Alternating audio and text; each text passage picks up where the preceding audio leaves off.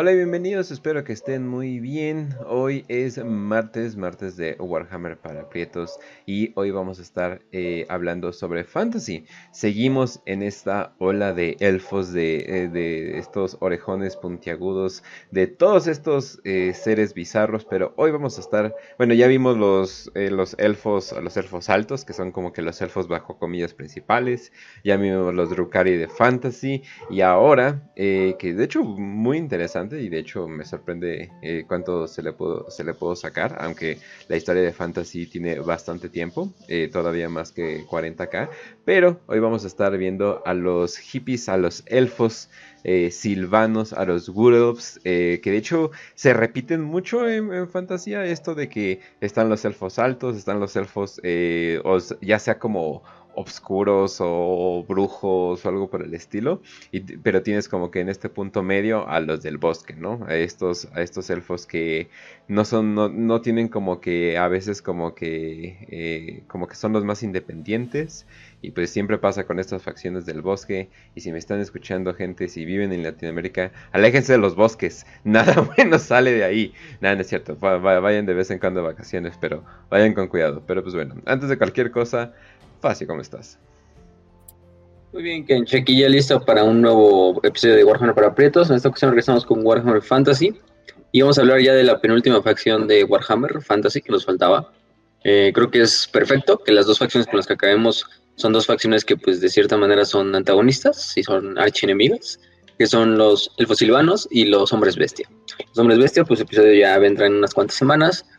Pero hoy vamos a hablar en específico de la última de las tres eh, ramas de la raza élfica, ¿no? Vamos a hablar de los elfos silvanos, de los también conocidos como Arrai o Arrai, que es un nombre en élfico, pues.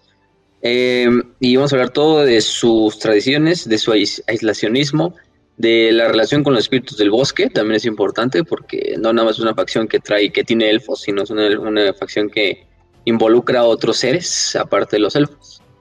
Eh, de sus dos dioses más importantes, que es Orion, bueno, más bien, Orion, que es avatar de Cornus, y está Ariel, que es avatar de Isha. Y pues otras cosas más, eh, creo que eso es, eso es todo en cuanto a, lo que podemos dar. Eh, ahora sí, gente, el club de lectura esta semana no se pudo hacer, si no se va a hacer este, este sábado, están escuchando este programa, este sábado que cae, de sábado 15, ahora sí, el del infinito y el divino, y nos damos ese aviso parroquial eh, para, sacarlo de, de, la mente. Pero eso es, un punto importante que tengan en cuenta. Si ya leyeron el libro, recuerden que esos días hacemos una videollamada, una videollamada, una llamada en Telegram en el canal de, comunidad. Y se pueden unir. Y si leyeron el libro, pues pueden participar en las preguntas, en los comentarios, etcétera, etcétera. Incluso ahí saliendo en el video que se va a subir luego. Pero bueno, eso sería todo con lo que vamos a empezar. Ok. okay. Muy bien, muy bien. Eh, ahora sí que no, no se les olvide, no se les olvide falta, no se les olvide falta, no, no se les olvide estar, por favor, por favor, ahí vamos, ahí vamos a estar hablando de un muy buen libro, eh, ya me lo he chutado dos veces, entonces la verdad vale la pena. También nos acompaña Raz. ¿Qué onda, Kench? ¿Cómo estás? Estamos en convivencia con la naturaleza. Hoy es un programa de de estar en, sintonía con las raíces naturales, de, vivir en paz, en, armonía. De vender cuarzos. quizá de vender cuarzos y comprar piedritas bonitas, hacer el horóscopo y la numerología, esas mamadas. Y también de paso, quizá arrancar algunas tripas, ¿por qué no? Claro que sí. Eh, es, es parte de la naturaleza, como vamos a ver que definitivamente los elfos silvanos no son eh, exactamente los hippies pacíficos que tal vez el meme los hace entender, ¿verdad? sí. podremos ser unos malditos vegetarianos, pero al mismo tiempo vamos a arrancar cabezas. Ah, Y pues empezamos con la historia. Yo creo que siempre hay que empezar por esa parte. Va que va. Eh, la historia de los elfos silvanos está enlazada con las de sus otros eh, dos familias de primos, que son los oscuros y los, los estos altos elfos. Grandes rasgos, que es la, clasificación en que las pone Warhammer, que es muy fácil de entender. Agradezco que no le hacen como, bueno, el, maestro Tolkien era otro pinche nivel de autismo fantasioso y Y se aventaban unos nombres de elfos y como 10.000 más familias de elfos. Entonces, aquí en Warhammer decidieron acortarlo. Eh, y nada más ponerle silvanos, oscuros y altos. Eh, siguiendo, eh, de hecho, la inspiración de su clasificación del propio Tolkien. Pero los silvanos, a diferencia, por ejemplo, de lo que vemos en otras universos de fantasía, vamos a remitirnos a Tolkien, por ejemplo. los silvanos, de hecho, en Tolkien son hasta, los, hasta cierto tipo un poquito más sangrientos que sus demás hermanos. si no preguntan los enanos. Y eso también lo van a heredar los elfos de Warhammer Fantasy. Ajá, bretonianos, enanos, orcos, humanos, bárbaros, etc. Pero em, estos elfos, pues su historia es compartida, ¿no? Aunque no tenemos que empezar su historia por ellos, sino hay que empezar su historia por el bosque que habitan, ¿no? Que es el lugar más importante de Elor para ellos, a final de cuentas, que es el bosque de Atel Loren, ¿no? Es el bosque más grande del mundo. es, un, también es el bosque más viejo de todo, el, de todo el viejo mundo, por lo menos lo que se sabe. Se dice que sus árboles eh, fueron plantados en persona por los ancestrales o por algunos de sus servidores.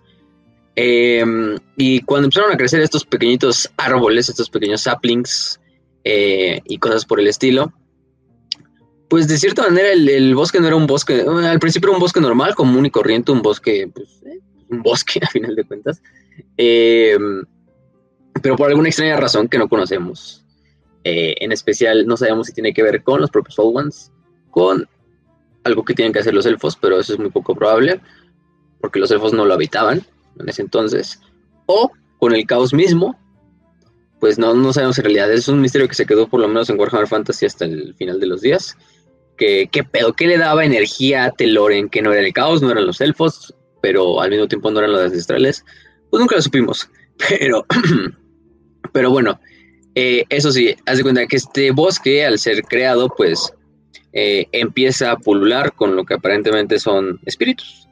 De cierta manera, eh, a diferencia de otros bosques, los árboles, las ramas, los arbustos, eh, empiezan a cobrar vida. Cobrar vida a través de la posesión, sí, de ciertos espíritus que probablemente ya habitaban ahí, no lo sabemos. El chiste es que el gran bosque, como se le conoce también, empieza a pular con vida, pero no es una vida, pues digamos, mortal eh, primeramente, ¿no? O sea, simplemente son los habitantes originales del bosque, que son los propios árboles, son la, la o los estos espíritus eh, del bosque, así se les conoce como tal a todo ese conjunto de, seres, que como que tienen que ver con las driadas, con los estos hombres eh, árbol, la progenie árbol, todas estas madres. que a fin de cuentas, si necesitan una una analogía, pues los Ents de El Señor de los Anillos. También un ejemplo, una inspiración directa, ¿no? Em, aunque bueno, a diferencia de los Ents, estos güeyes sí son súper pinches eh, sanguinarios, los, los espíritus del bosque. Por lo general, cuando el bosque está en, peligro. Ahora también los Ents, ¿eh? si no, pregúntenle al Saruman. Pero bueno, entonces en este caso, eh, el bosque empieza a, a poseerse a sí mismo. un bosque que sabe de ciertas criaturas que habitan fuera de él, sabe que esas criaturas son capaces de grandes cosas que involucran la maldad, pero también de bondad. Entonces el bosque prácticamente se vuelve un reino protegido por sí mismo, por la magia del propio bosque, en el cual aquellos seres que, bueno, digamos, habitan o coexisten pacíficamente con el bosque, pues incluso se les permite vivir, aventurarse, ser guiados por estos espíritus, pero aquellos que lo depreden, que lo usen para otros fines, eh, que no sea la coexistencia pacífica, pues se las van a ver. Entonces, por eso es que muchos, luego en, las historias posteriores, algunos conocen este, este bosque incluso como el, bosque de los demonios árbol, eh, por lo mismo.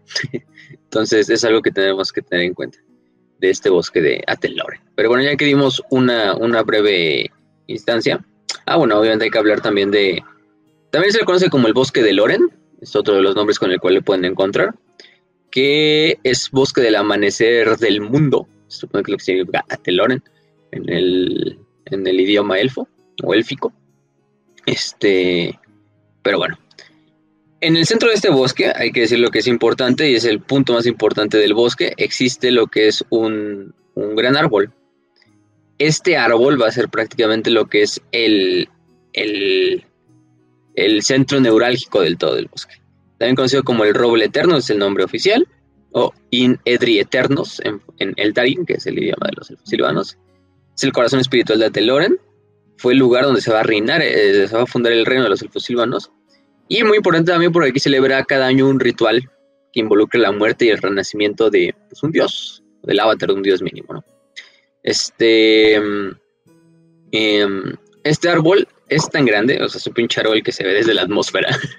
Creo que hasta te lo deja claro Warhammer, porque cuando juegas en el mapa de, de pues ahí se ve el pinche bosquezote y se ve el puto árbol en medio.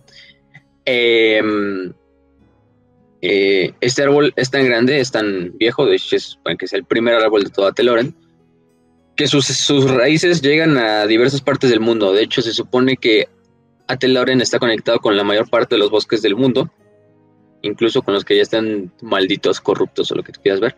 Y el roble eterno extiende sus raíces por todo el planeta. Esto hace que llegue y se pueda viajar incluso pues, de una forma medio rara, como que involucra un pinche viaje tiempo espacial ahí entre sus raíces, de un lugar a otro en especial con un otro bosque que es muy importante, ya lo hemos hablado, hablado perdón, que es el, el, bosque de Avelorn. Avelorn, recordemos, es una de las regiones de, de Ultuan, que es la isla donde pues, los altos elfos son originarios. Y Avelorn, que es el reino de la reina eterna, de la Everqueen de los elfos, de todos los altos elfos, pues si recordamos el episodio de los altos elfos, ella es una propia encarnación o reencarnación o un avatar, si lo queremos ver así, de, de Isha que es la diosa de la vida, élfica.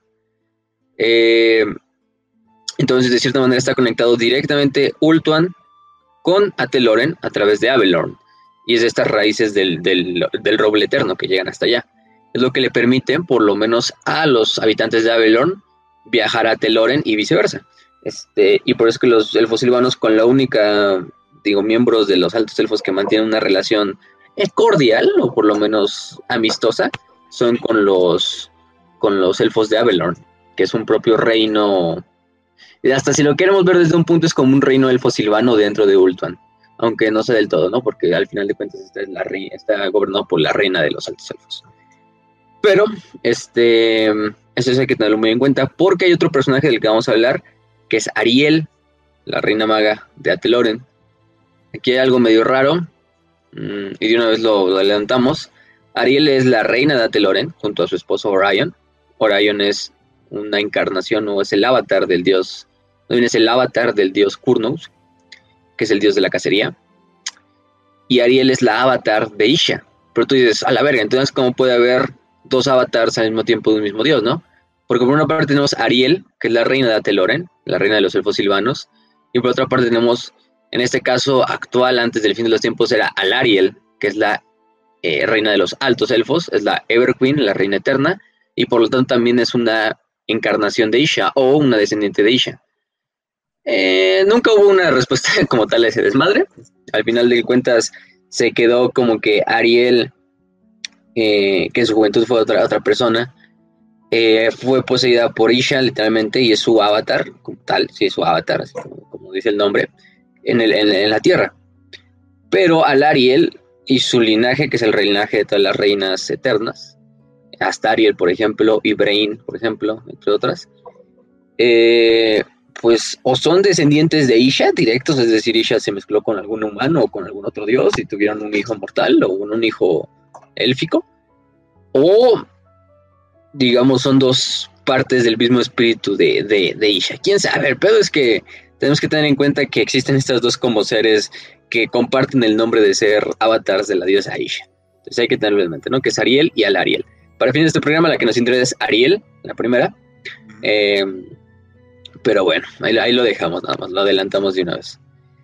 Entonces, bueno, este, este roble eterno, eh, eh, aparte de que es también el centro neurálgico del, de, todo el, de todo el reino, de Ateloren, de, prácticamente toda la magia que procede del bosque y de los espíritus del bosque, es decir, sin el, sin el árbol prácticamente el bosque no existiría, ¿no? Em, este, también de hecho la magia dentro de este árbol es súper fuerte, es uno de los lugares más fuertes donde los vientos de la magia soplan. Em, en especial cuando el, viento de la vida, que es Girán, irrumpe a través del bosque y se canaliza de hecho dentro del roble Y también el, árbol absorbe no solo la energía de la vida, ¿no? Recordemos que hay ocho vientos de la magia, uno de ellos es el de la vida, que es este Giran, pero aparte hay otros vientos de la magia, como este, este Shish, que es el saber de la muerte. Eh, el saber de la muerte también luego puede absorber y meterse dentro de lo que es la, las raíces del árbol o el árbol. En estos momentos es cuando, por ejemplo, el bosque refleja el estado de, no voy a decir de ánimo porque pues, para la verga, pero el estado del, del árbol porque en estos momentos es donde su forma más retorcida, siniestra, donde el bosque inexplicablemente como que eh, exuda un sentimiento como de, muerte, de destrucción, de pinche venganza y cosas de ese estilo, eh, por parte de los espíritus y por parte de los elfos.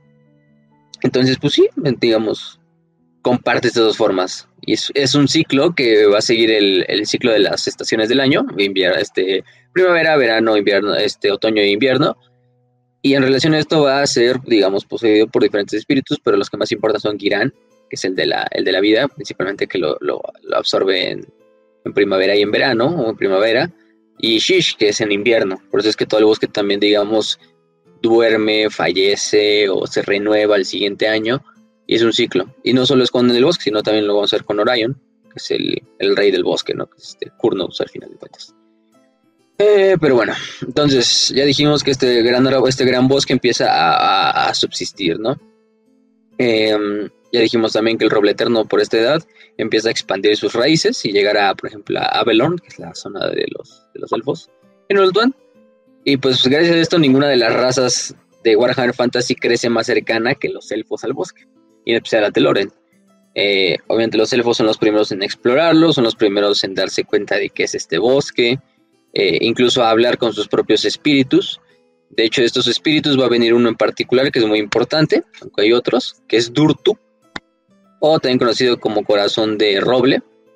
Anteriormente creo que eran los dividían esos dos espíritus del bosque, o sea, Durtu y Ouhart, pero luego creo que al final de cuentas nos quedamos como de que es el mismo, ¿no? Durtu y, y este y Ouhart. Entonces, eh, Ténganlo en mente que es el mismo, güey. Porque luego pueden encontrar a Durtu como este nombre de roble eterno, del roble, corazón de roble.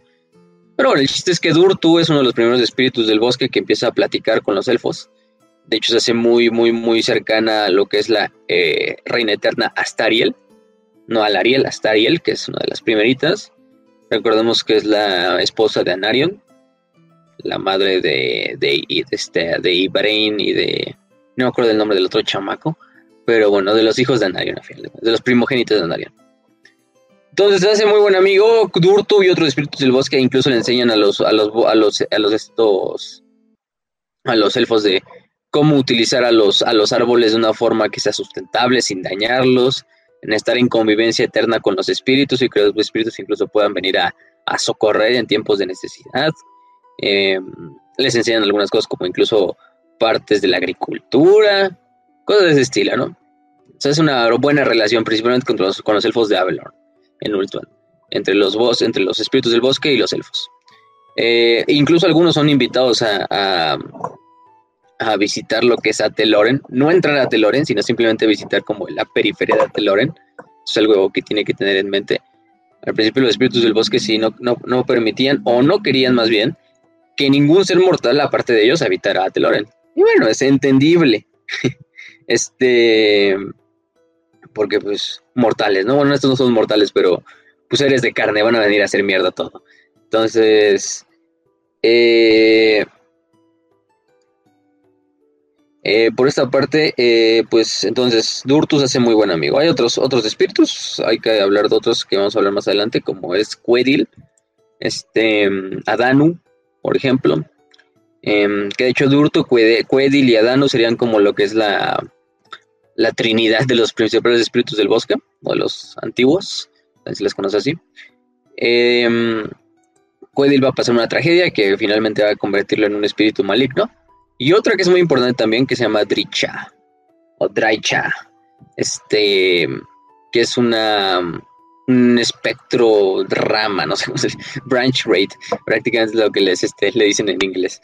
Eh, entonces, este, este espíritu de, del bosque, que es Draicha, se supone que, eh, bueno, está corrupta en parte por la corrupción de un ser del caos, conocido como Sianatair, el corrupto, o por su nombre con el que más lo conoce la gente, Morgur.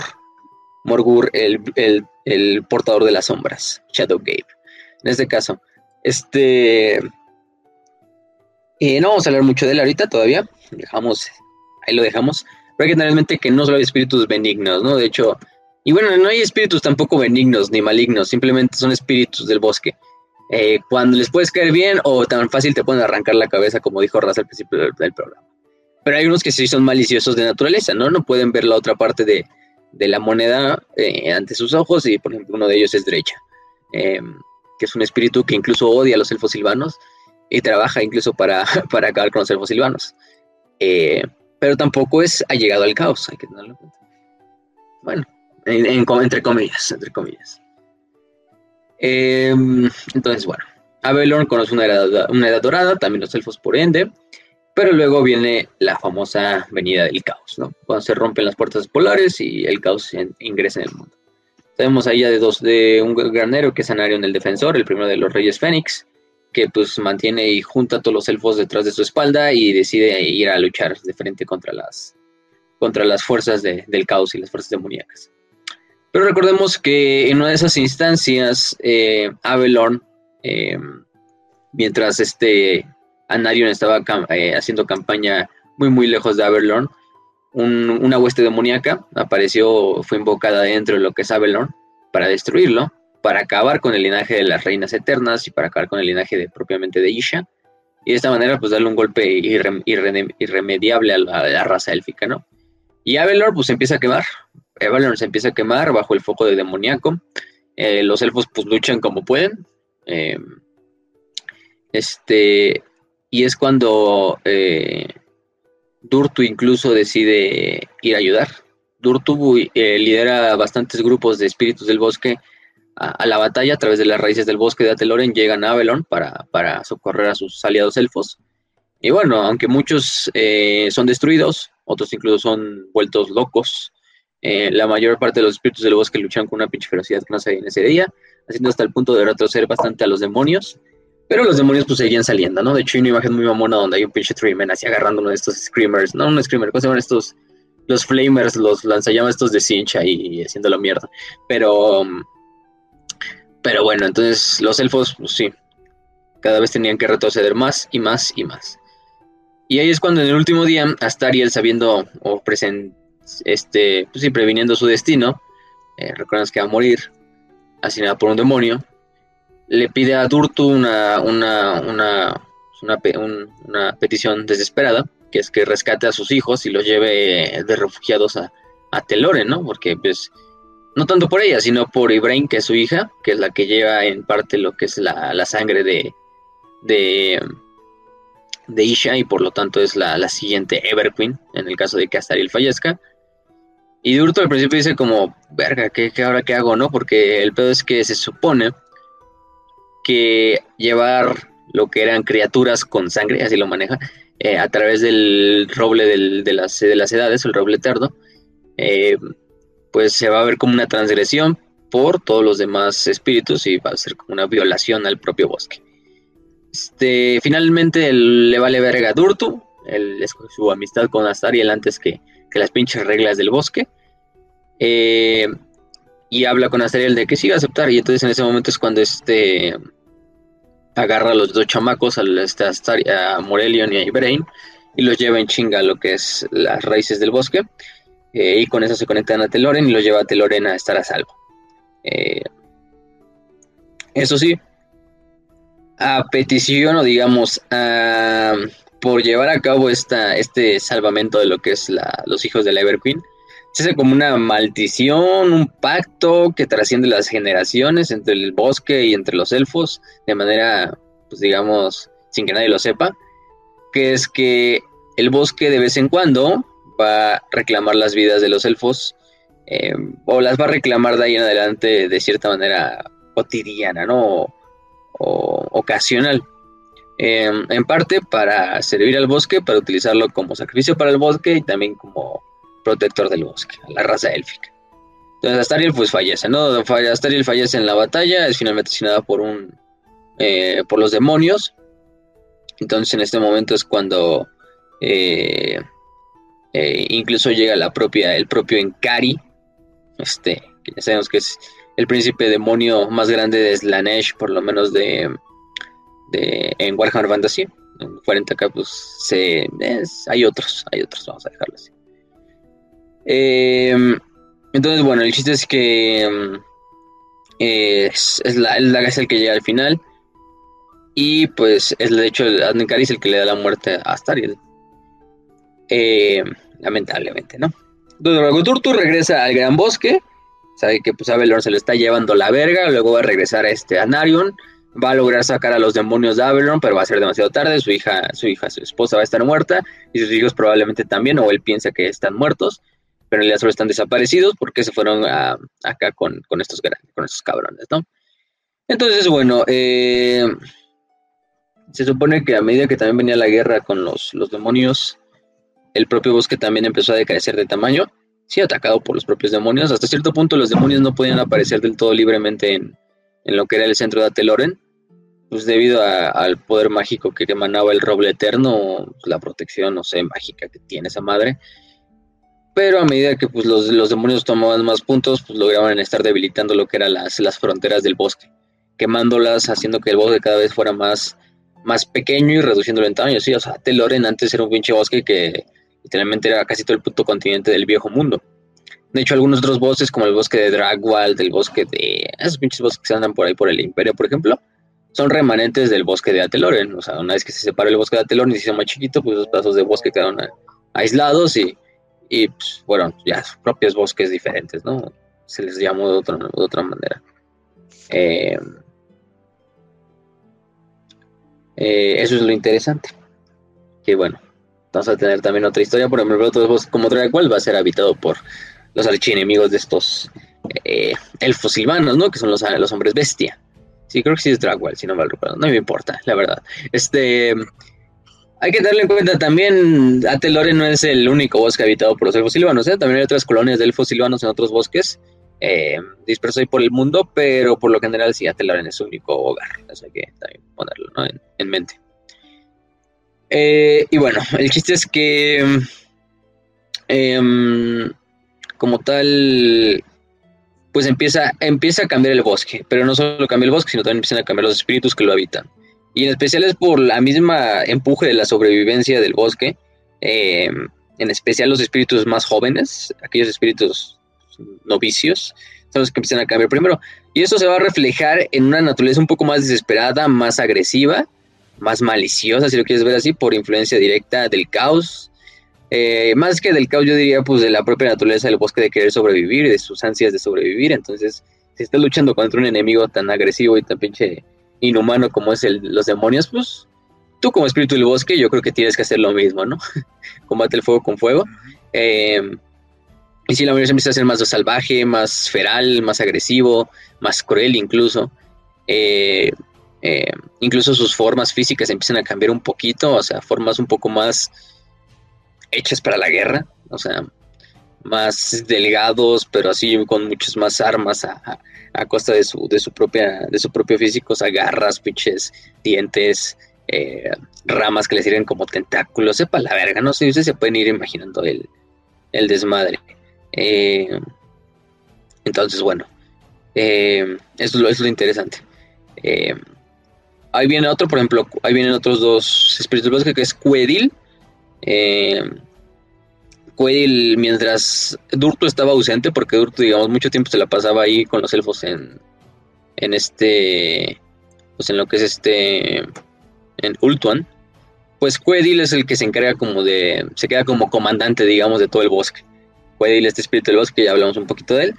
Eh, también es consumido por una, una, una furia bastante amarga por estas, por estas incursiones del caos, y le exige a Durtu y a todos los demás espíritus del bosque que cualquier transgresor del bosque eh, sea mortal, demonio, ser inmortal, lo que tú quieras, pero que no sea propiamente lo natural del bosque, sea pinche asesinado en el punto donde se le encuentre.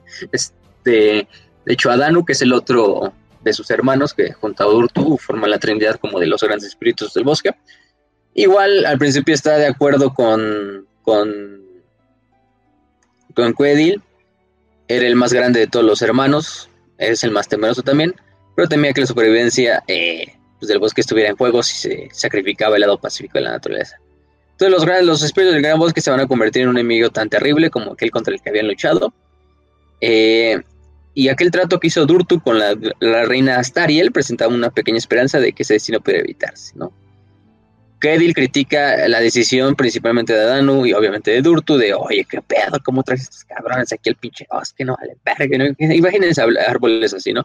Obviamente, como en Señor los Anillos, ¿no? De que hablan como, dicen, se tardan como dos horas para decir una palabra, pero así mentándose la madre, pero así. Entonces, sonido de árbol enojado, no sé, no sé cómo le hagan los árboles. este, pero bueno, Adanu estuvo de acuerdo en que los herederos de Astaria, los Morelion y Brain, habitaran y este y llegaran a lo que era eh, a lo que era el bosque. Hasta el momento en que su tierra natal que era Wulton estuviera salvo y pudieran regresar no eh, obviamente eso sí Adán los mete como en un sueño mágico del cual pues este Morelion y Bray nunca nunca bueno no, nunca no, no es de que nunca despierten sino de que ahí se van a permanecer dormidos bastante tiempo hasta que por lo menos su papá y, y el buen Caledor el buen tío Caledor desmadren a los demonios y los destierran del pinche mundo. Em, y bueno, eso, es lo interesante, ¿no? Después de eso, eh, Andarion, pues ya sabemos su historia, ¿no? Va, lucha contra los estos. Em, contra los demonios, ayuda a Caledor a hacer el gran ritual del Vortex. Finalmente, los demonios son desterrados de toda la faz de la tierra y con ellos se forman los dos.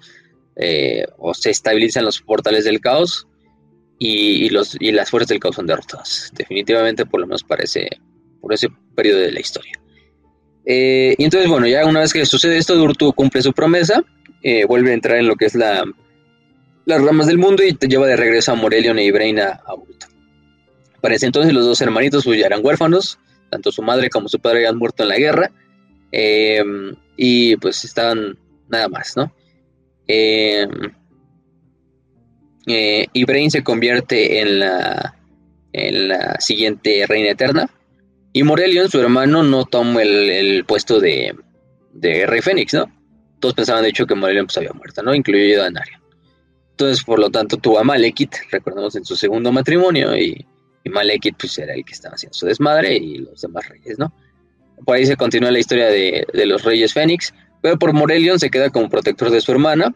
Eh, su muerte, yo supongo, no, no sé, no sabemos de todo qué le pasa a Morelian. Pero lo que sí sabemos de Morelian es que de él descienden dos de los héroes más grandes de los elfos, ¿no? En el, por lo menos en el, último periodo antes del fin de los tiempos, que era Teclis y, y este y su hermano Tyrion, su gemelo. Eh, entonces también son descendientes a final de cuentas de Anarion, ¿no? Por parte de, de Morelion. Entonces al final de cuentas también son familiares eh, muy lejanos de lo que es eh, Malekith, esos dos cabrones.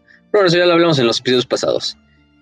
Eh, em, Durtu piensa quedarse, o decir, quiere quedarse en lo que sabe Lorn para reconstruir el bosque, ayudando a los elfos y ayudando a los demás espíritus del bosque que también habitaban en el propio Avelorn a, reconstruirlo.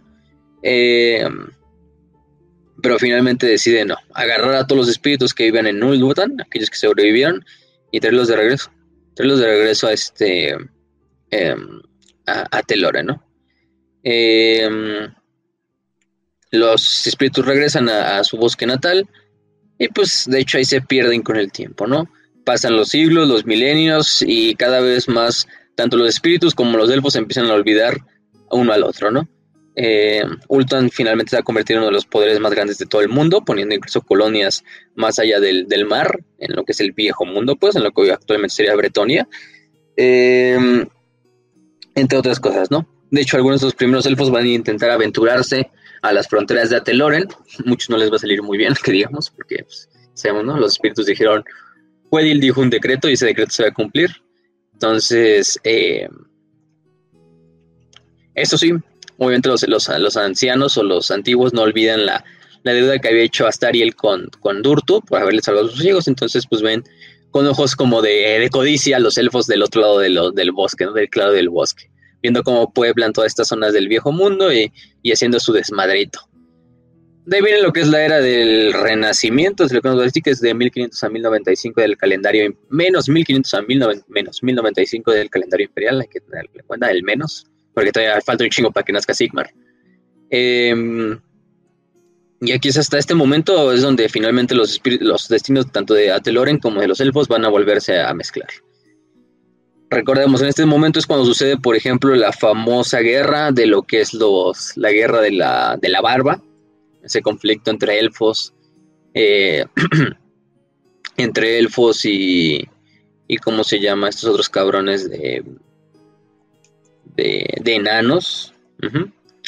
También sucede lo que es el famoso Sundering o la sucesión, que es la, la, la, la invasión de Malekith que finalmente ahora sí rompe la raza de elfos en dos, en elfos oscuros y en altos elfos. Eh, pero en el bosque, ¿qué pasa mientras, no? Los elfos, pues recordamos, viven en sus colonias todavía. Están establecidos en sus colonias que actualmente son Bretonia eh, algunos eran de cierta manera guiados hacia el bosque, a veces por sueños, por visiones, por cosas que veían en la noche, de manera inexplicable. Algunos, muchos no regresaban. Em, entonces, eh, es cuando los elfos por primera vez ya empiezan como ahora sí explorar bien bien el gran bosque. No, bueno, no explorar porque no se metan adentro, sino simplemente en los lindes del bosque.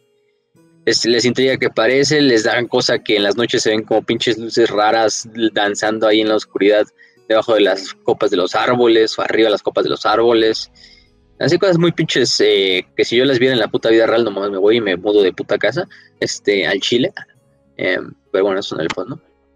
En una época más primigenia. no les este, da miedo, no le tienen miedo al éxito. De repente ibas al pinche.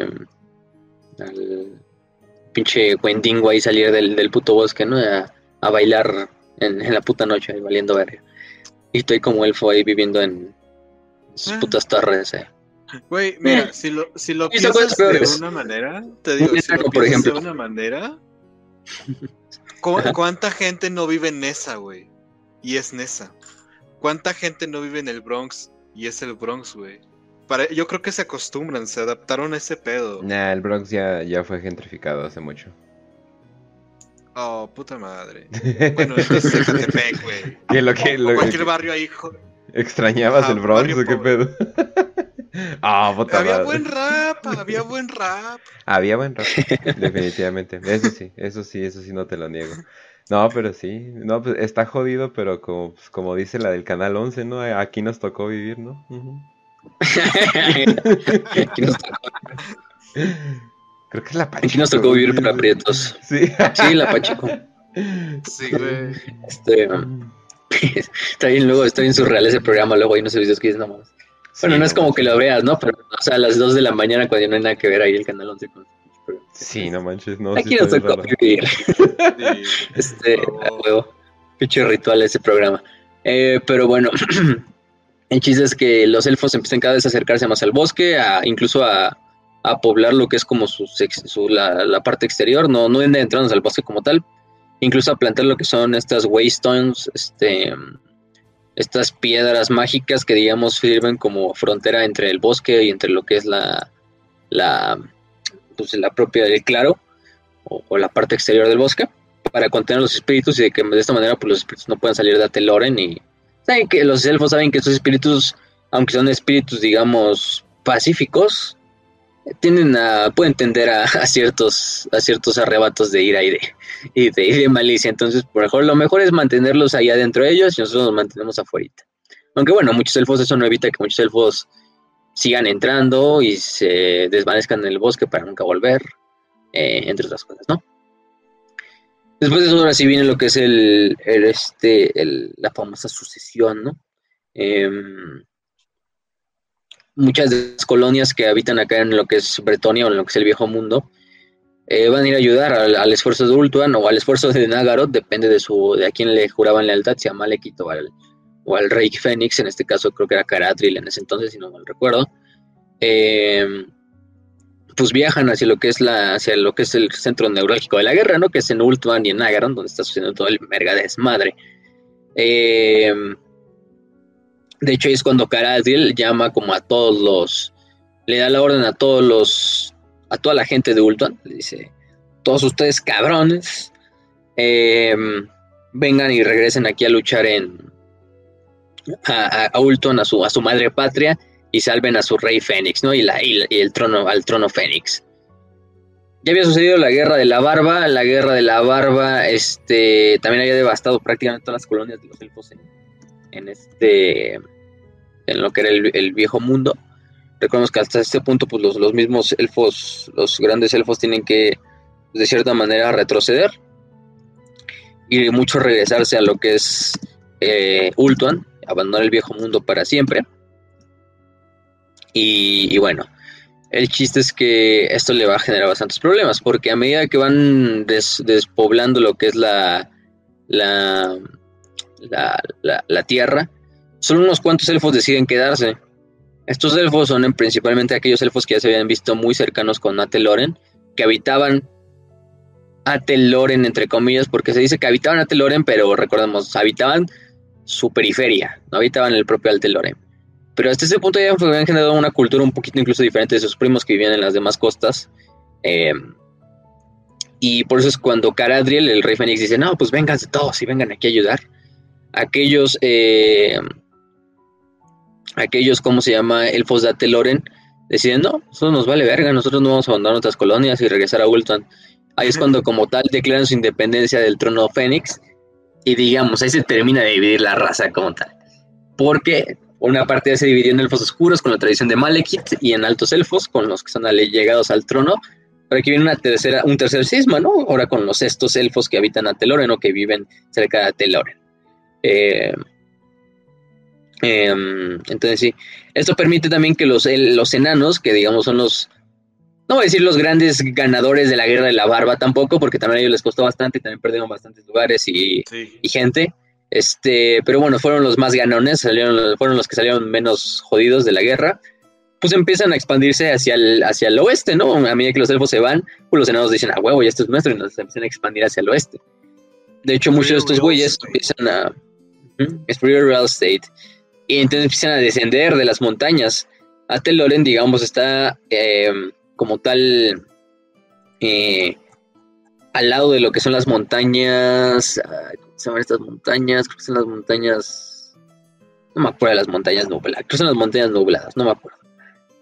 Pero bueno, el chiste es que los enanos empiezan a bajar y empiezan a aprovechar el pinche bosque que está así al, a, huevo, un pinche bosque gigante al lado de nuestras, nuestras montañas, ¿no? Pues a huevo ya tenemos madera para estar haciendo nuestros pinches armas, nuestros pinches armamentos, nuestras minas, nuestras máquinas, lo que tú quieras, ¿no? Entonces, pues los elfos, digo, los estos enanos empiezan a bajar de las montañas eh, y dicen, a huevo, esto es nuestro, entonces, pero ven que también siguen algunos elfitos ahí cerca de lo que es la, la propia, las montañas grises, perdón, son las montañas grises. Este, empiezan a bajar de lo que es la, la pinche, eh, los montes y dicen, oh, aparte de que hay madera, güey, hay pinches elfos, vamos a matarlos a la chingada, ¿no? Obviamente son enanos, nunca olvidan. Entonces, este, este, nunca olvidan, Guerra de la Barba nunca, no, nunca se olvida.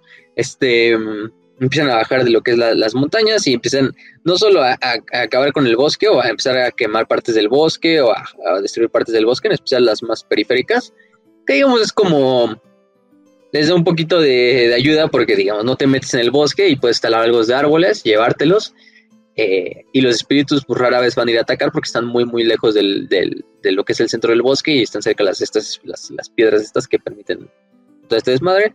Y los elfos sí, empiezan a, digo, los enanos empiezan a hacer su desmadrito ahí, eh, a matar a unos cuantos elfos que están por ahí viviendo, eh, a quemar el bosque o a, cortarlo para, para llevárselo a sus montañas. Y aquí con el pinche, el, el, el, bosque entra en modo diablo, entra en furia, se supone que las driadas, que son las primeras, eh, este, como tal, son las primeras en atacar. Las driadas son un espíritu del bosque de tipo femenino, son, pues, son espíritus femeninos. Eh, de hecho, son de los más salvajes de todos los espíritus del bosque, o quizás los más salvajes de todos. A grandes rasgos, en el juego de mesa incluso sirven como si fueran berserkers de los de los de los estos de los elfos silvanos, si lo queremos ver así. No del todo, porque hay otras unidades que sirven más ese rol, pero sí las driadas sirven más o menos como como que sí lo que podemos ver así. Eh, se dice que su corazón es un pinche corazón de hielo, entonces en cada alma de una driada está, no hay compasión, no hay, no hay espacio para la compasión, o no conocen más bien por ser árboles la compasión o la piedad, entonces pues sí, ah, tiene una dedicación fanática a proteger a Teloren hasta el punto de, pues, hombre, elfo, enano, lo que tú quieras, este, lo ven con ojos de, asesinarlo si es que pone un pinche pie en el, en el, en el bosque o le hace daño más bien al bosque. Eh, porque hay humanos que se les dejan entrar al bosque de Teloren, en especial, por ejemplo, caballeros del Grial, hay que tenerlo en cuenta. En la actualidad, no a todos, pero sí hay unos cuantos que son dignos, ¿no? O son amigos del bosque o amigos de los elfos, y entonces les permite. Pero entonces muchas tiradas son asesinadas, sí, por los, los enanos. De hecho, Durtu, que estaba jetón, estaba dormido, muchos de estos espíritus del bosque se habían dormido después de lo que fue la guerra contra el caos. Eh, despierta ya casi hecho mierda, así, porque ya lo habían cortado los pinches enanos. Se chingan los enanos, sí, pero casi, casi se, casi se despierta así de un bomb. ¿qué, ¿qué está pasando? Y nada más ve unos pinches enanitos ahí cortándolo a la verga. Y se lo chinga, ¿no? Pero y es cuando despierta y dice, ¿qué verga está pasando, no? Este, viendo que el bosque pues está en peligro porque no, no puede derrotar a los enanos por sí solos, porque pues los enanos son, son difíciles de roer, ¿no? Son pinches cabrones que llevan lanzallamas, lanzallamas, pendejadas, pinches eh, armaduras de hierro, pues incluso tú siendo un espíritu del bosque y todo lo que quieras, pues es fuego, ¿no? que, es lo peor que le puede pasar a un pinche árbol, ¿no? Pues quemarse a la verga, entonces, eh, ahí es cuando, digamos, eh, Ordurto ordena a todos los espíritus de los que alejen a los invasores y que abriera caminos que los empujaran hacia los asentamientos de los, de los, de los, de los elfos. De esta manera lo que hace Durto es como hacer una pinche doble guerra o hacer que los elfos, digamos, se tengan que meter a la guerra de cierta manera eh, obligatoria. Y los elfos, pues creyéndose atacados, aunque ya los habían atacado también, asaltan a los enanos, eh, atacándolos, haciéndoles emboscadas con flechas y todo este desmadre. Y, y entonces los enanos cada vez que volvían eh, a enfrentar a, los elfos o regresaban para, con nuevas armas.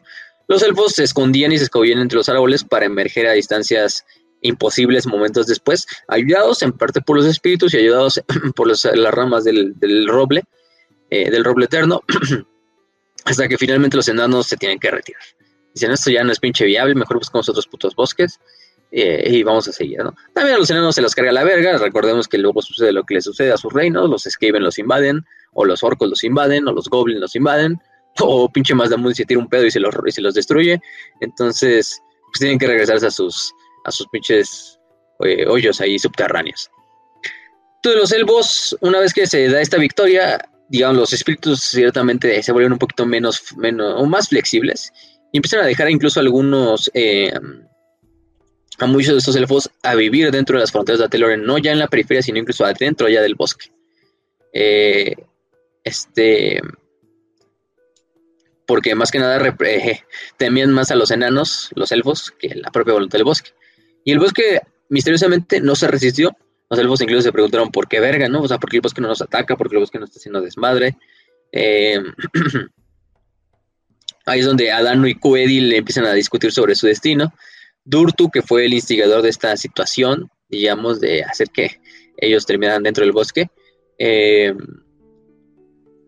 le había pegado bastante la guerra contra los enanos, su naturaleza, o lo poco que le quedaba de naturaleza bondadosa, ya estaba como eh, borrando, ella no confiaba plenamente en su juicio, y al final Adanu, entre los tres es el que prevalece su voluntad, eh,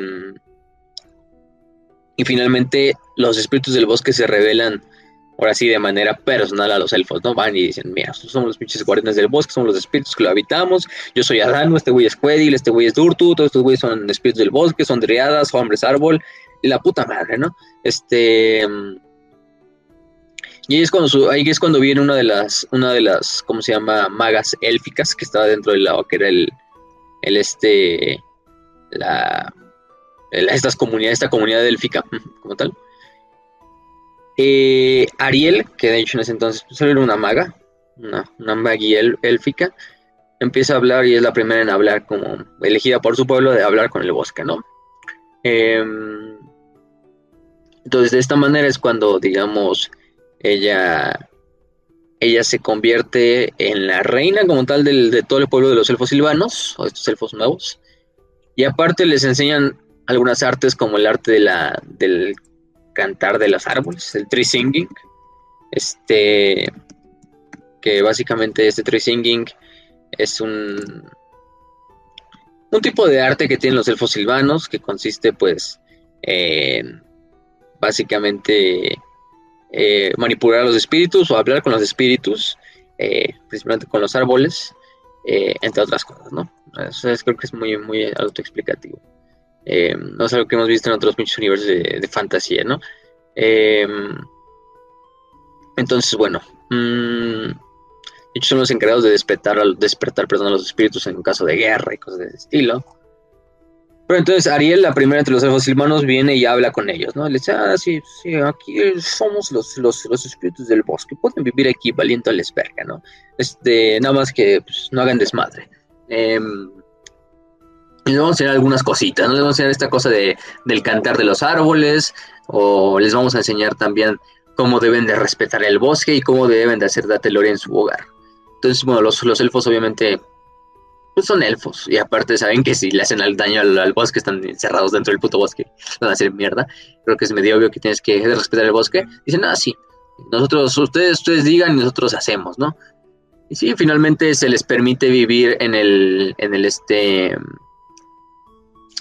el, bosque, siempre dando un juramento que es nunca eh, tomar más del bosque sin dar a cambio al bosque lo mismo en servicio o en sacrificio por el bosque, ¿no? Entonces, Cada, cada cual su, su necesidad.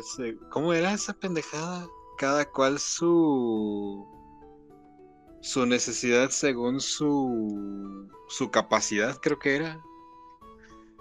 Que lo justifican un chingo de anarquistas. no mames. Pues casi casi es una pinche comuna en el bosque toda vale verga y de brujitas y de este, y de white chickens ahí. De, pero de wicas, güey. Por fin vamos a tener las wicas. Pero mínimo estos sí saben sobrevivir, güey. Estos sí, estos sí saben. estos no te piden la señal del, wifi en la cabaña. Güey, los dejas en el bosque de Chapultepec. Así cierras el bosque de Chapultepec, así que nadie entre, güey, así ni a los edificios ni nada. Los dejas ahí y probablemente van a morir de hambre, güey. O sea, es, es lo que. Este. O sea, pero bueno. el chiste es que ya finalmente los, los elfos silvanos habitan el bosque. Y sí, ¿no? O sea, si necesitabas fuego para las, las, las fogatas, pues en la época de invierno, pues agarraba solo, por ejemplo, lo que fueran árboles ya medio muertos o árboles o ramitas o si necesitabas cazar un animal, pues hacías una ceremonia de sacrificio después de cazar al, animal donde ofrecías sangre como recompensa a Teloren o tu sangre eh, como recompensa a Teloren por aquella sangre de aquel animal derramada, ¿no? Entonces sí, es una relación simbiótica entre los espíritus, entre los elfos. Y ahora sí ya podemos hablar como tal, como tal, de lo que es un reino de los elfos silvanos. O sea, ahora sí el reino de Ateloren. Bueno, que más que un reino son este, varios reinos. Ahorita vamos a hablar de cada uno de ellos o bueno, vamos a hablar más o menos de, qué son.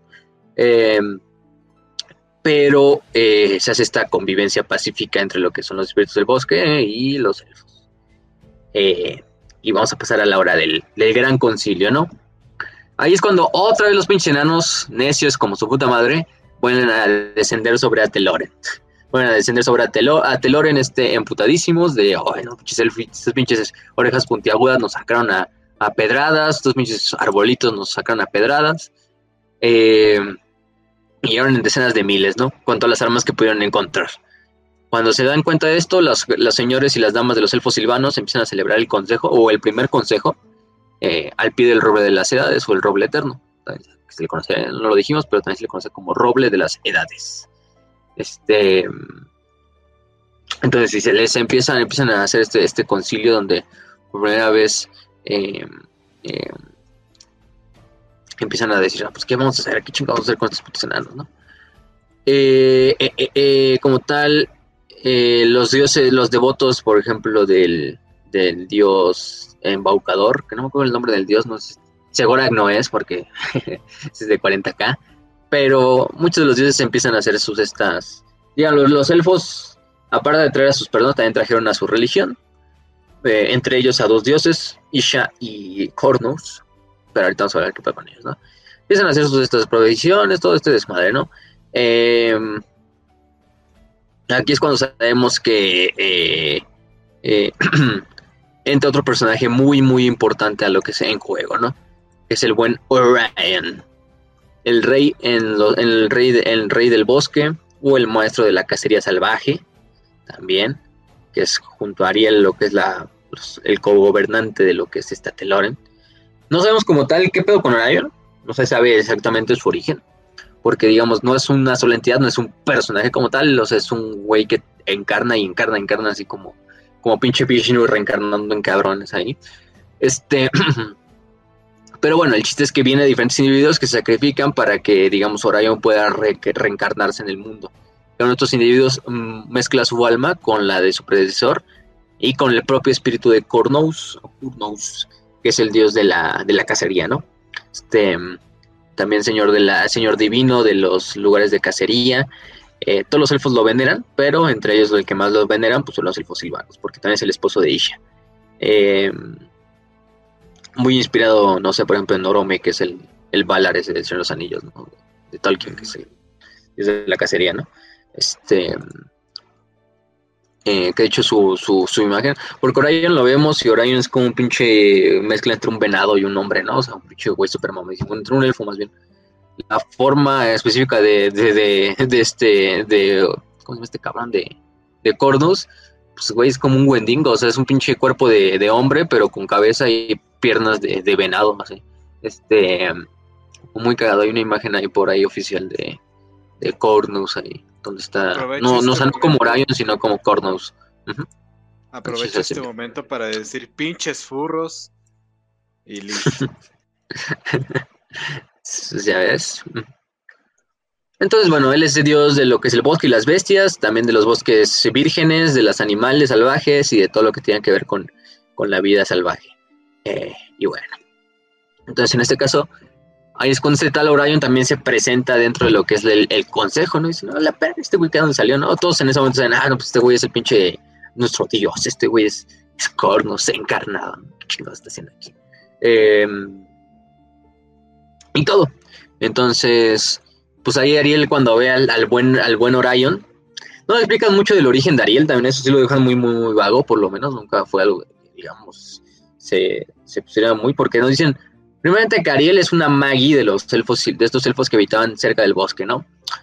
No nos dicen como tal que si ya era una encarnación de Isha o no era una encarnación de Isha o se vuelve una encarnación de Isha hasta ya entrar dentro del bosque. Es medio mega desmadre, pero bueno, por este punto ya sabemos saber que Ariel ya es el avatar de Isha.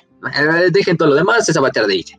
Este, Ariel la van a reconocer por su pinche cuerpo como de hada, o sea, es como una pinche hada gigante, este, con alas como de mariposa, un vestido verde, no busquen su miniatura viejita, porque también pinche miniatura horrible.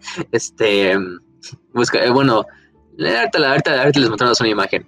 Eh, mientras tanto, Cornus, pues pinche Cornus parece, digo, este Orion parece pinche Mel Gibson. Eh, o es el, porque no sé qué hicieron los de, los de Total War Hammer, que vamos a modelarlo en base al güey más antisemita de Hollywood pasado. Entonces, pues hicieron Orion ahí. Entonces, Sí, en la pinche Orion, pinche Chadencio ahí también que anda ahí. Súper mamadísimo, así nada más con su pinche taparrabo, su pinche lanza gigante ahí. Y lo ves ahí en el juego pinche agarrándose un puto elfo oscuro y, lo parte a la mitad. Porque me mide como tres metros también, o sea, está bien pinche alto. Este... Holy. Pero bueno. no, no es una mamadísima. Estamos hablando primarca, o sea, un tamaño primarca. Sí, güey.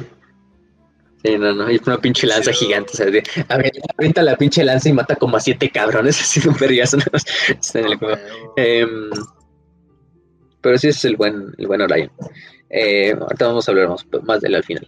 Pero bueno, entonces Ariel encuentra con el buen Orion y se enamoran y dicen, ah, no mames, este güey sí está buenísimo. Y entonces dice, bueno, vamos a, a este, a, casarnos con él, ¿no? Y Ariel también se casa con Orion y la verga, ¿no? Entonces Ariel y Orion, eh, Em, este, pues de repente sale el pinche concilio, ¿no? Diciendo, ay, ¿cómo vamos a luchar contra los enanos y la verga y su perra madre y no sé qué? Y de repente Ariel y Horayo, que pues son como los líderes en, general, empiezan a hablar entre ellos, nadie, nadie escucha de qué están hablando, y simplemente cuando dicen, Orion, Ariel, ¿qué opinan ustedes del plan? Ya ven, y pinche Ariel y Orion ya no están en ningún puto lado del, concilio, ¿no? Se han desaparecido, han desvanecido como si nada, como si nunca hubiera estado ahí, y pues de repente dicen, bueno, eh, XD, ¿no? este. ok. Eh, bueno, bueno, sigamos con el concilio, verga, qué pedo. Este. Pues, obviamente se fueron a, a, garchar, ¿no? Pero bueno, en este caso, no culpo al Orion. Eh, pero bueno, entonces ya los, estos, los líderes de los oficinas dicen, pues no, pues vamos a hacerlo nosotros. Sabemos que no podemos, eh, em, nosotros no podemos vencer a los enanos como tal solos, si los vencemos dentro del bosque vamos a sacrificar bastante parte del bosque, y eso va a traer problemas. Pero aparte los elfos son, digamos, el, el, el mal menor, porque incluso en este mismísimo momento, una gran horda de pieles verdes, un guag piel verde, estaba prácticamente unos cuantos días de, lanzar su asalto hacia lo que era el bosque. Eh, ahí es cuando finalmente Adanu, el, espíritu del bosque, él no se había revelado como los otros espíritus, como lo había hecho este Quedil o Durtu. Adanu se revela y le dice, no, pues, eh, ¿qué creen? Todos los espíritus del bosque van a luchar contra ustedes. Eh, solo, solo hasta que la batalla, solo si la batalla se lleva a cabo antes del invierno, el invierno estaba cerca, entonces Adanu le dice, la única condición es de que tenemos de luchar o llevar la lucha a estos cabrones antes de que venga el invierno, ¿no? Entonces, bueno, se empieza a hacer toda la preparación de la guerra de los elfos silvanos, de los espíritus del bosque, em, y bueno, y todo este desmadre. No es, después, hasta muchas horas después, que cuando se termina el banquete, eh, que la, ausencia de, que de Orion y Daría había sido notada, eh, se le sigue buscando, se les sigue buscando ahí por el bosque, y dicen, eh, pues no se fue la verga, ¿no? Este. Entonces al siguiente día ya el, la hueste de Ateloren sale a la batalla contra los, los enanos como Adanu les promete, dice, no van a luchar solos. Entonces, desde el momento en que se encuentran los dos ejércitos de enano y, elfo, uno al frente al otro, empiezan a salir de las pinches, de, las copas de los árboles, pues los grandes pinches hombres árbol, las, los huestes de driadas, etcétera, etcétera, etcétera, ¿no? Durtu lidera la, carga y pues em, los enanos son exterminados. son exterminados en, en la batalla y tienen que regresar corriendo a lo que son sus, sus montañas o los pocos que queden con vida regresen a sus montañas, ¿no? Eh, entonces, bueno, em, una vez que ya termina la batalla, viene lo que es un gran viento congelante o su pinche viento así gélido de lo que es el, este y el norte y todo este desmadre. Eh, y empieza a congelar lo que es toda la tierra, ¿no? Incluyendo el bosque. Em, eh, como tal, digamos, esto ayudaba o crees que ayudaría para, para quemar, digo, para evitar que los, los, los piles verdes llevaran a causa de ataque, ¿no? Dices, ah, bueno, es invierno, los, los piles verdes no son tan, tan pendejos o tan temerarios para aventarse un pinche ataque en pleno invierno. Pero ahí está el mal problema, ¿no? Los, los, los, piles verdes son tan pendejos y tan temerarios como para hacer eso. de hecho, es algo que les, les ayuda, ¿no? Dice, pinche esta orgía de destrucción te, te permite decir a los orcos, oye, pues, ¿qué nos gusta más de romper, eh, partir a la mitad? Pues quemar cosas, ¿no? Entonces empiezan a hacer unas pinches piras gigantes empiezan a, huevo, a huevo, a quemar pendejadas para que nos calienten y aparte para, para matar cabrones, ¿no? Y aventarlos ahí. Este, em, y sí, entonces los pinches orcos empiezan a atacar a Loren y empiezan a arrancar como bosques, pedazos, pinches árboles y todo, y nada más para quemarlos así por diversión a la verga y para estar calientitos así de a huevo. Este, eh, em, Pasado. Y los elfos pues, siguen luchando, siguen luchando como pueden, haciendo emboscadas y todo, pero los elfos, son, tan, son muchos y los espíritus del bosque pues están prácticamente dormidos por lo que es el invierno, o los que pocos que están luchando pues están bastante jodidos por el, por el, por el frío. Y digamos, cada, a medida que va pasando el tiempo, los, los elfos silvanos van teniendo que retroceder y rindiendo partes del bosque, perdiendo partes del bosque, hasta que ya se preparan dentro de lo que es el, el, roble eterno o el roble de las edades para hacer como el last stand ahí, ¿no? Aquí vamos a hacer nuestra pinche defensa final, aquí morimos y aquí luchamos y la verga, ¿no? Este, sabían que iban a luchar, no iban a ganar, pero bueno.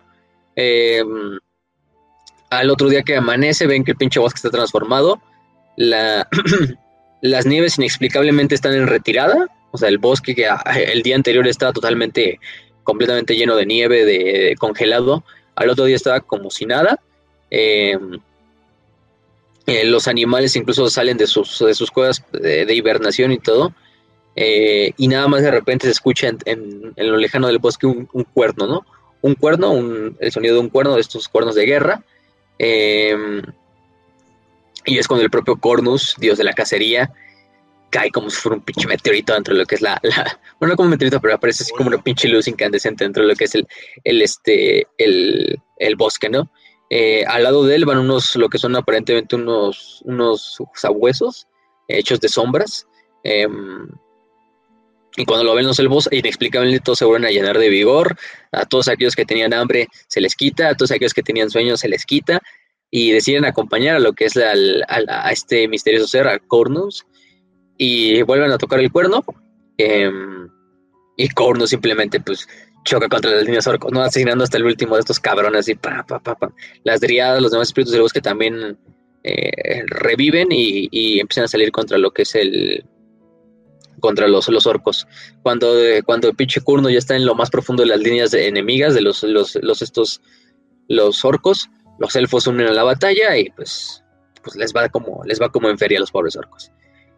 Cuando el sol se pone, ese mismo día, ningún orco quedaba con vida dentro del bosque y afuera del bosque. Este, y es cuando los elfos, pues, exhaustos, llegan otra vez al, al, árbol y vienen a pedir homenaje, ¿no? A pagar homenaje. Este, y se dan cuenta de que, a la verga, dentro de lo que es el árbol hay dos como tal figuras como si estuvieran momificadas o como si estuvieran dentro del propio árbol. Eh, no tanto momificadas, pero como las pueden ver dormidas, que es el propio Ariel y Orion. Que ahora en este caso em, se han convertido en avatars, ahora sí propio, propiamente dicho, o por lo menos ese es el punto donde los elfos silvanos se dan cuenta de que estos dos cabrones son avatars de sus dioses y se han convertido en avatar de Isha y de Cornos respectivamente, ¿no? De la madre de la naturaleza y del cazador. Entonces, eh, finalmente todos los, señores de, de, Ateloren se inclinan ante Aliel y Orion eh, y los nombran para siempre rey y reina de la, de, la primavera, ¿no? De la, de la, de los, del bosque. Entonces es lo, lo, interesante. Luego viene otra época que es la, la del, menos 1094 al menos 625, que es la, la temporada de la marchites. Em, de repente Ariel despierta, así sepa la verga por qué. Em, lo que ella sobre, o lo que ella piensa es de, ah, pues una pinche amenaza se cierne sobre Ateloren, entonces por alguna razón estoy aquí de nuevo, ¿no?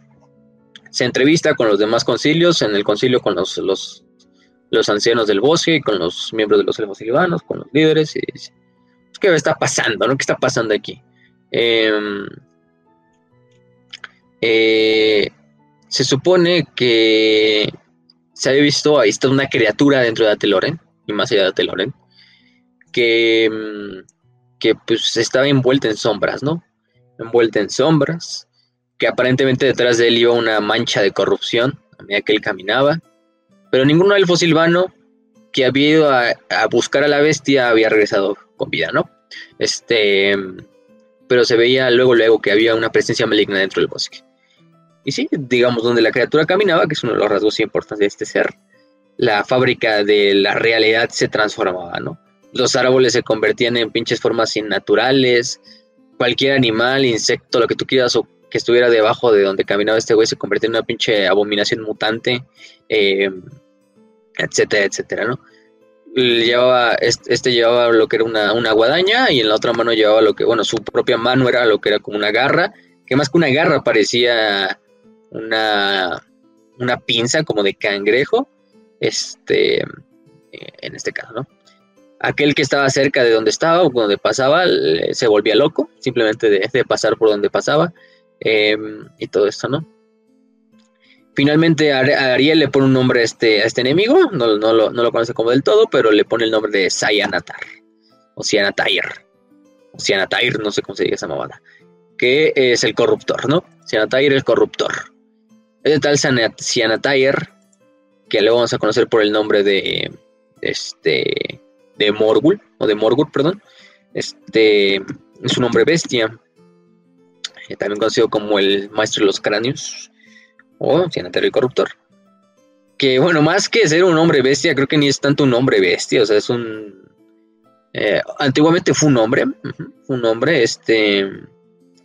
Em, de hecho, nació en las tribus de los Bretonia, ese nombre, ese nombre, oh, este, en el bosque de Arden. Pero como lo hemos dicho muchas veces, los vientos del caos y de los espíritus de la, digo, los vientos de la magia trabajan de maneras misteriosas. Y no es muy, es muy común ver, tanto en el imperio como en Bretón y otras poblaciones humanas, que ciertos niños no nazcan del todo bien, ¿no? Y cuando nos referimos a que no nazcan bien es que no, no, no que no respiren cuando nacen, sino que literalmente salen como un pinche abominación, mitad toro, mitad cabra, mitad humano, que rompe el vientre de su madre y, la mata en el proceso, ¿no? Y de hecho es lo que le pasó a este buen Morgur, o lo que hizo Morgur. Em, eh, lo que hago es que, de hecho, cuando mata a su madre es porque la madre empieza a mutar y de repente nos ve como el pinche chamaco sale así, o esta pinche abominación sale de su vientre y a la verga, ¿no?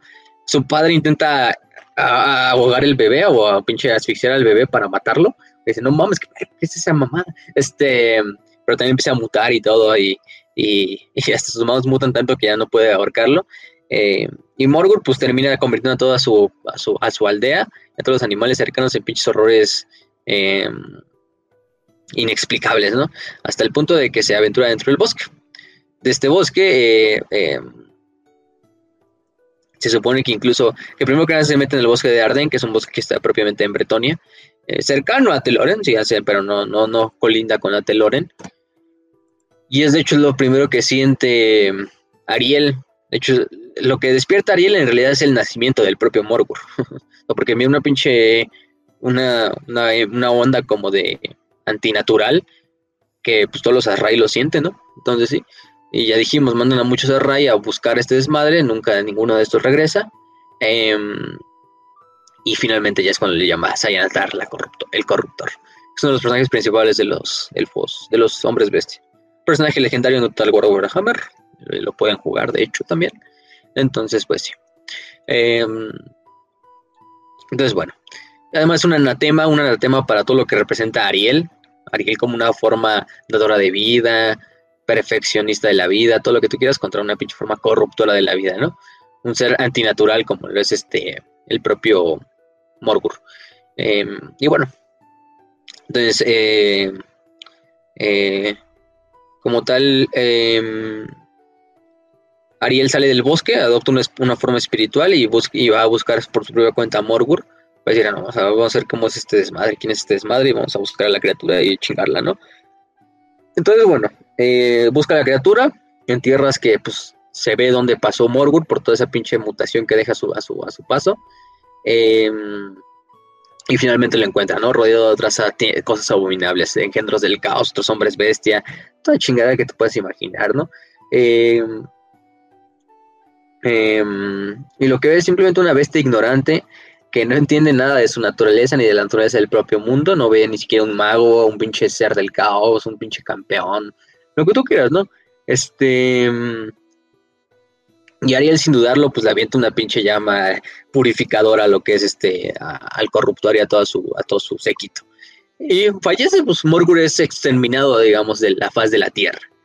La reina maga regresa, este, dice, ah, pues ya acabé con este güey, ya me puedo regresar a mi, a mi, a mi atelare, ¿no? Este, con esto, pues el mundo va a curarse solo em, y todo este desmadre, ¿no? No, no va a haber problema. Eh, lo que no sabemos es, lo que no sabía, sí, este, lo que no sabía es que Morgur no es un ser que sea fácilmente destruido. Porque cuando ella se da la vuelta, lo que, lo que quedó del propio Morgur, que seguramente era un pinche grupo, una montañita de cenizas, empieza a regenerarse. Este Morgur empieza a tomar forma otra vez. Em, este. Y, y, pues sí, Morgur empieza a volver a tomar forma y digamos revive. Así como en Hellboy cuando matan al pinche Samael. Se hace polvito y nada sale otra, otros como dos almas y se dividen, ¿no? Pues, este, y vuelve a salir el puto Samuel dos escenas después, ¿no? Este, así el Morgur. Este, y finalmente, pues el, el buen Morgur eh, renace, no sabiendo ni qué pedo qué le pasó, porque digamos, Morgur sigue siendo como una pinche bestia así sin, instintiva y todo así de.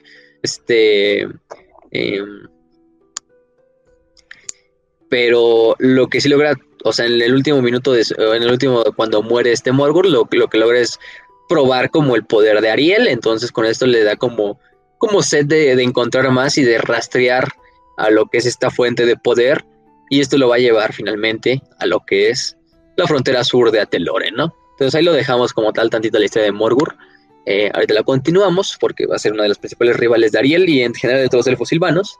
Pero ya vimos que esta bestia conocida como Morgur acaba de tomar un poquito de conciencia, ¿no? De contra qué o qué está buscando, ¿no?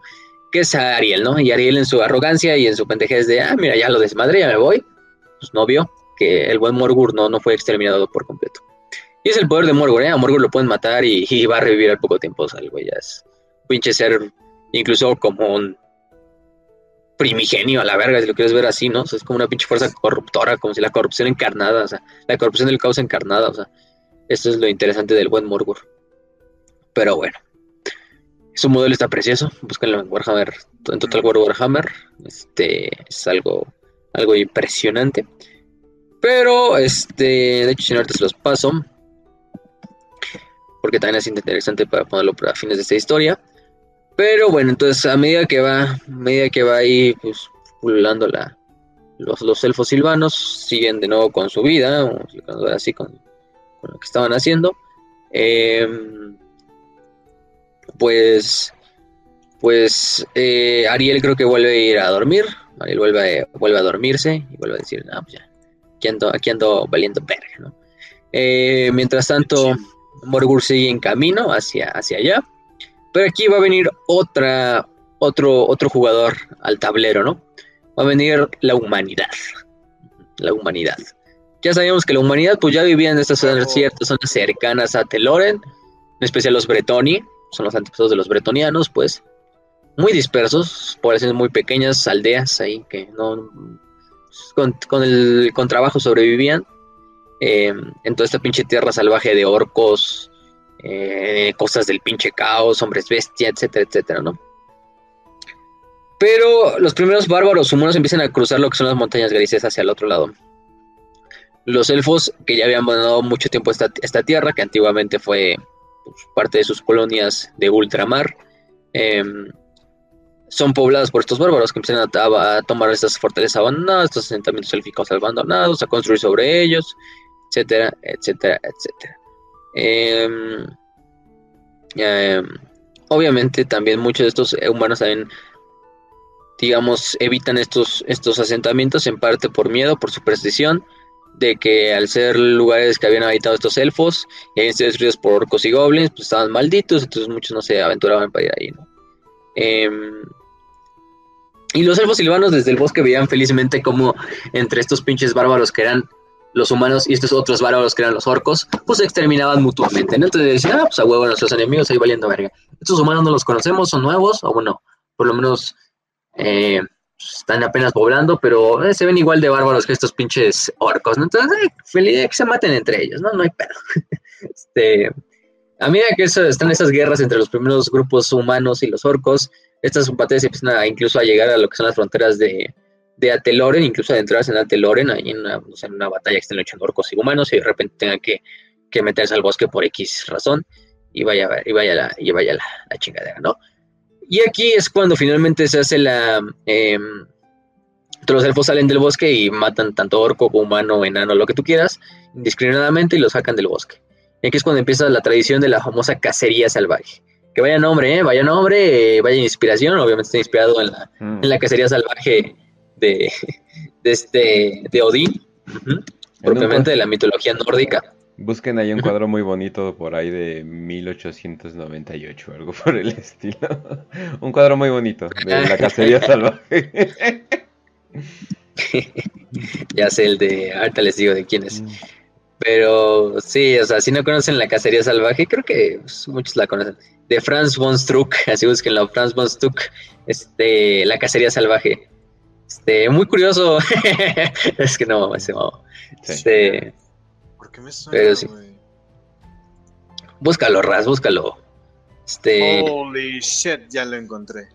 Eh, bueno, los que no sepan qué es esta historia, el cacería salvaje es un mito nórdico. Eh, en este caso, eh, en el cual pues propiamente eh, el propio Odín, sí, el propio Odín, Wotan, eh, bajo la leyenda, el Wotan, el Wotan, el famoso Wotan, también como le dicen los alemanes o los, los, tribus germánicas, era en el cual un super, un pinche grupo de, de, cazadores liderados por el mismísimo Wotan o el mismísimo Odín, eh, bajaban a tierra, ¿no?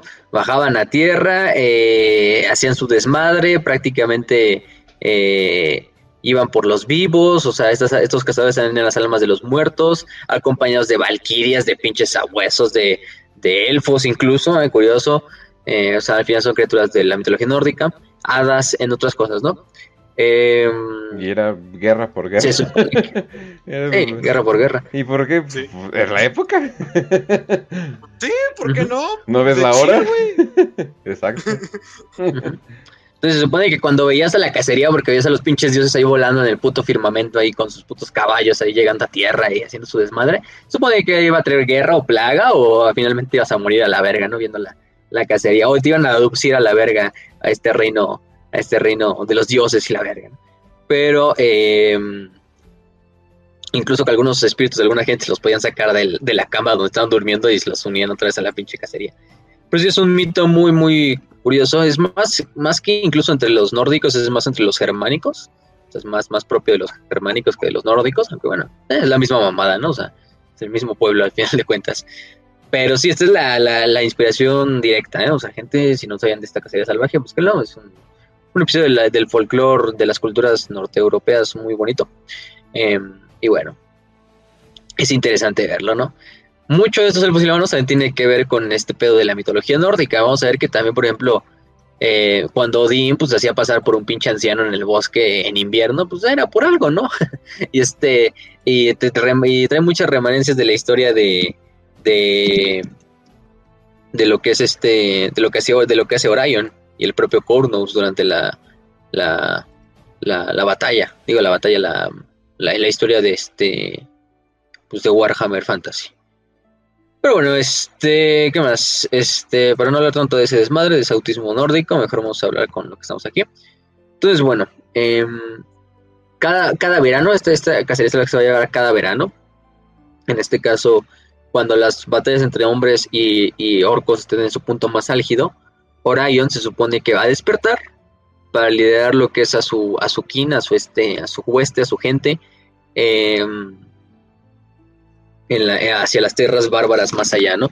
Salen todos del bosque, o sea, salen y se aventuran mucho más allá del bosque los elfos silvanos y van a ir a acabar con cualquier cabrón que se encuentre, ¿no? Humano, orco, enano, abominación del caos, eh, hombre bestia, su puta madre, ¿no? O sea, todo, todo, todo lo que se encuentren en una cacería súper épica, ¿no? En la cual no va a haber pinche piedad ni misericordia, ¿no? Este. Y si no, cada vez los pinches elfos se, Los elfos cada vez les va a gustar más la pinche. El, deporte sangriento de ir a cazar orcos, humanos, hombres bestia, lo que tú quieras, ¿no? Eh los, los, los, los, los, piles verdes felices, ¿no? Porque, oh, huevo, pinches pointy saliendo ahí de las, de las de estas voces así, vamos, y los matan. Pero los humanos así como de, no mames, empiezan a temerle a los elfos, ¿no? Ya no tienen que temer nada más a los orcos, a los hombres bestias, sino también a los elfos que viven en el bosque. Eh, Oye, en Fantasy, ¿de dónde salieron los humanos? No mames, un momento, a ver. A ver. A ver, dale. Kench primero, Kench primero, porque ah, yo iba a decir una pendeja. Ah, ¿de, dónde salieron los humanos? Ajá. Pues no, como tal no nos dicen de dónde, pero eh, probablemente eh, se supone que las primeras tribus de los hombres son originarias de las Outlands y de ahí fueron migrando, pero no dicen como tal de que sean creados por los, los Old Ones. O sea, creo que lo que te dejan entender es que los, los humanos, digamos, evolucionaron solos en la Tierra Mm. Y ya poco llegaron los Old Ones, pues ya estaban ahí como pequeñas tribus valivergas y de todas primitivas, ¿no? Ah, ok. Y ya, mm. igual. También los elfos, se supone, entonces. Lo interesante. Güey, ahora que lo pienso, si, si, lo analizamos detenidamente todo este, este pedo, a ver, viven en un bosque, son hippies, y luego salen a matar a lo que se encuentren. Güey, es Charles Manson. Les falta hacer música. Sí la hacen, ah, es lo de cantarle a los árboles. Exacto. Ahí está, güey. Sí son, son una familia. Entonces sí, ¿no? Pues hace la cacería salvaje, este famoso episodio de las tradiciones élficas no silvanas.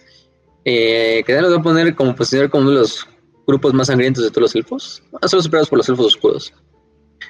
Pero esta cacería se va a hacer cada año, cada año se va a hacer esta cacería, hasta el punto de que actualmente, o antes del fin de los tiempos, cuando digo actualmente gente es porque es antes del fin de los tiempos, reinado de Carl Franz, de León Lunco, por ejemplo, este, pues la siguen haciendo. es en esos momentos donde Bretonia se pone así en alerta máxima, así de no mames, nadie sale de los castillos, todos se quedan dentro eh, y háganle como pueden, ¿no? Pero hay que, porque la pinche cacería salvaje ahí viene, no mames. Entonces, eh, por lo general está hecho, o quienes siguen a Orion son elfos jóvenes, agresivos, como los Wild Riders, que son una unidad de hecho, los jinetes salvajes de, de em, em, entonces es lo curioso. Pero primeramente lo que piensan los estos los, los elfos silvanos es como de sí es que esto no es un deporte, es simplemente una forma como de, de exterminar pestes, ¿no? O sea, de cada año tenemos que exterminar cierto número de humanos, de orcos, para evitar que, que crezcan demasiado, ¿no? es lo que ellos mismos se dicen ahí, ¿no? Es como una forma de controlar los números de los enemigos, ¿no?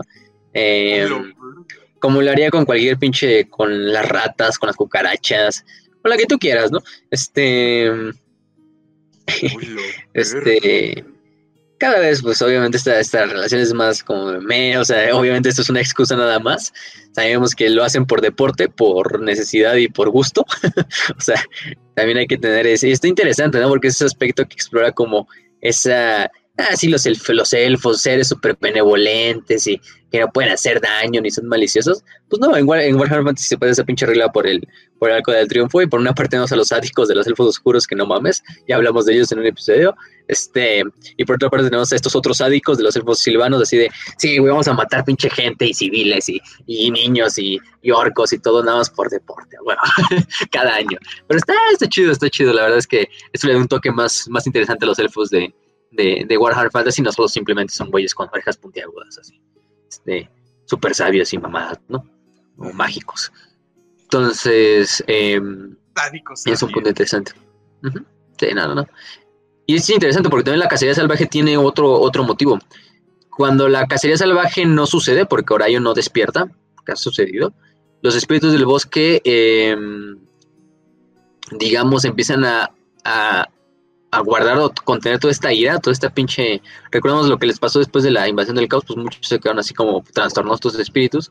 Entonces tienen esta cacería salvaje tiene el cielo de los espíritus como para pues, sacar toda esa pinche energía, ¿no? Así de desquitarse, ¿no? Ya, ya que regresan a la base, pues ya, puedes dormir en paz, ¿no? El peor es que si no se hace la cacería, los espíritus del bosque empiezan a, a, cambiar su, su, ira o la empiezan a dirigir hacia los silvanos. Entonces, oh, digamos, la cacería salvaje sirve como una forma de, mantener esta relación simbiótica entre elfos y espíritus del bosque. Porque, digamos, si los, los espíritus del bosque no se cobran con sangre, pues van a cobrar con sangre. Si no se cobran con sangre humana, se van a cobrar con sangre élfica, por ejemplo. Entonces, es un punto interesante. Y sí, empieza cuando renace Orion y termina cuando el rey del bosque, o sea, Orion, entra en la pira y se, se inmola, ¿no? Em, cuando vuelve a renacer Orion, se vuelve a hacer el ciclo. Eso es lo, interesante. Es una forma también de sacrificio a Cornos. Em, pero bueno. Lo, muy, muy interesante de este, esta parte de la. de la. de, la cacería salvaje. entonces, bueno. ¿Qué seguimos? Ahora sí, Morgur, el regreso de Morgur, este cabrón. Em, bueno, Morgur regresa eh, en un punto de la historia, el cual finalmente eh, Em, muy, muy involucrados en esto de la cacería salvaje, cada vez empiezan a ser un poquito más... a dejar de lado a ver cómo está el bosque por dentro, ¿no? También aunque les sirve mucho esta cacería salvaje, también a veces empiezan a mm, mandar al bosque a la verga, ¿no? No en el sentido de romperlo ni hacerlo mierda, pero como a dejar sus necesidades de proteger el propio bosque. Esto permite que muchos hombres bestia habiten zonas del bosque que digamos olvidadas por los elfos entonces, hordas de guerra, que estas, estas manadas de guerra de los, de los hombres bestia empiezan a, a, a, poblar, ¿no? Y los elfos, pues ya cuando se dan cuenta, ya es demasiado tarde, y hay muchos de estos que pululan, estas bestias, y pues la mayor parte del tiempo también se las tienen que ir a, las tienen que ir a cazar, ¿no? A final de cuentas son hombres bestia, y como bestias, pues se les caza. Eh, los hombres, los elfos no los ven ni siquiera como, como humanos, entonces, pues ya no son humanos tampoco, entonces simplemente van como partidas de exterminación, así de, ¿no? De exterminar y de ir a buscar eh, hombres bestia para exterminarlos a la verga y sacarlos del bosque. Este. Eh, incluso algunos de estos estas manadas empiezan a, evitar el exterminio a través de utilizar lo que son los los, o bueno, es lo que piensan los señores de los elfos silvanos, de que saben de estos caminos, porque Ateloren es un lugar muy misterioso donde los caminos pues, cambian con el tiempo por la propia magia del bosque, los senderos, eh, hay senderos secretos, etcétera. Y pues se supone que es, los, los señores dicen, no, pues estos güeyes de haber aprendido este desmadre, entonces los utilizan a veces para, para salir y, no, que no los encontremos. Eh, pero bueno. Em, eh, incluso algunos dicen, no mames, ¿qué tal si con, la, con la, la, manada de guerra que hemos luchado todo el tiempo es la misma manada de guerra? Pero que está atrapada como el, por la magia del bosque como en un pinche bucle. Eh, y también nosotros, y simplemente es un ciclo, pero en realidad es una sola, ¿no? Y hay más por ahí rondando el puto bosque. Eh, pero bueno, Morgur desafortunadamente ya regresó para este entonces al bosque de Atelor. Eh, dos siglos antes a Morgur había sido destruido por, por Ariel, pero para este punto ya, ya ha regresado. Miles de hombres bestia pululan en lo que es Ateloren y eh, de criaturas horribles y mutadas. Y todo este desmadre, ¿no? Mm, este. Eh, se supone que incluso la propia mutación o la propia presencia de Morgur hace que algunas partes del bosque de Ateloren se rebelen incluso contra los elfos silvanos. O sea, simplemente su corrupción es tan grande que al estar en ese mismo momento hace que una discordancia entre los elfos y los, los espíritus del bosque. Y aunque muchos deciden sí luchar por proteger el bosque contra los elfos, otros dicen no, se nos vale verga o incluso son corruptos totalmente por las fuerzas del caos de, los hombres bestia o por los de Morgur. Eh, se disrumpe todo el pinche orden de Ateloren porque pues, Morgur no, no puede ser asesinado por ningún arma élfica, porque aunque le hagas daño, finalmente el güey se, se recupera. Eh, eh, de todos los espíritus como tal que empiezan a, caer ante, ante, ante Morgur, va a haber uno que va a ser el más importante que va a caer ante, ante esta ante esta ante este poder y bueno, entonces, pero este, en este caso, mm, el chiste es que, bueno, Ariel tiene otra vez que renacer. Y las principales, las que más se joden, son las driadas, que ya de por sí ya dijimos que tienen un espíritu ya de por sí pues, medio jodidón. Pues las driadas son las primeras que se caen, ¿no? Muchas de ellas están en medio de la batalla y hacen que en el último minuto se pasen de lado o empiecen a atacar a los Array o, o a todos en general, a Array, hombres bestia, pero también eso les trae muchos problemas. El conflicto dura un, año entero, es poquito tiempo, pero finalmente el conflicto termina con la batalla de la, de la angustia en el 800, en el menos 811, 811, 811 del, antes del nacimiento de Sigmar. Cuando, eh, cuando Coedil y Ariel, que Ariel ya parece entonces había despertado, eh, lideran la batalla, ¿no? Coedil, ya dijimos, uno de los antiguos hombres árbol, junto a este, este Adanu y a y Edurtu empiezan a luchar contra las fuerzas del, corruptor en, un plano ahí dentro del bosque. Eh, Morgur es eh, apresado por Coedil y en ese momento Ariel aprovecha para volverlo a desmadrar, a exterminarlo. Eh, aquí sí la maga, la maga dice, no, no voy a cometer el, error el mismo error dos veces y decide destruir a la criatura por, pues, por la eternidad, ¿no? agarra su poder, eh, también canaliza el poder del propio bosque. Eh, incluso Morgur frente a un poder como ese no, no puede permanecer eh, y destruye toda su forma física, ¿no? Aparentemente. este, hay que dejarlo ahí entre otras cosas. pero bueno. aparentemente. Ahora sí, definitivamente Morgur está muerta, ¿no? Como tal. Y bueno, finalmente eh, la batalla se gana, sí, el, bosque bastante quedó bastante jodido por, por, la, por porque Morgur pasó por ahí.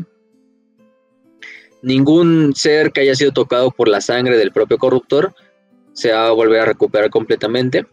Este, incluso partes de este del bosque son inhabitadas, como tal, se abandonan por tan corruptas que quedan. Eh, y bueno, de hecho, hay un. donde cayó la sangre de Morur cuando lo destruye esta Ariel, queda lo que es como un, monumento que es un pinche bosquecito. Digo un bosquecito, un árbol de un roble. Este, que quedan en sus pinches ramas totalmente mutadas como si fueran garras de, de animal, así o de cangrejo, ¿no? Entonces, este. Y de hecho ahí se le conoce, eh, de ahí en, adelante, a esta zona, como lo que es el este, claro de la aflicción. En este caso es un punto importante. Em, Ariel luego, eh, luego encuentra que, bueno, Morgur es inmortal como ella, entonces, eh, aunque la bestia fue exterminada completamente, va a tardar un tiempo, sí, en, renacer, pero pues va a renacer, ¿no? Entonces, la batalla de, la, de la angustia es, es este se acaba, pero desde ahí empieza una guerra secreta entre los elfos silvanos y los hombres bestia, que va a ser una guerra que va a durar hasta la actualidad, ¿no? Una guerra eh, que va a permanecer como tal, pues, eh, perfecta, ¿no? Entonces, eh, entonces, pues ahí está el, gran conflicto de, los elfos silvanos con, con, con, este, con estos cabrones. De hecho, Coedil, Coedil, con Coedil también queda bastante, pues, vamos a ponerlo así como tal, em, tocado por la batalla, pues digamos, él fue el que apresó a este, a este, el propio, pues, eh, Morgur. Entonces él también le, salpica, digamos, la, la, la, esta, la, la batalla. La, y, termina corrompiéndolo lentamente, más lentamente, por el ser de un cabrón tan sabio, pues digamos, sí, sí, sí permanece ahí, pero, pero bueno, Después de esto, 500 años después, se van a ver los efectos inmediatos de este, este o inmediatos de esta, de, este, de esta batalla, porque después de esta batalla, Ateloren, digamos, vuelve a entrar en una de las, en una guerra civil, porque el mismísimo Cuedil, que ya había caído bajo la, locura de, tocar la sangre de Morgur, de esta corrupción, empieza a tener gran resentimiento por los elfos. Eh, incluso planea destruir el renacimiento de Orion una vez por todas para que Orion ya nunca pueda volver a renacer o Cornus no se pueda reencarnar. Y, en parte esto explota porque Quedil, recordamos, fue uno de los, fue uno de los, de los espíritus árboles que, se opusieron al principio a que los elfos habitaran, ¿no? De hecho fue porque Adanu y Durtu como que le ganaron en la votación, al final eran dos contra uno, que bueno, Quedil tuvo que hacer así como de mala ganancia, déjalos vale ver. Ya me vale ver. Este... Mm, entonces, ese invierno, en el cual Quedil planea todo, Quedil y sus estas handmaidens de, sus driadas no duermen em, y esperan hasta que Ariel vuelva a entrar en, su, en, su, en su hibernación, digamos, lo quieren ver así, dentro del roble eterno, para que, digamos, los elfos silvanos estén sin liderazgo, ¿no? No está ni Orion ni Ariel, entonces es el momento perfecto para atacar. Em, eh, y entonces ahí es cuando Coedi lidera un ataque contra lo que es el claro del rey, que es el lugar donde pues, están los cuerpos de Ariel y de Orion, ahí en el roble eterno. Es un claro, hay un claro del bosque bastante grande. Y empieza a asesinar todo lo que se encuentre, sea espíritu del bosque aliado de los elfos, o propios elfos, etcétera, etcétera, ¿no?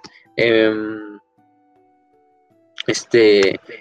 Eh, pero en especial se enfoca en los Wild Riders, que son los, los, los jinetes salvajes que cada uno de estos jinetes salvajes tiene que dar su vida, o se tiene que inmolar, tiene que sacrificar para que sirva su cuerpo, digamos, como un vehículo o un sacrificio para que Orion renazca el siguiente verano.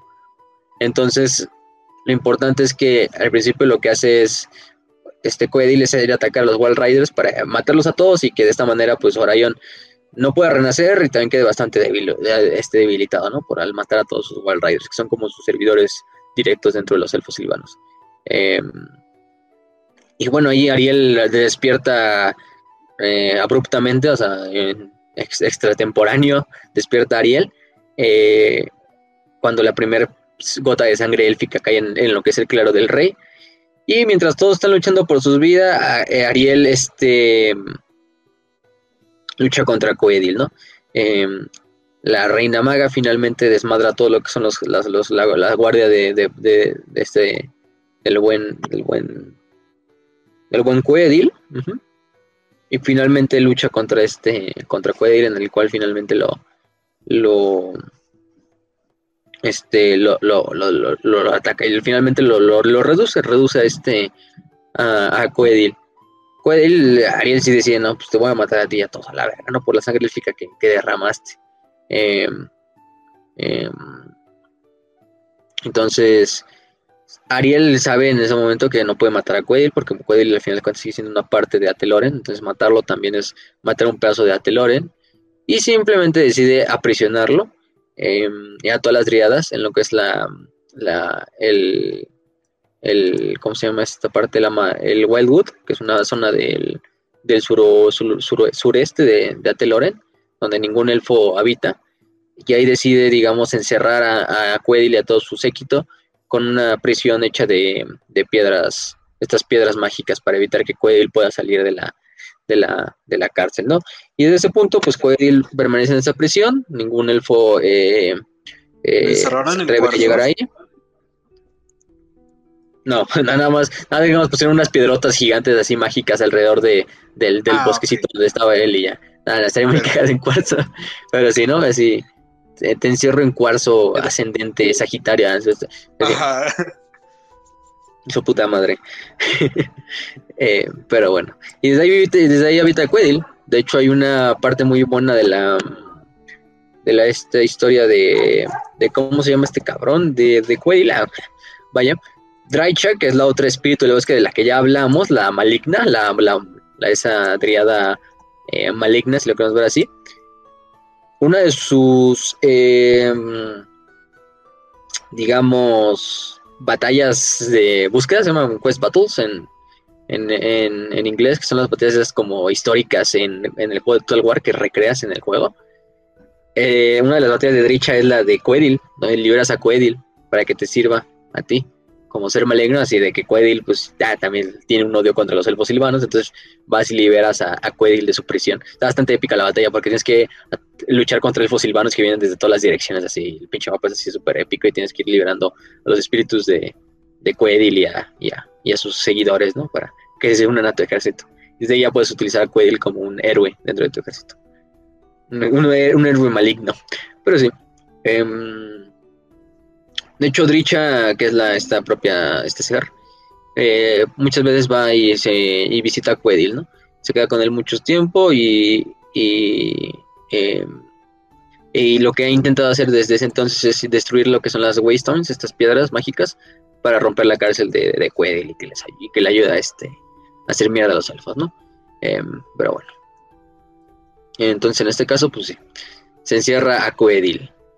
Ya nada más nos queda, bueno, nos queda tanto un chingo, pero este, vamos con eso más rápido. Entonces, después de esto, ¿qué sucede? ¿Qué sucede después? Eh, viene la, temporada de la, de la, de la retribución, vamos a saltarnos algunas otras. Eh, suceden las famosas cacerías salvajes, sigue sucediendo y sucediendo. Este, la temporada de la revelación del, 1124 a 1116 Ateloren es la, la época dorada de Ateloren, bajo el liderazgo de Ariel y de, Orion. Este, mm, digamos, una era de gran paz, donde prácticamente se, se restablece todo lo, aquello que es el daño de las eras pasadas, contra Morgur, contra Coedil, etcétera, etcétera, etcétera. Em, ¿Qué más? Entonces, em, eh, por ahí vuelve a reencontrarse este Morgur, que Morgur renace e intenta atacar lo que es una zona, una montaña conocida como la, la, la, la, punta de, plata. Es un pico que está cerca de las, de las tierras occidentales de lo que es este de Ateloren. Ariel va hacia el lugar, eh, lucha contra este, contra Morgur, porque gran parte de las aguas de, este, de esta Silver Spire alimentan lo que es el bosque de, de Ateloren, entonces no puede permitir que pinche Morgur vaya a donde cae el agua para Ateloren y que la corrompa, ¿no? Pues ya vale verga, ¿no? Y bueno, el que Ariel no va al principio, sino quien va es Orion, porque Ariel va, quedó muy debilitada después de la primera de la segunda batalla que tuvo contra, contra Morgur. Entonces, finalmente, quien va es este, este Orion a acabar con, con, con el buen con el buen Morgur. Sí, um, por ahí un lidera la, la, carga salvaje o la cacería salvaje y finalmente se encuentra con, con, los hombres salvajes, con los hombres bestia y con, con Morgur en, en, una de las zonas y, em, y, literalmente agarra a Morgur y lo empieza a arrancar, le arranca cada pinche extremidad una por una hasta que ya más que el pinche muñoncito ahí del Morgur, ahí el pinche tamalito, ya la avienta toda una, a una pira de fuego para que se purifique la verga. este. sí, no, no, no. Cagado, cagadamente ahí el pinche. Eh, mm, y todo esto, ¿no? Em, ¿Y qué más? Eh, y bueno, finalmente eh, Orion acaba con él. Antes de eso se da cuenta de que hay otra presencia por ahí en el bosque, algo rara que no logra descifrar del todo pero que se da cuenta de que Orion, que Morgul simplemente estaba ahí para hacer que Orion y Isha estuvieran en un solo lugar intentar consumir la esencia de Isha y Cordos, ¿no? Pero eh, no, no, no tiene mucho, tiene mucho éxito. Este, mm, eh, ¿qué más? Eh, Morgur vuelve a renacer al poco tiempo en las zonas occidentales de Ateloren, vuelve a intentar atacar lo que es la Silver Spire. Eh, en este caso. No mames, güey. Aquí ya, es, ya, está peor que el Barney, güey, en, en, el meme de los Simpsons, de que Moe lo tira, lo saca de la taberna y luego aparece detrás de la puerta, güey. Ese es Morgul ya. Y bueno, ahí se encuentran con humanos, de hecho, dentro del bosque. que finalmente estos humanos que también veían esta Silver Spire como un lugar santo, le ayudan finalmente a Orion a luchar contra Morgul y contra su avance de hombres bestia, porque también este lugar era santo para ellos, entonces pues logran terminar con Morgul. Otra vez. vaya, vaya ese Morgul es, es reticente el cabrón. No, no le podemos decir que no, no, le gusta intentar las cosas bastante. La, luego de esto sucede que la reina, esta Isha, em, este, em, se hace una amistad principalmente entre, entre Cord, entre Orion, lo que es el líder de estos humanos, que es un nuevo reino que acaba de nacer. ¿Cuál será? ¿Cuál será? ¿Cuál será?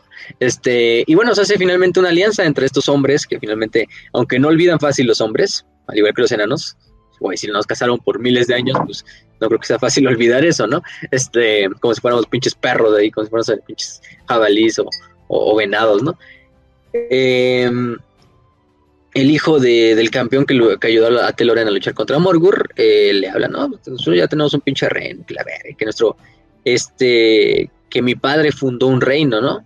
Este padre, pues nada más que Gilles el Bretón, ¿no?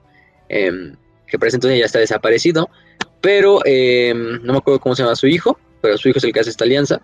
Finalmente, entre Ateloren y el naciente reino de Bretonia, se hace una, una alianza. Principalmente hecha por ¿eh? Ahora no le gusta mucho la idea de, no mames, ¿cómo hacer una pinche alianza con estos humanos? Vale, vergas, yo, los quería cazar y la verga. este. Eh, hasta ahora hasta como dice, bueno, voy a, porque Isha me lo pide, o porque Ariel me lo pide, voy a mantener como el, este eh, la cacería salvaje a raya cuando se trate de territorios de Bretonia. Entonces, la cacería salvaje sí va a poder pasar por los reinos de Bretonia, pero no va a poder atacar a los bretonianos. Entre comillas, en la, en la teoría, ¿no? Eso se dice en la teoría, en la práctica es otra cosa, pero bueno. Pero eso es lo interesante. Entonces, sí, la causa junta hacen que finalmente estos, estos, eh, estos humanos y estos elfos se, se unan eh, los humanos empiezan a llamar a, a, Ariel como la eh, eh la hija de las neblinas. No a confundirla con la Melago, que pues propiamente esta otra diosa élfica que es esta... ¿Cómo se llama esta, esta vieja raza? La otra diosa élfica. no me acuerdo, la que es del dios de la diosa de los sueños. Pero bueno, también, digamos, la, la Ariel se empieza a ser como un, personaje de la mitología bretoniana, ¿no? Como esta reinada que habita en el bosque. Este, pero bueno. Esto tiene un buen propósito de que le sirve a, los elfos elevados como un escudo, un escudo de, carne y hueso, que se va a convertir este Ateloren, digo, este Bretonia para ellos, entre otras cosas, ¿no? Eh, ¿Qué más? Em, ¿Qué más? ¿Qué más? ¿Qué más? Después de esto viene lo que es la tradición o la maldición de Alisara. Eh, había una vieja que se llamaba Alisara, una elfa, que era hermana de Ariel. Bueno, fue alguna vez su hermana de Ariel. Em, incluso fue esposa, creo que ya lo hablamos, esposa de Malekith de Nagaroth, ¿no? Este. Es lo, es lo cagado. Creo que lo hablamos en el episodio pasado de los alfos oscuros. Eh, recordemos que las guerras entre Ultron y Nagaroth pues, se llevaban a cabo eh, ocasionalmente, entonces a los aficionados pues, les importaba poco estas guerras. Pero Lizara, que era la hermana de Ariel, o que alguna vez fue la hermana de Ariel, y que era esposa de Malekith, eh, en una de esas recordemos que cuando Malekith hace su rebelión, esta vieja se va en chinga hacia lo que es la, hacia lo que es la, hacia Teloren por decepción de lo que hizo Malekith y la verga, y, y este, y decide, bueno, decide salirse hasta que finalmente ya como que se dice, bueno, ya, ya perdoné al Malekith, ya me voy a regresar con él, ya que es rey de todo pinche Nagaroth, ¿no? los elfos oscuros. Este, y le dice, no, Ariel, pues déjame salir, ¿no? Date el orden y, regresar con Malekith y la, y la verga. Y le Ariel, bueno, pues está bien, güey, no, no, veo problema, tú, tú sal y, reúnete con tu, con tu marido. Este, aunque ella no quería, pero pues sabe que tiene que. Esto le llega a oídos de Morati, de la mamá de Malekith, y lo recordemos en esta historia, la hablamos. Eh, eh, bueno, Morati engaña a un príncipe de los altos elfos, Valedor, un príncipe que había sido desgraciado en Ultuan, para que lleve a cabo un ataque contra la escolta de Alisara, em, que de hecho era eh, em, que eran los elfos silvanos que la iban custodiando para llevarla a la costa y que de esta manera agarró un barco para llegar a, con Malekith.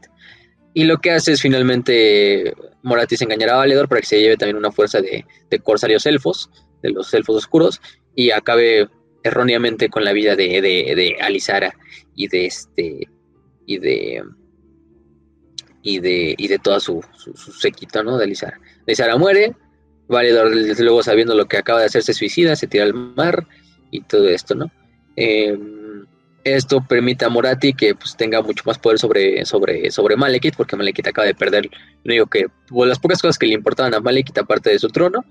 Entonces, eh, sabe, ¿no? Los elfos silvanos logran vengar parte de la muerte, sí, de, de esta, de Alisara a través del asesinato de los, de los, los altos elfos que se habían, que la habían matado, de los elfos que la habían matado. Y pues eh, dentro de, de Ateloren pues, se escucha un gran silencio por la muerte de la hermana de la reina. Em, eh, ¿Qué más? Eh, el, invierno, de hecho, ese año viene más, más temprano que los demás años. ¿Y qué más? Esta, esta, esta tristeza de Ariel se convierte en ira y esta ira va a dar paso a la era de la retribución del 1117 al 1702 del calendario imperial. Aquí ya nació Sigmar hace 1117 años, entonces ya, ya hay imperio y todo, ¿eh? Este, Ahí intenta descubrir la, la, la, la, identidad de los que mataron a su hermana. Finalmente le llegan a oídos de que, bueno, quien fue fue Morati, este, la, esposa, la madre de, de, Malekith. Em, eh, ¿Qué más? Y entonces, pues aquí lo que hace es llevar, eh, o lo que hace esta reina maga es canalizar la magia del, del árbol del roble eterno para llevar con unas raíces que lleguen a Ilirion, que era la tierra del príncipe Valedor, que fue el que mató a esta, a su hermana, engañado, pero la mató. Em, y se supone que es lo que hago, ¿no? Elirion, ya hablamos de Elirion, que es una zona famosa por sus caballos, por lo, por lo menos, por ejemplo, en, en, en, Ultuan. Pues Kurnos es uno de sus dioses principales. Entonces de repente Orion llega a Elirion y cuando ven dicen, ah, la verga, es el avatar de Cornos de nuestro dios. Y de repente se dan cuenta que Orion empieza a matar a todos los pinches elfos que están en Elirion, así como en venganza, por orden de Isha. Y dice, no mames, pues no podemos atacarlo porque es nuestro dios, ¿no? Y la verga, eso le cuesta bastante a los elfos, porque ese verano los, las planicies de Elirion quedan llenas de sangre, eh, ríos de sangre de la pinche gente de los elfos de Elirion. Entonces es lo, es lo cagado. Orion no encuentra risas ni alegría en ese trabajo, porque esto no es una cacería, simplemente es una venganza, es una tarea que le encomendó su, su, su, este, su sugar mommy, entonces pues tiene que ir a hacerlo y porque aunque sí, ahora es un chat, también es un simp, entonces va a hacer lo que diga Ariel. Em, pero bueno. Mm, y es lo que encuentra, ¿no? Después de aquí hace su venganza, los elfos silvanos llevan a cabo eh, eh, un ataque contra las fuerzas de, de, Morati en su ciudad de Grond. La torre de la profecía también es eh, desmadrada. Eh, Morati, desesperada, envía mensajeros a su hijo, al, a Malekith, para que le traiga refuerzos y le ayude. Eh, este. y nada más, ¿no? Recordemos que Malekith se da cuenta de que Morati fue la participa en el asesinato de su esposa, entonces se dice, no, pues también esto va a ser mi venganza, ¿no? Y va con un ejército al norte, eh, este, los elfos silvanos logran romper la ciudadela interior de, de. Eh, Morat intenta eh, pedir por su vida y la verga. Este, incluso se presenta ante Ariel y Orion. Así de, no, me arrepiento y la verga, ¿no? Este, Orion decía, no, pues ya matemos la kitchen, que es su madre, ¿no? Este, em, em, em, eh, y, y, y, en última instancia Ariel también está como diciendo, sí, pues vamos a matarla a la verga, ¿no? Como venganza de Marielo, súper emputadísima, súper enojada, ¿no? Y, y, Morati utiliza su famosa lengua, su lengua de plata ahí para decirle, no, ¿qué crees? Que yo sé mucho de energía oscura y maligna y, Dark Lord y la verga, ¿no? Entonces, ¿qué crees? Te puedo dar todo ese conocimiento si me dejas vivir. Y bueno, al final de cuentas, Ariel Ariel también es una vieja muy sedienta de poder, hay que decirlo. Este, le gusta bastante lo que es la. Al final del día es una maga, por no es la reina maga. Entonces también aprovecha este momento para decir, bueno, esto es tentador, tentador. Y acepta el trato, acepta el trato de aprender de, de, de, Morati. Em, este. Entonces, este. Eh, eh, y en parte es es por las cosas que ya ha visto esta Morati, digo, por este, esta Ish, esta Ariel, por la propia corrupción de, de Morgur, que también Morgur pues le, cayó, o sea, Morgur también le la chingó cuando pasó esto. Y aparte porque muchos desde antes Morati le estaba inventando como hechizos de los cuales Ariel nunca se dio cuenta de, bueno, que envenenarla a su alma un poquito, ¿no? Y bueno, el chiste es que se da la esta. Le da sus secretos más reveladores em, y, y Morati se le permite vivir y Ariel y Orion se van a la verga, ¿no? Sin cumplir la venganza como tal. Eh, luego me llega Malekith y ya le hace a su mamá lo que le tiene que hacer y es otra historia, ya lo hablamos. Pero bueno, regresa a, Teloren, Ariel y Orion pues dicen, ah, bueno, está pues, cagado, ¿no? Qué, mamadas. Este, pero al siguiente año vuelven a dormir, al siguiente año, la siguiente primavera, eh, lo impensable pasa, ¿no? Orion no renace. Dicen, a la verga, qué pedo, qué pedo, ahora no está renaciendo, ya va a valer, ya va, ya va a ser el verano y, y no renace, ¿no? Este, incluso los, los Well van ahí al, roble y dicen, no, qué pedo, qué está pasando, y le preguntan a la reina y de, ¿por qué no revive y qué podemos hacer? Y Ariel le dice, no, no, no sé, váyanse a la verga, ¿no? O sea, aquí no, no me importa sus súplicas. Y la reina maga cada vez empieza a ser más eh, pues, oscura del alma, más pinche maldita, más más perra. Entonces, en este caso, este, toda la corte dice, no, pues ya estaba medio loca la cabrona, ya, como que ya está valiendo pito. Em, em, eh, y de gracias a esto, evita, eh, eh, gracias a que ahora yo no renace, pues la cacería salvaje no se puede llevar a cabo, entonces muchos de los espíritus que empiezan a, depredar a los elfos, como nos ha visto en muchos siglos, y, y desde ahí, la, en solo una década, la vida en Ateloren, una década en la cual no renace Orion, 10 años mínimo, eh, pues empieza de lo que era una armonía simbiótica entre las dos especies, entre las dos razas, se empieza a una pinche batalla de la sobrevivencia de los elfos, ¿no? Em, entonces, a medida que el bosque también cambiaba y Cariel cambiaba, pues también el pinche mismo, el mismo bosque, la misma percepción de los elfos y de los espíritus cambiaba y hasta ese punto de que como que ya ni les importaba ni siquiera hacerle daño al bosque para, para matar al otro, entonces es lo que ¿no? Durto y Adano son aquellos que mantienen su sanidad y se dan cuenta de lo que está pasando y dicen, no mames, está valiendo verga. Tanto nosotros los espíritus como los elfos demonios están bien agresivos, ya nos estamos dando en la madre. Eh, ¿Qué le está pasando a esta vieja? Em, también los hombres bretonianos, que aunque había una alianza entre Ateloren, algunos señores bretonianos que pasan cerca de Ateloren son atacados inexplicablemente por los elfos silvanos o por los espíritus. Y dicen los elfos, los bretonianos, así como, ¿de qué pedo, qué pedo? No, pues no, que tenemos una alianza y que la chingada. Este eh, y la verga, ¿no? O sea, también eh, enanos que pasan cerca con caravanas, por ejemplo, de comercio hacia Bretonia, también son atacados. Tribus pieles verdes son exterminadas, aunque bueno, eso es normal, está entre otras cosas, ¿no? Eh, sí empieza a ser bastante, bastante cruel el reinado de, Ariel. Morgur vuelve a renacer, en el bosque de las sombras. hay otra vez Ariel dice, no, pues ahora sí vamos a acabarlo otra vez, ahora sí vamos a destruirlo. Eh, Ahora e-, ella dice, ahora voy a consumir su poder así como él trató de consumir el mío. La maga, la reina maga lleva una hueste hacia el norte a través de las raíces del mundo, llega con Morgur, em, este, encuentran al corruptor, inmune a todas las armas. Em, este, Ariel genera una invocación de Spellsingers, que son una unidad para destruir a Morgur y transportarlo y capturarlo hacia lo que es el roble eterno. Entonces transportan a, Morgur hacia el, roble eterno. Ahí con su magia oscura lo que hace es atar a, la criatura, a Morgur, y empezar un ritual para hacer del poder de Morgur el suyo. No, no, ya, ya todo está yendo a la mierda, o sea, ya pinche, está en la mierda ya todo, güey. Este, y, ahí es cuando interviene Durtu. Le dice, no mames, ¿cómo traes a este cabrón aquí? Este, ¿cómo, cómo, has, cómo has violado la santidad del, del, del roble eterno? Eh, y ahí es cuando Durto le vale verga y asesina así, desmadra, hace, hace mierda a este Morgur justo antes de que el ritual se complete, ¿no? O sea, le vale verga, sobrepasa a todos los elfos y se va directo contra Morgur, que está ahí en un pinche altar ahí, listo para ser sacrificado, sepa la verga. Y ahí hace mierda este, a, a, a, Morgur. Y Ariel pues grita así, ¡No mames! Este, mi, mi sacrificio y la... Este, este, para ser perra, mi hija, debes de conocer primero las, las, bondades del bosque, así le dijo Durtu. Entonces, este, eh, y ella dice, pues estaría el, no mames, ¿qué estás haciendo? Y ya se avientan contra Durtu. Eh, sabe que no le puede hacer daño a Durtu, entonces dice, pues lo deja, lo deja irse y dice, vale, agarre. Este, Güey, no mames, este, este es el momento en el que ponen la música de la Rosa de Guadalupe. ¿La del final?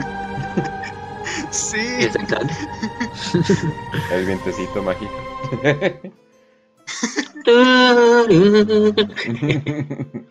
Entonces, ¿y esta rosa? A ver.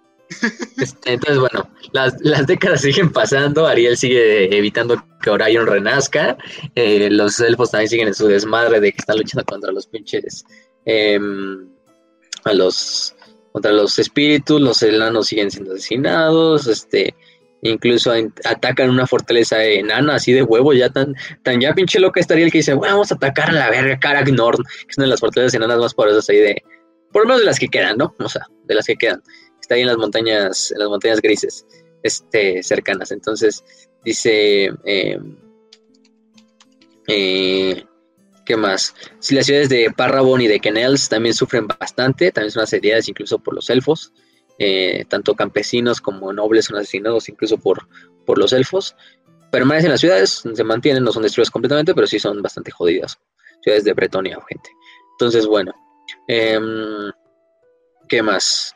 Eh, otras, también ahí es cuando empieza a enfermar lo que es el propio árbol. Muchas de las raíces del mundo que lo conectaban con otros bosques empiezan a pues, morir, a marchitarse, ya no son, prácticamente se rompen canales entre bosques eh, y entre Ateloren. Eh, incluso la, propia reina maga dice, no, pues vamos a curarlas, pero ya es demasiado tarde, ya sabes que ya se fue toda la mierda. este, también el rey Fénix de Ultuan, en este momento que creo que es Finubar, no, Finubar, sí creo que es Finubar ya, en este entonces envía embajadores a Teloren para decir, oye, no, pues qué pedo vamos a hacer. Vamos a quitar todos esos, esos, esos pedos que tuvimos en el pasado, ¿no? Y volverse una alianza entre elfos, ¿no? Em, y Ariel manda la verga a los embajadores. Y de hecho a los embajadores hace que se queden atrapados en, el bosque a través de borrar los caminos y se queden atrapados para la eternidad en el pinche bosque. Así. Todo bueno, o sea, se quedan ahí por décadas. Luego finalmente logran escapar debido a que em, un, ejército bretoniano que veía que había sido atacado por los elfos celibanos fue al bosque a intentar como vengarse y a recuperar lo que les habían robado y queman parte del bosque y con esto hacen que los, los finalmente estos güeyes puedan salir y, regresar con el rey con el rey Fénix y decirle no pues que cree que la Ariel ya está toda pinche loca ya no, no vale la pena ahí hacer una alianza em, finalmente los, los ancianos del bosque o sea Durtu este este otro cabrón de Adanu dice, no, ya esto ya está, ya está, ya, esto ya no puede ser mantenerse, ¿no? Eh, tendremos que limpiar la pinche alma de Ariel. Y ayudados por una um, vidente conocida como Nayet, em, eh, logran este, juntar bastantes fuerzas de espíritus del bosque, de elfos silvanos que todavía quieren ser fieles a Orion y a lo que antiguamente fue el bosque y marchan hacia lo que es el clero del rey. Ahí Adán intenta razonar con Ariel de, no, güey, ¿qué estás haciendo? Este, tú estabas destinada a destruir a los Sith, ah, no, eso es otra cosa, ¿verdad? Este, no unírteles y, este, lamentablemente la, Ariel dice, no, me vale verga, este, este, eh, la Morati is my best friend now, este, no puedo, no puedo dejarla, su magia oscura está bien verga, todo lo que tú quieras, ¿no? Y, bueno, pues empieza, empieza, la batalla, empieza la batalla contra las fuerzas de Ariel y las fuerzas de Adán y de Durtu. Eh, la batalla se va en contra de Adán y de sus seguidores, porque estaban bastante sobrepasados en números. Eh, Adanu finalmente lo que hace es, a través de la conexión que tiene él con el propio bosque, es eh, finalmente lo que hace es en un acto de, en un acto de, de, virtud lo que hace daño es finalmente absorber como tal, de cierta manera, la oscuridad en el corazón de, Ariel y con él da su vida, ¿no? Porque en ese momento en el que Adán absorbe toda esa pinche energía maligna, esa corrupción, esos pinches milenios de, corrupción de Morgur, de esta magia oscura de, de, Morati, etcétera, etcétera, pues infecta al buen Adanu y Adanu muere. Adanu fallece instantáneamente y, da su vida para, purificar a la elfa. Entonces, em, de esta manera se saca y se, evita todo este desmadre, ¿no? La locura con el tiempo empieza a, salir. Ariel vuelve a saber de dice, no, pues valió verga, ¿no? ¿Qué, qué sucedió? Em, eh, este el último regalo de Adano finalmente le da también todo lo que es como visión de lo que está pasando y de lo que ha traído y de todos estos ciclos que se han disrumpido por su por su egoísmo y la maga la, la, reina maga en chinga sale corriendo hacia lo que es la hacia lo que es el roble eterno em, y duerme y por un tiempo intentando encontrar redención por sus crímenes y después de que acabe esta temporada de la retribución, el tiempo de la redención o la temporada de la redención viene a que es del 1703 al 2007 del calendario imperial. En este Ariel, en este último acto, Ariel, eh, antes de, recluirse dentro del árbol, hace que eh, intenta recuperar a Orion y hacer que Orion regrese, ¿no? Para que Orion con su cacería salvaje y con todo su desmadre sane el bosque mientras ella duerme, ¿no? Em, y bueno, em, ¿qué más? Eh, después de eso se va a tardar mucho el proceso porque cada año los Well Riders de Orion van a traer sus este, inicias a lo que es el, el, roble y de esta manera va a renacer, eh, pues digamos, Orion. Entonces renace Orion, em, pero ahora ya no va a pasar lo que pasaba antes, ¿no? De que renació Orion y Ariel y que juntos gobernaban. No que de aquí en adelante prácticamente Ariel, pues, en su culpa, va a quedarse encerrada dentro de lo que es el roble eterno y no va a querer salir hasta pues, dentro de mucho, mucho, mucho tiempo después. Y prácticamente Orion va a ser el único líder de la raza élfica por mucho, mucho tiempo. Entonces, es uno de los grandes problemas que va a traer. Mm, Sí, entonces eh, el ciclo de la vida continúa, el daño que se, se hizo, lo que se puede se rescata, las relaciones con los elfos, con los demás elfos, con los demás humanos, con los enanos, a lo mejor se, se mejoran todo esto. Em, ¿Y qué más? Em, y viene ahora sí lo que es Nayet, la que dijimos que ayudó a Durtu y a, este Adanu a, salvar a Ariel le dice que no, que ya debe de acabar el periodo de isolacionismo de toda la raza élfica de los silvanos y que deben de salir de sus tradiciones para ir a acabar con, con el enemigo principal, que son los estos em, los hombres bestia que están cada vez más pululando y las fuerzas del caos. Entonces, pues de esta manera em, se restablece el balance. Por décadas siguientes, los elfos silvanos con su concilio y con Orion y con todo este desmadre, eh, se hacen aliados de lo que es el rey enano, otra vez restablecen sus, relaciones con los duques bretonianos y con el rey, em, etcétera, etcétera, los ayudan en, diversas batallas. Em, es cuando viene, por ejemplo, también la avenida de los Skavens, eh, que atacan desde el imperio subterráneo y atacan las ciudades de Brion y de Kenels. Em, algunos guerreros de Ateloren salen en, en ayuda de lo que es Bretonia y salen juntos a luchar y a acabar con los estos con los con los Skavens, En honor de esta victoria, el Lord Arda, que era el guardián de Icrisil y comandante de los elfos silvanos durante la batalla, se le concede el título honorario de rey, digo, de caballero del reino por el duque Merovec de Musillon. Entonces es cagado, ¿no? Un pinche oh, elfo ahí como caballero del, reino. este, lo que es que te dicen, no, o sea, Arda sí, Arda sí acepta el título así muy, ah, sí la corte, me voy con los humanos y que, que me den su título.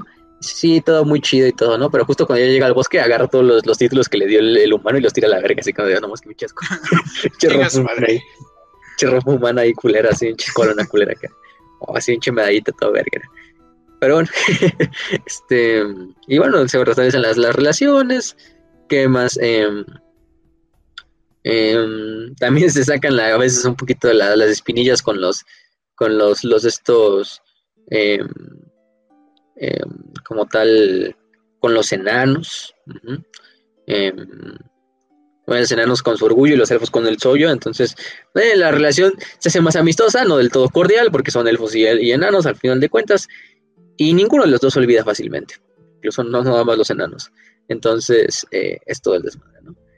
De aquí vienen, por ejemplo, otras dos, eh, dos personajes que van a ser interesantes, que son las hermanas del crepúsculo, que son las emisarias eh, conocidas como Naestra y Arahan.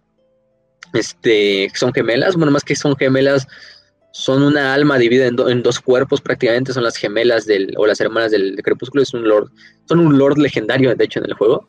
Y es un solo lord, pero son dos personajes, entonces está raro, porque a huevo los dos personajes van juntos siempre. Eh, las van a reconocer porque llevan una máscara, la mitad de una máscara, cubriéndoles parte de su cara. Una lleva la mitad izquierda la otra la mitad derecha, y una tiene el cabello negro y la otra plateado.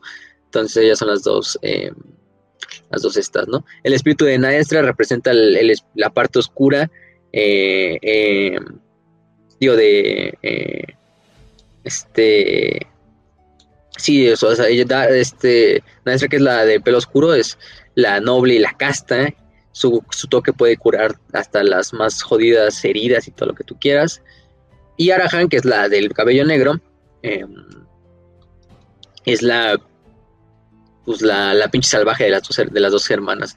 Es la que se, la que le encanta estar en la pinche, en lo más visceral de la batalla y matando cabrón, si la Entonces son dos partes que también funcionan como también partes de la, de la psique de, de Ariel. Em, este y es lo interesante, ¿no? Se supone que al venir estas es como un, buen presagio de que, bueno, Ariel ya está como en un punto va a regresar, ¿no? Em, y bueno, Nuestra y Arahan, que son las dos hermanas, pues ahí siguen ayudando a los elfos, eh, bueno, son partes de los elfos al final de cuentas. Em, em, y aunque el concilio al principio no las acepta como parte de, de, de, su séquito, finalmente dicen, no, bueno, hay que, hay que dejarlas entrar. Eh, y se les trata con respeto, se mantiene dentro del, concilio, etcétera, etcétera. Mm, cuando Orion en ese entonces regresa a lo que es el, bosque en, otoño para ya finalmente dormir, em, el rey encuentra en, las dos gemelas la esencia de su reina em, y se las garcha. ¿no es cierto? No, este, se desaparece con ellas en el bosque, no. Simplemente pues, dice, ah, bueno, les confirmo mi autoridad y a la verga y ustedes pueden em, ustedes pueden ser prácticamente las, las sucesoras de Ariel en el concilio. Entonces, de hecho, Naestra y Arahan se convierten o toman el lugar de Ariel en el concilio de los elfos silvanos. Eh, obviamente no toman su trono porque pues, eso es un solo lugar para Ariel. Eh, y pues de esta manera Arahan y Naestra se convierten, digamos, en reinas regentes de, de, de Ateloren, entre comillas, si lo queremos ver así, porque se quedan como eh, mensajeros de Ariel en, el espacio real mientras Orion está jeto. Entonces, bueno, Ariel se queda tres siglos dormida hasta este que finalmente encuentra lo que es la, la redención y en parte porque Morgul vuelve a renacer. Este, se supone que esta encarnación es la más porosa que jamás se ha visto. Ateloren va a tener que unirse para derrotarlo. Em, y aunque su alma no está de todo eh, limpia como tal, eh, sabía que, era, que su pueblo la necesitaba y emerge por última vez de, del roble eterno. Los elfos se leen así, no mames, nuestra reina ha regresado, de que la verga. Todos los espíritus del bosque también eh, renacen, algunos de hecho incluso son, son curados de su pinche locura, simplemente por el regreso de Ariel, etcétera, etcétera. Ariel y Orion pues se reencuentran, que habían pasado bastantes años sin, sin, oh. sin verse uno al otro. Eh, parece pinche final de Shrek, ¿no? Así es. cuando está, haciendo la fiesta ahí en el Yo pantano. Me estoy imaginando la canción, literalmente, todos cantando con esas músicas, güey, de los 2000 así, güey, ahorita me lo imaginé, güey, así, literalmente pinche reencuentro así de cuando ya viven felices este Fiona y Shrek ahí en el pinche pantano y todos están celebrando. ah, bueno, bueno. Este, en pero bueno. burro cantando es Liliad, güey, y ya tienes todo. ah, bueno. Pero bueno, entonces ya. Todavía hay algún restigio de malicia dentro del espíritu de, Ariel, pero bueno, esta nunca se va a quitar. Eh, y desde ahí la va a mantener. De hecho, es una de las partes. Por eso es que en el juego Ariel puede utilizar magia tanto de la vida como magia oscura. Esto es algo interesante. Eh, no es porque simplemente se les ocurrió por sus huevos, sino que literalmente al tener este pedazo de, esta energía que le enseñó Morati, pues le permite, ¿no? Morgoth pues vuelve a salir en la batalla de, conocida como la batalla del bosque de, Arden, que es el mismo bosque donde pues él nació, bueno, básicamente. Eh, parece entonces la bestia ya que aniquilado un ejército completo de caballeros de, la ciudad de Kisure, de Bretonia. Em, y cuando llega la hueste de, los elfos pues dicen, ah, pues está facilito así. Pinches güey no tienen liderazgo, no tienen ni a Horayo ni a pinche Ariel, entonces vénganse, ¿no? Y de repente la verga, ¿no? De repente entre todos sale, sale un pinche güey gigante así, Mel Gibson, así de tres metros caminando, y del otro lado una pinchada gigante ahí, este, utilizando poder oscuro a la verga, ¿no? Eh, todos, los, todos los chamanes de ahí de la, de la horda de los elfos, digo, de los hombres de este le echan así su poder a esta, a, Ariel, simplemente Ariel, Ariel nada más los hace mierda ahí pensando así, eh, cómo explotarles las cabezas. Eh, en ese momento también llegan a Estra y Arajan, los gemelas, para acompañar a los elfos a bordo de su pinche dragón del bosque, que no me acuerdo cómo se llama el bosque, el dragón. Tiene un nombre ese dragón del bosque, que es el dragón que montan Naestra y Arahan. Em, y pues los van quemando. Em, eh, pues Orion ahí luchando, haciendo, partiendo cabrones en la mitad y toda la verga, ¿no? Finalmente eh, es destruido la mayor parte del ejército, o Morgur es el único que queda. Em, el corruptor es bastante, es gravemente herido. Eh, mm, ¿Qué más?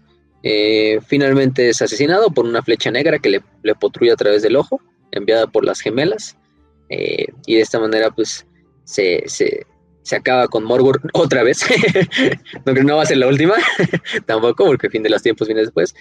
Pero em, este, muchos de ellos pues, se mantienen, ¿no? Este, en este episodio, cada vez que aparezca Morgul, tienen que tomar un trago, güey. sí, no mames. Nos van a acabar en come, en cometílico ahí en el puto hospital. Sí, güey. cada vez que renazca Morgul un pinche shot, no, pues ya valió verga. este. Pero sí, ¿no? Entonces, finalmente es lo que, lo que pasa. Em, ¿Qué más? Entonces, es, lo que hago, ¿no? Eh, después de eso, eh, ¿qué más? Pues ya regresan al bosque y vuelven a celebrar como en Shrek, a la verga, en la fiesta de Shrek. eh, y entre ellos muchos, algunos son condecorados, por ejemplo Scarlock, que era un arquero, que fue el que mató finalmente a... Digo, perdón, sí, fue el que mató, su, flecha fue la que mató a Morgur, no fue la de las gemelas, perdón. Eh, se, le, se le vuelve maestro de los, este, le vuelve uno de los más grandes eh, campeones de los elfos silvanos, entre otras cosas, ¿no? Y así pasa la edad del, o de la temporada de la redención, y Ariel y Orion se vuelven a reunir. Y ahí vamos a mantenerlo, ahí acabamos la historia, para no seguir, vaya que cuánta pinche historia. Yo, no pensaba sacar tanto lore del, del episodio de los Elfos silvanos, pero vaya que tienen bastante y lo, muy bien escrito, por lo menos ya bien metido en las historias. Em, entonces es interesante, ¿no? Pero bueno, nada más hay que seguir con otras cosas de los elfos silvanos, ¿no? En cuanto a su anatomía y su fisiología, pues no es muy diferente de los otros demás elfos. Sí, algo que podemos notar de los elfos silvanos es que quizás son más gráciles, más delgados que sus, congéneres em, de, de, Ultuan o de Nagaront. Por lo general, eh, en parte porque tienen que vivir en un bosque y la mayor parte del tiempo incluso no se la pasan dentro del, del, suelo o sobre el suelo, sino incluso dentro de lo que es las copas de los árboles saltando y brincando y haciendo emboscadas y la verga, ¿no? Em, aparte de una vida, pues probablemente totalmente eh, no voy a decir vegana porque sí comen animales, porque cazan animales a la verga. Pero en parte sí, por esta parte es por eso que son más delgados.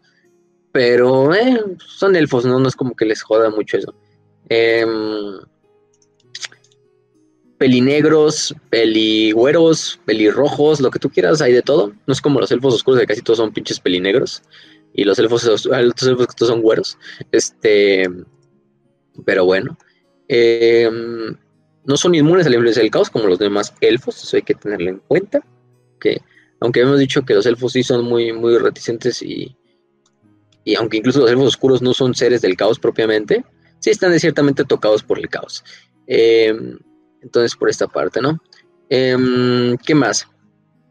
Hay que decir que cuando mueren, es algo interesante de los elfos silvanos, que fue un error que dijimos en otro episodio, o bueno, yo fue un error que dije, Slanesh sí se alimenta de sus almas, pero no es directa, no es un, no es un destino obligatorio. No es un destino obligatorio que la alma de un elfo se vaya con Slanesh.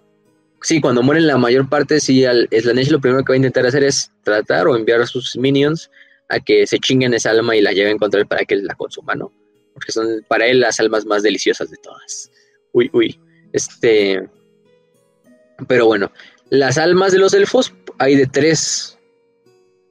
Hay de tres eh, circunstancias en las que puede pasar, que puede pasar con su alma. En realidad, para los demás elfos, para tanto los elfos oscuros como para los elfos, a los altos elfos, solo hay dos. Pero los elfos silvanos hay tres. Una es que Slanesh la coma y pues chingue a su madre, ¿no? Otra es que es eh, como tal, el alma se vaya hacia Mirai, también conocido como el Pozo Negro, que Mirai es básicamente el inframundo élfico. Es el dominio de las eh, deidades élficas conocidas como los Citarai, son las como dioses pues de aspectos como la muerte, la oscuridad, la guerra, como Cain, etcétera pero eh, la que gobierna este plano es la diosa de la muerte, Eretkial, la reina pálida. Entonces Mirai es el destino en el cual todas las almas de los elfos debían ir, en teoría. Este, es lo que debían ir todas. Em, obviamente cuando Slanesh nace, pues lo, bueno, no nace, pero aparece en el mundo, lo primero es que intenta observar las almas. Algunas almas de los elfos, es algo random, no te dicen si es porque un elfo hizo algún alguna obra muy cabrón o no sé, o sea, simplemente es de que Eretkia, de que la diosa de la muerte, sea mucho más rápida que Slanesh para agarrar el alma del elfo en el momento en que muere antes de que antes de que los servidores de los, del príncipe oscuro del caos, ¿no? De hecho, sus servidores son los conocidos como Refalim, que son como unos espectros eh, que van y recolectan las almas de los elfos muertos antes que los propios demonios de Slanesh. Entonces es una guerra ahí como entre Eretkial y, y Slanesh de ver quién se queda con el alma de los, de los elfos. Entonces hay unos que se pueden ir con Slanesh, otros se pueden ir con Eretkial, ¿no? Em, que bueno, o sea, eh, em, digamos, tampoco es muy conveniente ir a Eretkial, pero bueno, con Eretkial, pero es, algún, un destino un poquito mejor, que es el mal menor de, ir con Slanesh, ¿no? Porque en el reino de Eretkial, pues también el alma del elfo está sometida a un tormento eterno y a una servitud ante la, ante la reina pálida por la eternidad. Entonces es cagado, ¿no? De, pues, todo te a chingar, te vas a chingar, pendejo. Eh, pero bueno, es lo, es lo curioso. Em, y ella es la que mantiene a estas almas dentro de su reino. Tiene otro güey que se llama Netu, que es uno de sus guardianes de la puerta, es el que mantiene todas las almas dentro, hasta que venga el Rana Dandra, que es el mismo apocalipsis élfico que según tienen en Warhammer 40.000, es la misma historia, pero aquí es en el Warhammer Fantasy hasta que en ese momento es cuando Netu va a abrir las puertas para que las almas puedan ayudar a los elfos en la batalla final. Em, entonces eso es lo interesante. Entonces sí, pues sí, pero es mejor que irte con Slanesh mínimo. entonces, ¿por qué decimos que tienen tres posibilidades los elfos silvanos? Porque los elfos silvanos pueden evitar que sus almas sean consumidas ya sea por Slanesh o por Eretkial a través de un pacto con Ateloren en el cual prácticamente, prácticamente su alma se vuelve, se encierra dentro de Ateloren del bosque. Eh, es absorbida por el bosque y esta se mantiene dentro de lo que es la, o se salva de la, del hambre de, de Slanesh. Eh, y en parte es el uso de, piedras, de estas piedras mágicas, que es básicamente lo que hacen los Eldars en, 40k, para sellar sus almas. Pero son estas güeyes que son como lápidas gigantes, estas como piedras rúnicas que se ponen ahí en el bosque, en los senderos.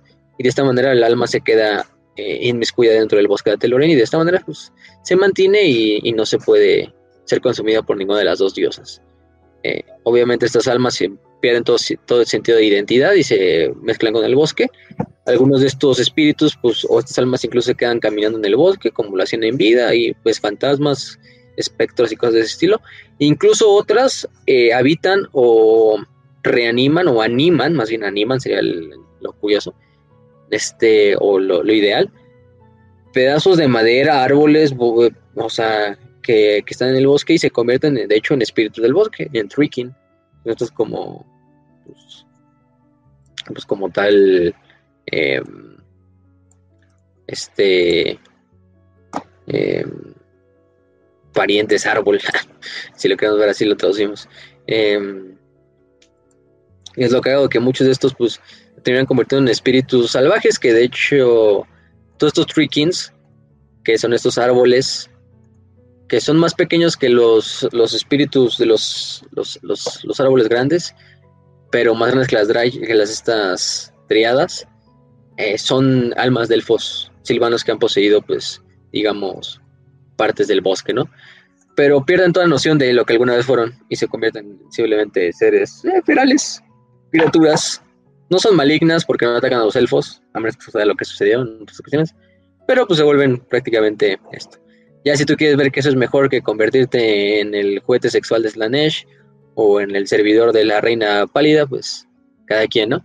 Este, pero ese es el destino que pueden utilizar las estas los, los elfos silvanos, a diferencia de sus primos. Em, pero bueno. En cuanto a sus dioses, pues los dos dioses más importantes son Cornus e Isha, que están arriba de todas. Em, que de hecho están aparte, no se les, se les, incluso se les, se les saca de lo que es el, el digamos, la, la, clasificación de dioses de los cielos o dioses del inframundo, aunque los demás dioses como Cain, como Liliad, también se llegan a reverenciar, son en aspectos menores, ¿no? Por ejemplo, de Cain se reverencia su, su salvajismo en la guerra, de Liliad la compasión, etcétera, etcétera, ¿no? Pero Kurnos Isha sí se mantiene hasta arriba, ¿no? Sea, al final de cuentas son tus reyes también, a través de Orion y de Ariel. Entonces, pues es lo, es lo más importante. También le hacen culto a los antiguos, a los, a, a los espíritus más viejos, como a Durto, a, este, a Danu, a, a Quedil, a otros. Bueno, Quedil ya no, sí se lo quiso, pero, pero otros, ¿no?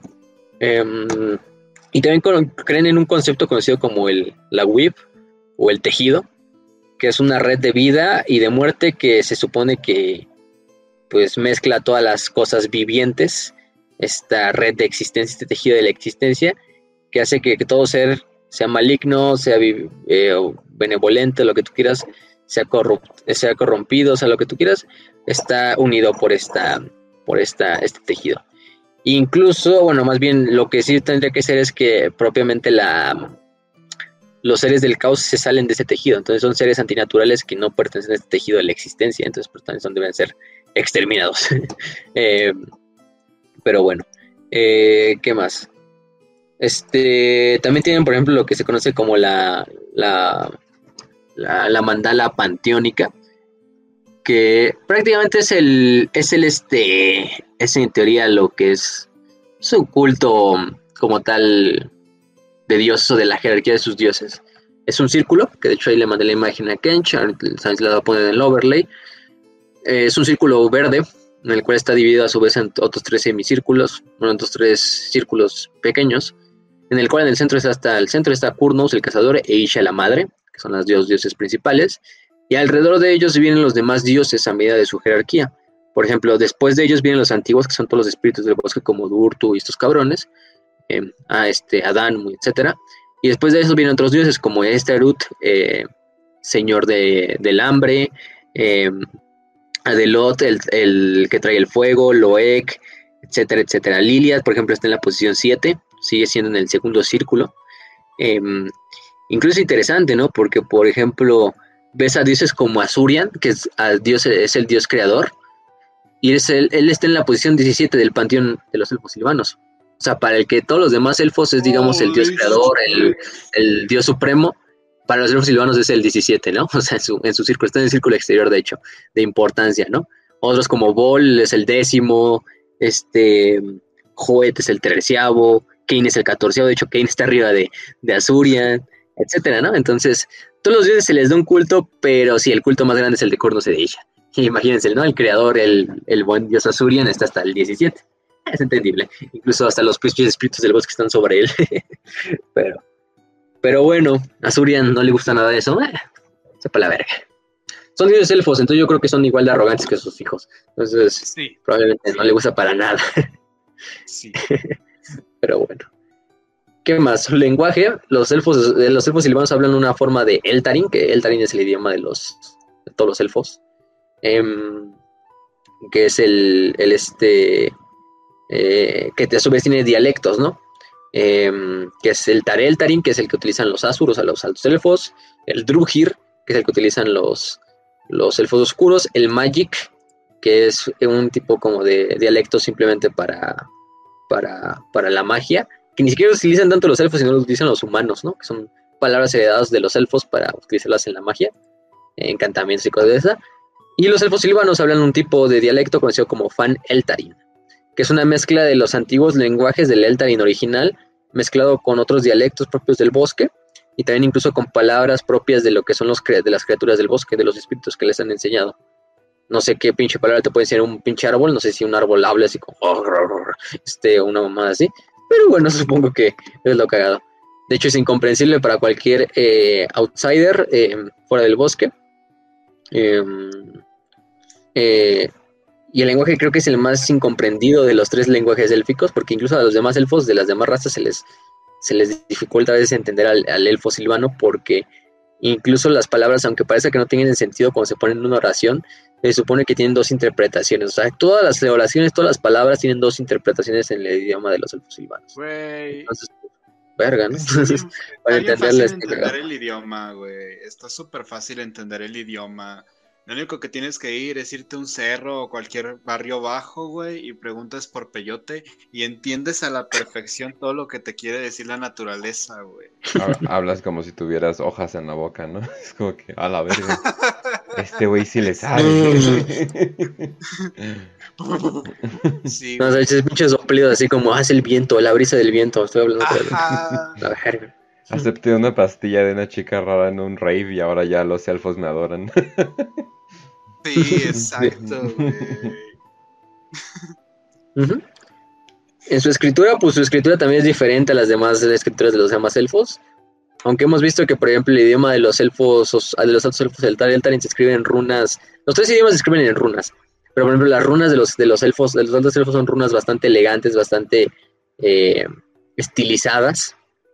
Mientras que las runas, por ejemplo, de los Druki, o sea, de los elfos oscuros, son runas pinches angulares, totalmente agresivas. eh, pues, o sea, con ese punto, ¿no? Ya se las imaginarán. Mientras que las runas de los elfos silvanos son runas espiral, con, con muchas formas de espirales, Como la eh, de ciclos, como si fueran cursivas, no, pero sí como espirales, cosas de ese estilo, o sea, muy, muy, no, el más elegantes que estilizadas, pero no como las pinches de los elfos oscuros que sí, todos emputados así escribiendo así, así con, que no saben ni agarrar el lápiz, pero así escriben así todo agresivo, así de, oh, la verga, así esos güeyes que escriben tan fuerte que hasta rompen la hoja, todos autistas, este, pero bueno. ujú. Ok, me estás, diciendo que, que- me estás diciendo que unos son niños de primaria pública y otros son doctores, güey. algo así, No sí, básicamente. Básicamente. Los doctores son claramente los elfos oscuros. Obviamente. Che salvajes. ah. Este. Si te va a salir así, güey. Te hacen la misma tortura por curarte. Como los elfos oscuros, güey. Oye, es un insulto para mí, ah, ¿cierto? No, este. es en el IMSA. Este. eh, de todo. Hay que decir, en el ISTE sí hacen mejores, por ejemplo, cesáreas que en el IMSS. en el IMSS les dejan una cicatriz todavía bien culerísima y en el, en el ISTE, por ejemplo, se esfuerzan por hacer. Todas las cesáreas en el ISTE son sí, este, cesárea estética. Entonces a las botijonas que van por su sexto hijo, mínimo les queda una buena cicatriz en el Muy bien. Por eso pueden tener hasta el sexto sin problema. En el IM las cortan ahí como animales y así de, ah, espera, tenía que vivir después. Oh, shit. Es el octavo, chingue su madre. Es el octavo. No, ¿qué crees? Se me murió el hijo. Ah, pues tírenlo, me vale pito. Así hay gente. A huevo. Y no he visto salubridad, salubridad está peor. Nada en el sentido de que es que salubridad va a la gente que no tiene seguro. Oh, Te digo. O sea, que no son trabajadores o que literalmente no, no tienen un trabajo formal o no tienen un trabajo. verga. Sí, salubridad es para toda la gente. Y el pues mínimo trabajas en un lugar privado, ¿no? O te tienen que asegurar privadamente o trabajas en el seguro. Y en el ISTE eres del Estado, entonces. Sí, los del ISTE son los más mamones, ¿eh? Porque como son de los trabajadores del Estado, se creen así la verga. Entonces dicen, ah, pinches. Eso sí. Pero hay de todo, hay de todo, ¿eh? este. Yo al menos estoy en un buen hospital, entonces no sé mucho de eso. ya, en las, ya en las clínicas así de pinche periféricas, ay, vale verga. Este, sí, adiós. Adiós a tu integridad. Pero bueno, ahora siguiendo hablando de otros botijones, o sea, los elfos silvanos, este, vamos a hablar de, de su lexicon. Conocemos algunas runas, por ejemplo, conocemos la runa de Astian, que significa la- el eterno combate contra el caos, que literalmente es el símbolo del infinito, o sea, es la misma runa, o sea, básicamente. Y la, por ejemplo, la llevan a cabo todos los, los- lo llevan en el peto y en el escudo los, los de la Guardia Eterna de los elfos silvanos, la que es una de las unidades principales. La Guardia Eterna, pues prácticamente sirven como los, los guardianes de los lugares más sagrados, en especial del, de lo que es el, como tal, el, de donde duermen los, los Treemen, de por ejemplo del, del roble eterno, y es esto interesante, ¿no? Entonces hablamos un poquito de eso.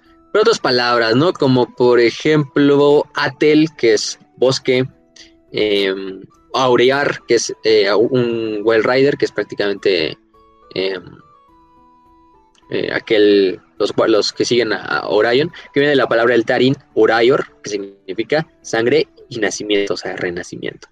Em, Kaelin, soñar, Corrigin, que es el nombre que este, utilizan los, los, humanos, que es un nombre élfico, pero que utilizan para esta, para Ariel. Kaidat, que es este Guardancer, que están teniendo una unidad que vamos a ver. Eh, no sé, Edri, que es roble. Eternos, que es tiempo. ¿Qué más? bueno, hay muchos más. Este Coiran, que es rey, etcétera, etcétera, etcétera. Entonces son algunas de las palabras que pueden encontrar en el lexicon élfico silvano. Entonces ya hablamos de su de este desmadre. Ahora sí vamos a hablar de su sociedad y su organización y de su ejército finalmente, para acabar el episodio. Eh, Ateloren está dividido en 12 reinos. Cada uno de estos reinos es liderado por un, por un señor o por una señora del Gran Concilio. Cada uno de tiene un, lugar en el Gran Concilio. Este es curioso porque estos reinos están, algunos están como digamos em, sellados en el tiempo. De hecho, solo dentro de ellos solo sucede una de las estaciones del año.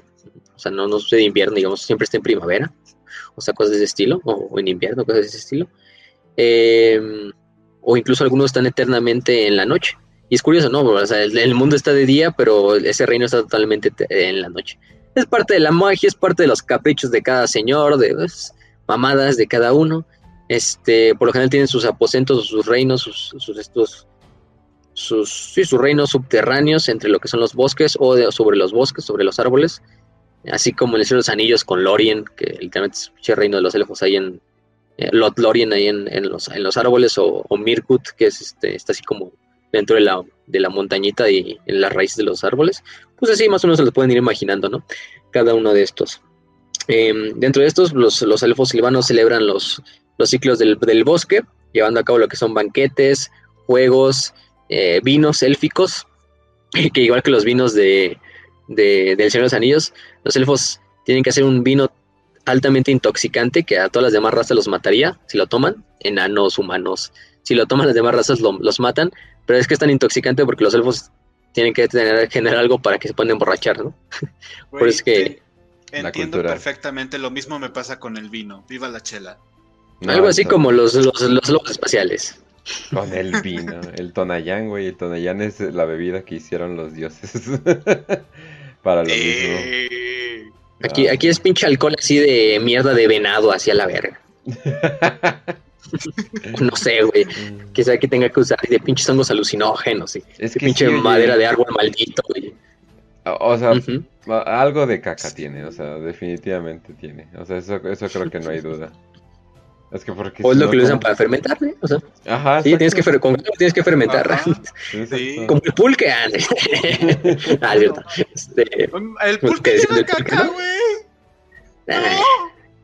La leyenda urbana, que a lo mejor sí lo tuvo, o sea, ah. bueno, a lo mejor todavía alguien lo hace así, no, no sé. O sea, sí es que... se supone que el pulque lo fermentaban con caca de, de vaca y con eso, o sea.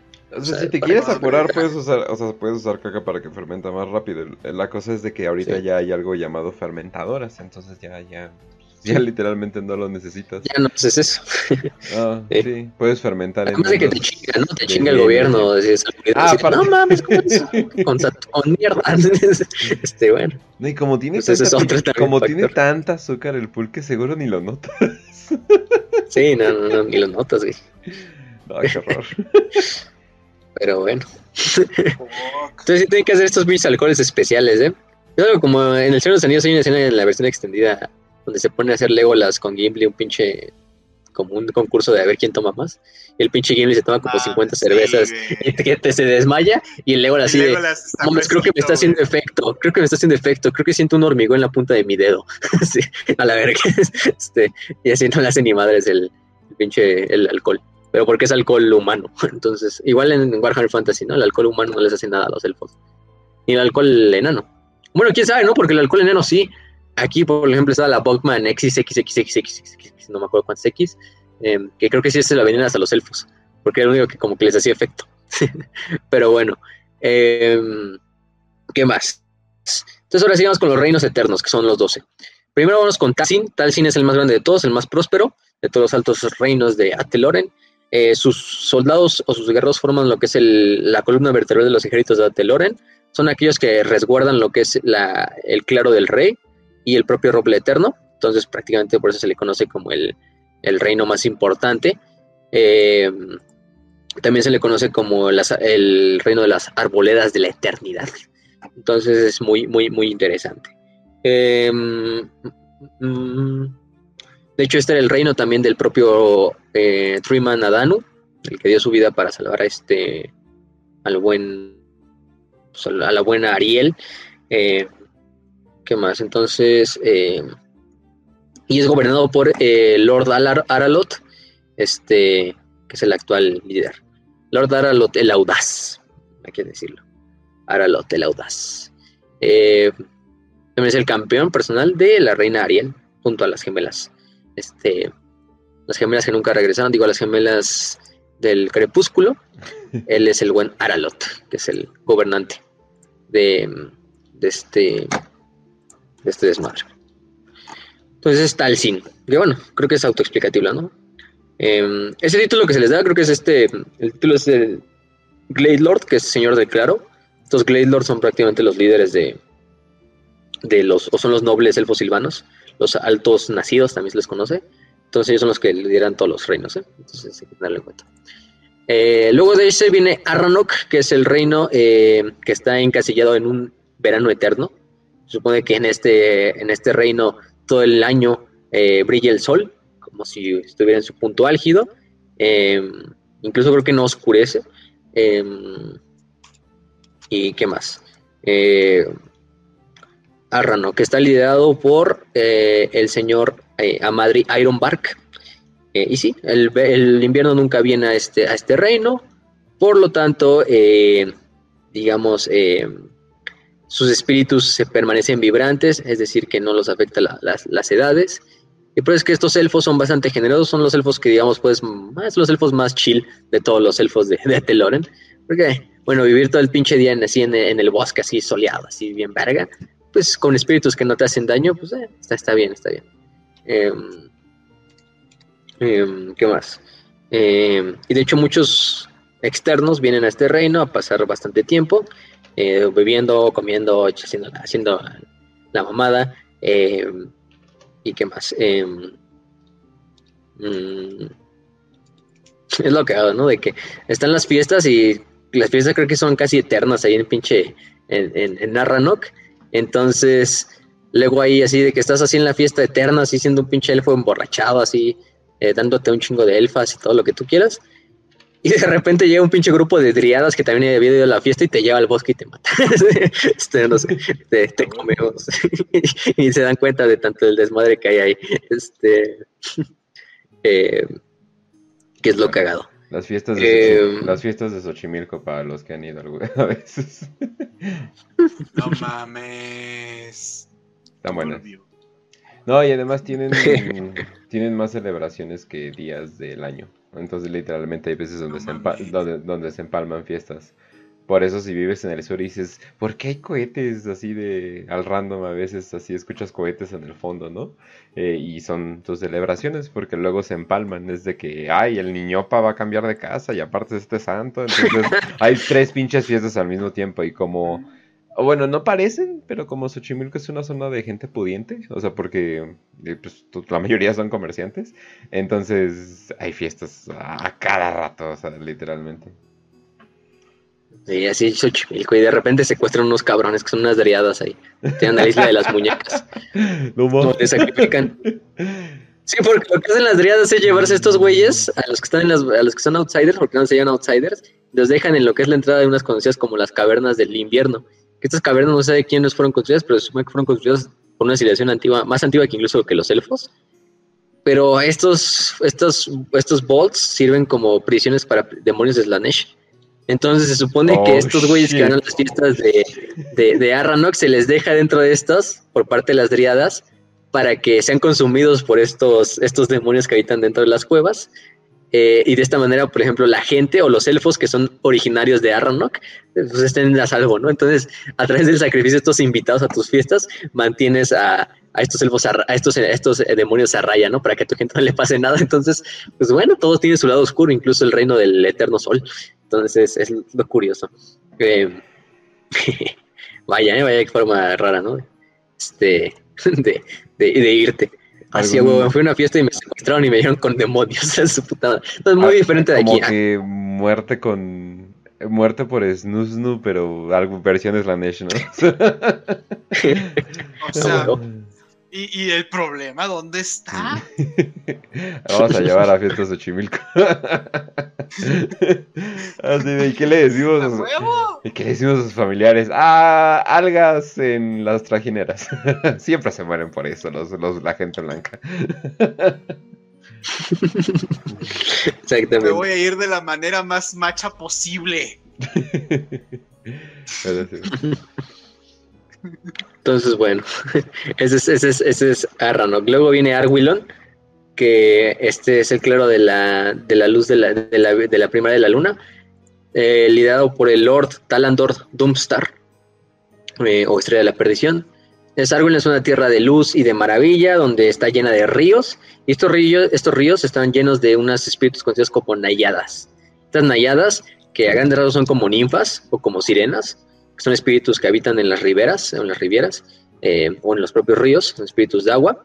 Son, son shapeshifters, o sea, pueden cambiar de forma, como las driadas, que las driadas casi siempre están en esta forma de guerra. Eh, las, las, niadas también pueden tomar esta forma, aunque por lo general parecen mujeres élficas con piel azul, eh, cabellos azules o blancos.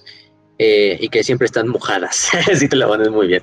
Mojadas. Entonces, ay, este. Pero bueno, el chiste es que, pues sí, son como ninfas, también como sirenas. en general, a los, a los hombres, pues a veces los pueden llevar a su muerte eh, a través del ahogamiento.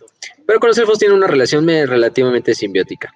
Em, entonces, muchas de las, de las tradiciones antiguas de Ultuan permanecen en, en Arwilon eh, de hecho, se mantienen registros históricos desde la época de, de, de, Anarion, incluso en, en Son como los elfos que más mantienen relaciones con los elfos de, de em, mm, se consideran superiores incluso ante sus demás hermanos.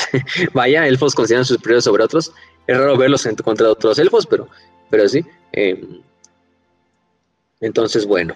Mm, también muchas de las águilas que habitan el bosque o las montañas eh, son amigos de, la, de los elfos de Arwen. Pues bueno.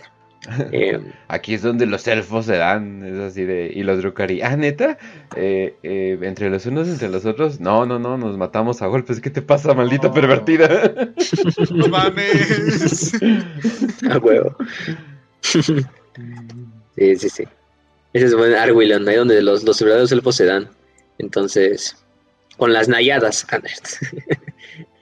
Pero bueno. Luego tenemos Modrin, que es las cañadas nocturnas, también conocido y liderado por la señora Morlana y por el señor Arias, que son esposos. Este eh, es un reino que está constantemente, a diferencia, por ejemplo, de Arrano, que está, está en, sombras, o sea, está prácticamente en, la noche, porque la luz del, sol nunca llega a estos, estos claros. Eh, solo por algunas de las. La única luz que hay son por algunas criaturas conocidas como Spites. Estos Spites. Eh, que de cierta manera son como duendecitos. Em, em, así les conocen los bertonianos, Spites. Em, son espíritus eh, de cierta manera también malevolentes. Lo que hago es que brillan las que la chingaderillas. Son como duendes que brillan. Entonces ahorita les mando una imagen. parecen hasta como goblins, vale vergas, pero no sé, están raros. Eh, entonces la única luz que hay en este reino es por parte de estos pequeños Spites que ahí habitan junto a los elfos. Hmm. es, lo curioso. Eh, mm, se supone que estos elfos son repudiados, no son repudiados, pero sí se les ve con ojos medio raros por los demás reinos élficos. Son, llevan algunos rituales medio malévolos, medio raros, utilizan algunas prácticas de, de magia olvidada, e incluso eh, le rinden culto abiertamente a otros dioses élficos, no del caos, pero élficos, que no son muy bien vistos dentro del culto, de los demás cultos en, en Atelore, ¿no? Eh, es, lo, es lo cagado. No siempre fue así, este reino, por mucho tiempo fue el más brillante, incluso más brillante que el propio Arranok, pero, y sus habitantes eran los más eh, benevolentes, todo. Pero eh, cuando vino esta época oscura de Ariel, el reino más afectado fue el de Modrin. Entonces fue el que quedó prácticamente inmiscuido entre las sombras. Em, nunca se recuperó, entonces Modrin se convirtió en este reino. Mm, tiene Pero sí, sentido porque en la fantasía usualmente En los. Los, ¿cómo se llaman? Night Elves, o sea, los elfos de la noche. eh, o los elfos de la oscuridad, que a veces los ponen, siempre son como que, hola, somos elfos, pero malos, ¿no? O sea, siempre como que... eh, Sí. O, como que... Ajá, exacto. Pero aquí como que, bueno, aparte los Drukhari, ¿no? Que eso es ya como que del caos, eso ya es otro pedo, ¿no? Los Druki. Sí, sí, sí, no, ese ya es otro pedo. Ujú. Sí, igual como el este de. Igual Tolkien tenía así en sus novelas, en las del Silmarillion había un elfo que era el elfo de la noche, o el elfo de la oscuridad, Ajá, ¿no? sí, Eol, sí, que vivía en un bosque solito y era un cabrón así como bien ermitaño, y que nada más vivía en su bosque solo. Era una culero, no era malo el güey, pero sí era un pinche así como que hacía. Le conocía como el elfo oscuro. Muy huraño.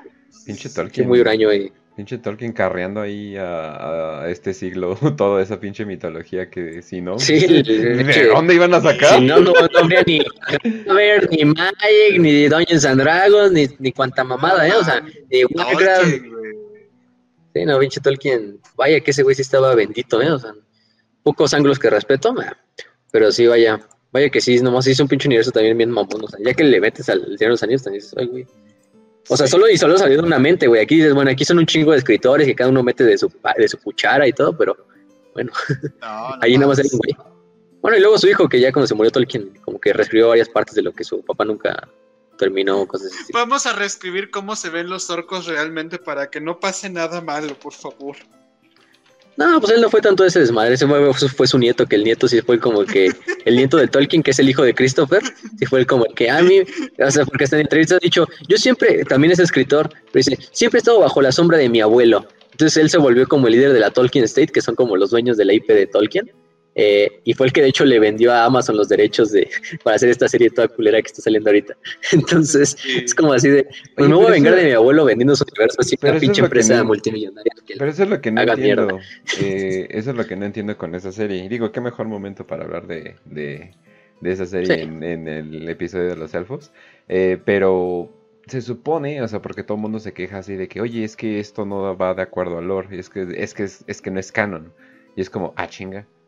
A ver, a ver, a ver, espera, no es canon, pero sin embargo lograron, o sea, pidieron los derechos, pero no es canon, es como que no, no entiendo para nada, más bien es como la excusa, yo siento, de que no, no pienses mucho sobre la lógica, sobre el mismo universo en que está esto, ¿no? Es como, no sé, o sea, siento que tienen tanto derecho de quejarse. A veces mamen es como que, ah, me voy a quejar de la serie, voy a verla toda, es como, no Sí, manches, de los más puristas, los más puristas son así como de, así de, sí, güey, no, o sea, no, no sigue el canon. Y en parte sí es porque mucho como de lo, digamos, o sea, mucho de ese pedazo de que está haciendo la serie es como de que Tolkien lo dejó como en misterio, nunca os lo explicó del todo, fue como que el menos detallado.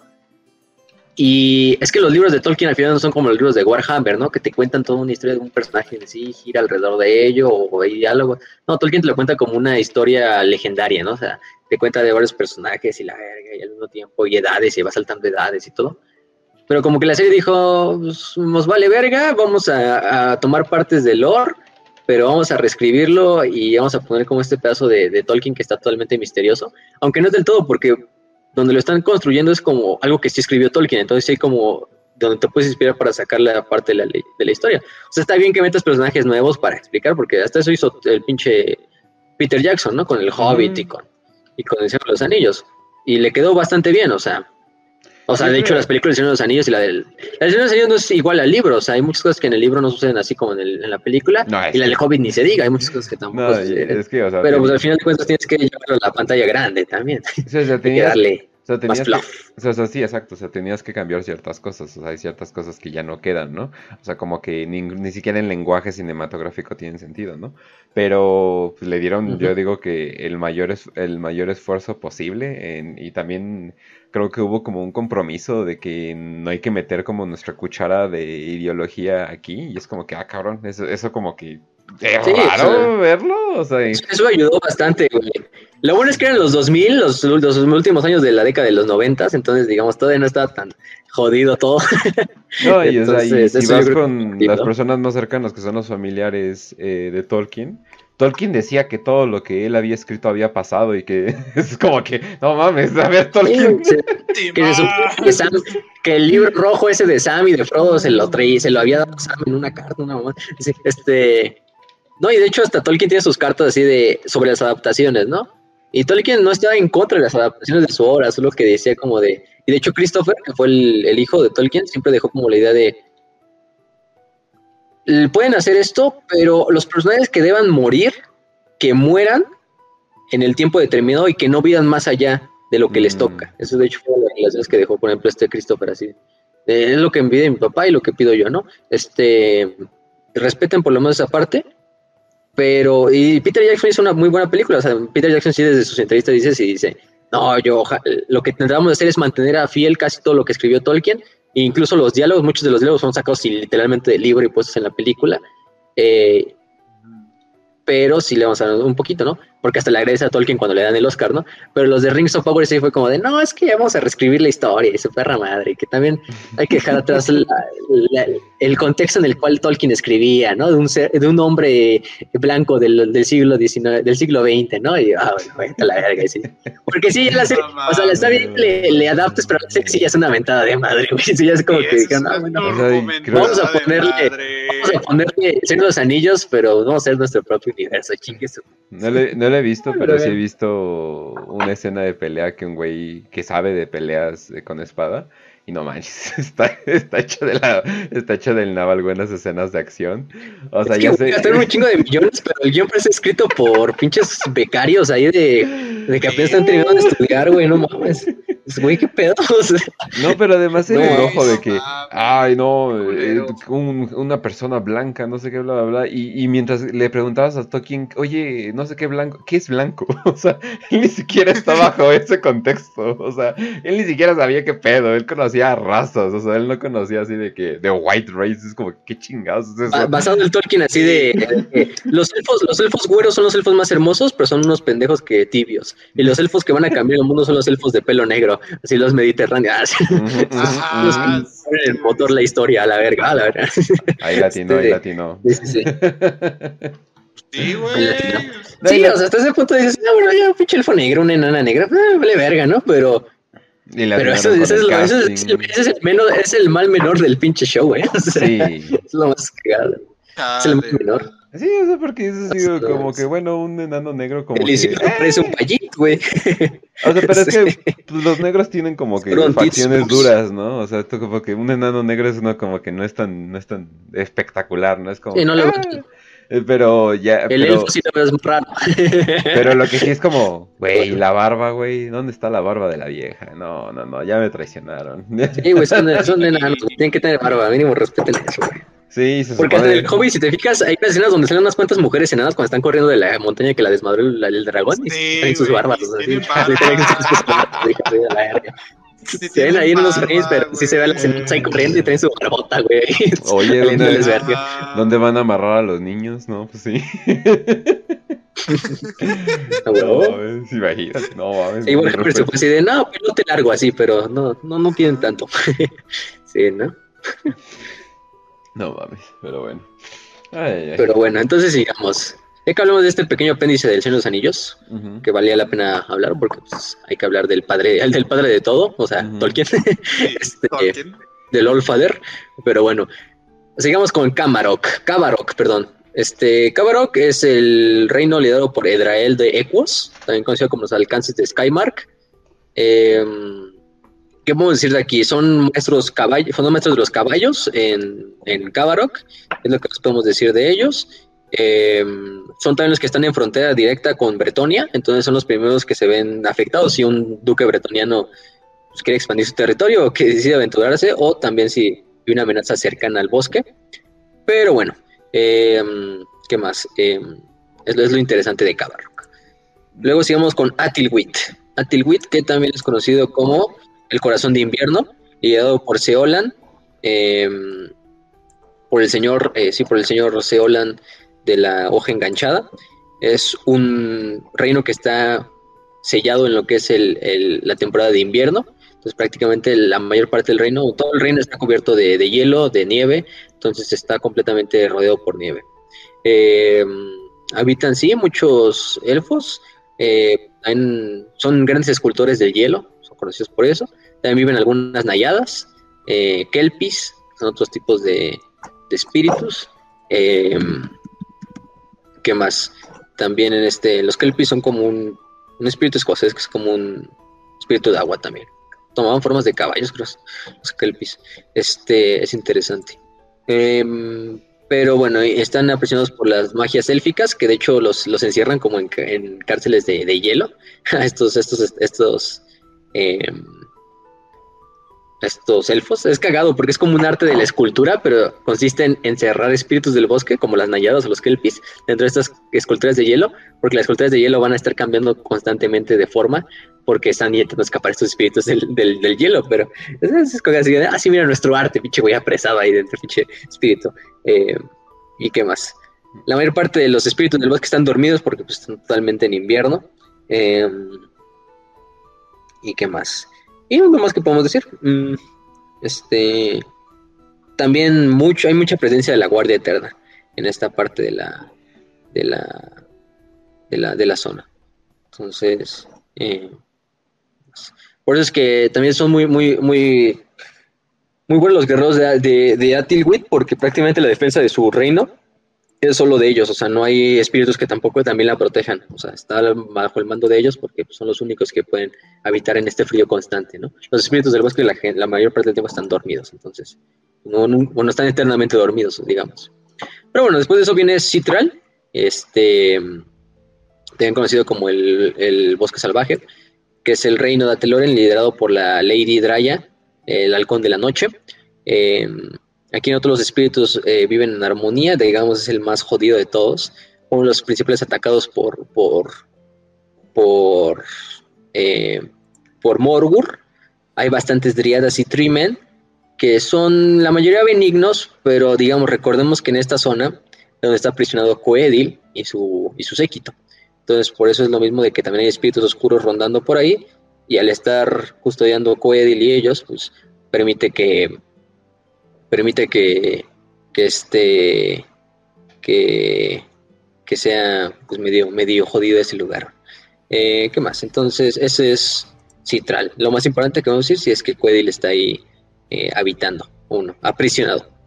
Luego tenemos a Weed Riot, que es este eh, una región que está custodiada o también conocida como el Risco del Piño, porque está pegada a las montañas grises.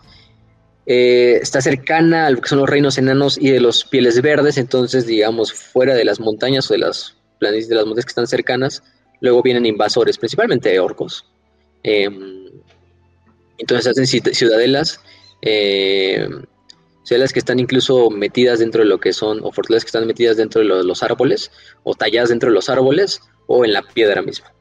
Entonces, ¿qué más? Em, hay una red de túneles que conecta cada una de las, de las zonas de estas fortalezas en Wirriot, y esto les permite, principalmente cuando vienen invasiones de orcos, hacer ataques de emboscada por túneles que los orcos no conocen y de esta manera, pues, darles en la madre. Entonces, ese es Wirriot. Eh, luego tenemos a Firdarik.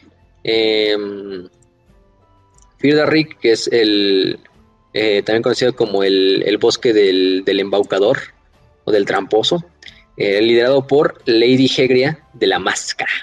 Este, este reino es, es este, el reino, incluso es como tal el, el patronazgo de, de, este reino es por parte de Loek, que es el dios de la música, de la rebeldía, de la, de las trampas, de las travesuras y de la alegría, como un Loki de los pinches. Loek Loki, ¿eh? este, creo que este es más o menos el pinche nombre. Eh, que también es el patrón de las de una unidad de los elfos más que son los conocidos como War Dancers, ahorita vamos a hablar. Pero Loek es el reino, bueno, Firdarik es el reino de Loek, entonces, bueno, es su sitio sagrado. Entonces hay muchas de estas eh, cultos y de estos como tal, ¿cómo se llaman estas chingaderas? Altares a este dios anarca, Em, también se encuentran aquí los, los, salones de los, de los, de los guardancers, que son nómadas. Y es un reino que por la mayor parte del tiempo está vacío, porque, o bueno, digamos, está vacío porque estos guardancers están, constantemente están moviéndose dentro de su propio reino, pero está lleno de pinches espíritus que ríen, entonces es un pinche el bosque de las risas ahí casi casi. Em, ¿Qué más? Eh, mm, también hay unos festivales que se llaman Aragox, son los festivales del Equinox, que cuando se toman este, captivos y se les promete la, libertad, eh, si pueden asesinar a un War Dancer en combate singular, se les permite salir. Obviamente ninguno lo logra, eh, porque los devotos de Loek son los mejores duelistas de los elfos silvanos. Eh, y en tanto no es para ver no es para lograr la, libertad de la víctima, sino es simplemente cuántas heridas puede aguantar el rival del War Dancer antes de que expire, ¿no? cualquier captivo que muera antes de que se le den mínimo 100 cortes, se cree que es un no es, no es un buen no es un buen no es, un, no, no, es una buena partida, no es un buen duelo. Entonces ahí están haciendo sus pinches duelos. Y su símbolo está bien verga porque es un símbolo de que trae así como la máscara de que es un corazón, que es como del, dios de Loek, que es como con una lágrima y con la otra pues el ojo del, dios así. Este, de las dos caras del dios Loek. Luego tenemos eh, Targoban, que es eh, la forja de la luz, de la luz de la estrella. Este Torgoban, liderado por el señor Dait, el, forja del, forjado de la estrella, de la luz de la estrella. Y aquí es el dominio de los eh, artesanos, herreros y craftsmen eh, Ateloren. Aquí de aquí vienen los mejores. Aquí es bastante reverenciado el dios Bol, que es el dios de la, de la forja, prácticamente. Em, ¿Qué más podemos decir de eso? Pues eh, hay una muy buena relación con este con los espíritus del bosque que constantemente están viendo como niños chiquitos como los forjadores élficos están forjando armas y pendejadas. Y, por eso es que son bastante aliados de estos. Incluso utilizan llegan a utilizar el fuego como, como un arma estos espíritus del bosque. Y pues Lord Ait ahí es el más reverenciado es el mejor de todos los herreros élficos que hay por lo menos en Atelore. Em, incluso se dice que es más viejo que la propia Ariel y el Orion, ¿no? Em, se dice que incluso este Lord Aid fue el que forjó la famosa armadura de dragón, que era la armadura que utilizaba Anarion, Anarion el defensor, aquel que luchó contra los demonios en la primera edad. Entonces, pues sí, es interesante. Em, está ciego el güey y pues ahí va haciendo sus pinches forjas. entonces, esa es Torgoban. Luego viene Abnir o Anmir, más bien Anmir, Em, liderado por el señor, este, por la señora Tebaril y la señora Delina, también conocido como el, el, este, el reino de la retención, así. Este, aquí fue también de los, quizá fue el más atacado por Morgur, aquí fue donde incluso Morgur fue asesinado y su corazón y donde fue su corrupción fue desembocada fue en este, ¿no? Entonces, eh, uno de los árboles que era Adaibok, que era uno de los árboles donde servía como pues, los salones de, los líderes de Abnir, pues se convirtió en un pinche reino totalmente atrofiado y, maldito, ¿no? En el, o estos salones así, totalmente corruptos. Y eh, pues los elfos de Abnir viven en una constante batalla contra las fuerzas de, los hombres bestia y contra la corrupción de, de, Morgur, que pues aunque haya muerto Morgur, sigue prevalente, ¿no? Entonces constantemente tienen que hacerla retroceder con rituales mágicos, con, la propia magia, o luchando contra espíritus del bosque que han caído ante la, locura. Y, bueno, en este caso. Em, eh, reciben mucho apoyo de los demás reinos, entonces por lo menos no están solos en la batalla, que saben que esto le, concierne a toda Teloren. Y bueno, eso es lo, más interesante. Y también está lleno de, lo que son eh, hombres bestias, quizá el más infestado de hombres bestias. Y luego tenemos el último que es este Tirsit. Tirsit, que es el último reino, eh, también conocido como el Salón de la Ceniza, liderado por Lady Arda. En este caso, eh, Ashen Hall o Tirsit. Eh, este, es un lugar muy lúgubre, quizás es uno de los reinos más lúgubres. prácticamente se considera que este reino está constantemente encerrado en lo que es el otoño. Entonces, un, un lugar lúgubre, un lugar donde no hay colores, un lugar donde no hay canciones, un lugar donde los elfos simplemente viven bajo la sombra de la muerte. Eh, no son, son bastante fatalistas junto a los del reino anterior de, de Anmer, pero este, eh, ¿qué más? Pues tienen grandes rituales de, la muerte, es lo único que podemos decir de, estos cabrones. Y ya, esos son los últimos, son los 12 reinos en general de lo que son las, las estas Mm, las, pues sí, las, los, reinos élficos. Las comunidades se dividen en lo que son kindreds, que son prácticamente familias o, parientes prácticamente. Estas kindreds son kindreds nómadas que por lo general van rondando ahí entre sus propios reinos, pertenecen a un reino en específico. Eh, a partir de ahí otras que se llaman las bands, que son bandas de familiares, que son líneas de sangre combinadas y que se recombinan y que llevan tradiciones a través de todo esto y que también se la pasan por ahí. Eh, y aparte de eso hay otras kindreds que son prácticamente otras hermandades, otras familiares, eh, que son por ejemplo, en este caso, eh, déjame ver que lo tenía, porque son bastantes. Ok. Vamos a checarlo. Son estirpes, también se les conoce así. Estirpes de Ateloren. Entonces son las estirpes de Arahain, de Auriar, de Caidad, de los cantores, de Jairot, de Lacois, de Nimraim, la estirpe perdida, de Celento, de Celatoy, de Talu, de Yemaina. Todas estas estirpes, al final de cuenta, lo que tienen en común es que, digamos, son como los caminos de los elfos en Warhammer 40.000. Si de todas estas estirpes se dedica a algo en general, por ejemplo, las tripes de los exploradores, pues creo que el nombre lo, dice, ¿no? Son centinelas, este, ojos de halcón, scouts, prácticamente de los ejércitos. Las estripes de Aurair, que son con los estripes de los jinetes de Cornos, este, son también los conocidos como veranos de Cornos, de la hermandad de Orion, en este caso. La estirpe de Kaidat, que son las estirpes de, los de las bailarines guerreras, eh, o los bailarines de Loek, que son los señores estos que ya hablamos marines guerreros, que son sus cultistas, principalmente del, del OEC, eh, que son patrulleros que van en la batalla danzando y asesinando a, a diestra y siniestra, son de los mejores guerreros de todos los elfos. Eh, ¿Qué más? Tenemos luego las estirpes de, de, los cantores, que en este caso son las doncellas de la Reina Eterna, eh, que son las también conocidas como las hermanas de Avelorn, y los sacerdotes de Atelore. Y también los cantores de los árboles pertenecen a esta, esta, esta edad. Los cantores de los árboles es prácticamente son los magos elfos. Todos los magos elfos son los famosos cantores de los árboles, que ya habíamos dicho. Em, ¿Qué más? Después de eso tenemos a, las estirpes de Jairot, de Lightcorn, de la Cois, de Emily Five. Las de la Cois, por ejemplo, son los, las estirpes guerreras, que son la mayor parte de los guerreros de, este caso, son jinetes del bosque, jinetes de halcón, otros tipos de guerreros. Los de Lightcorn son, por ejemplo, em, en este caso son los las tripes de cambiantes.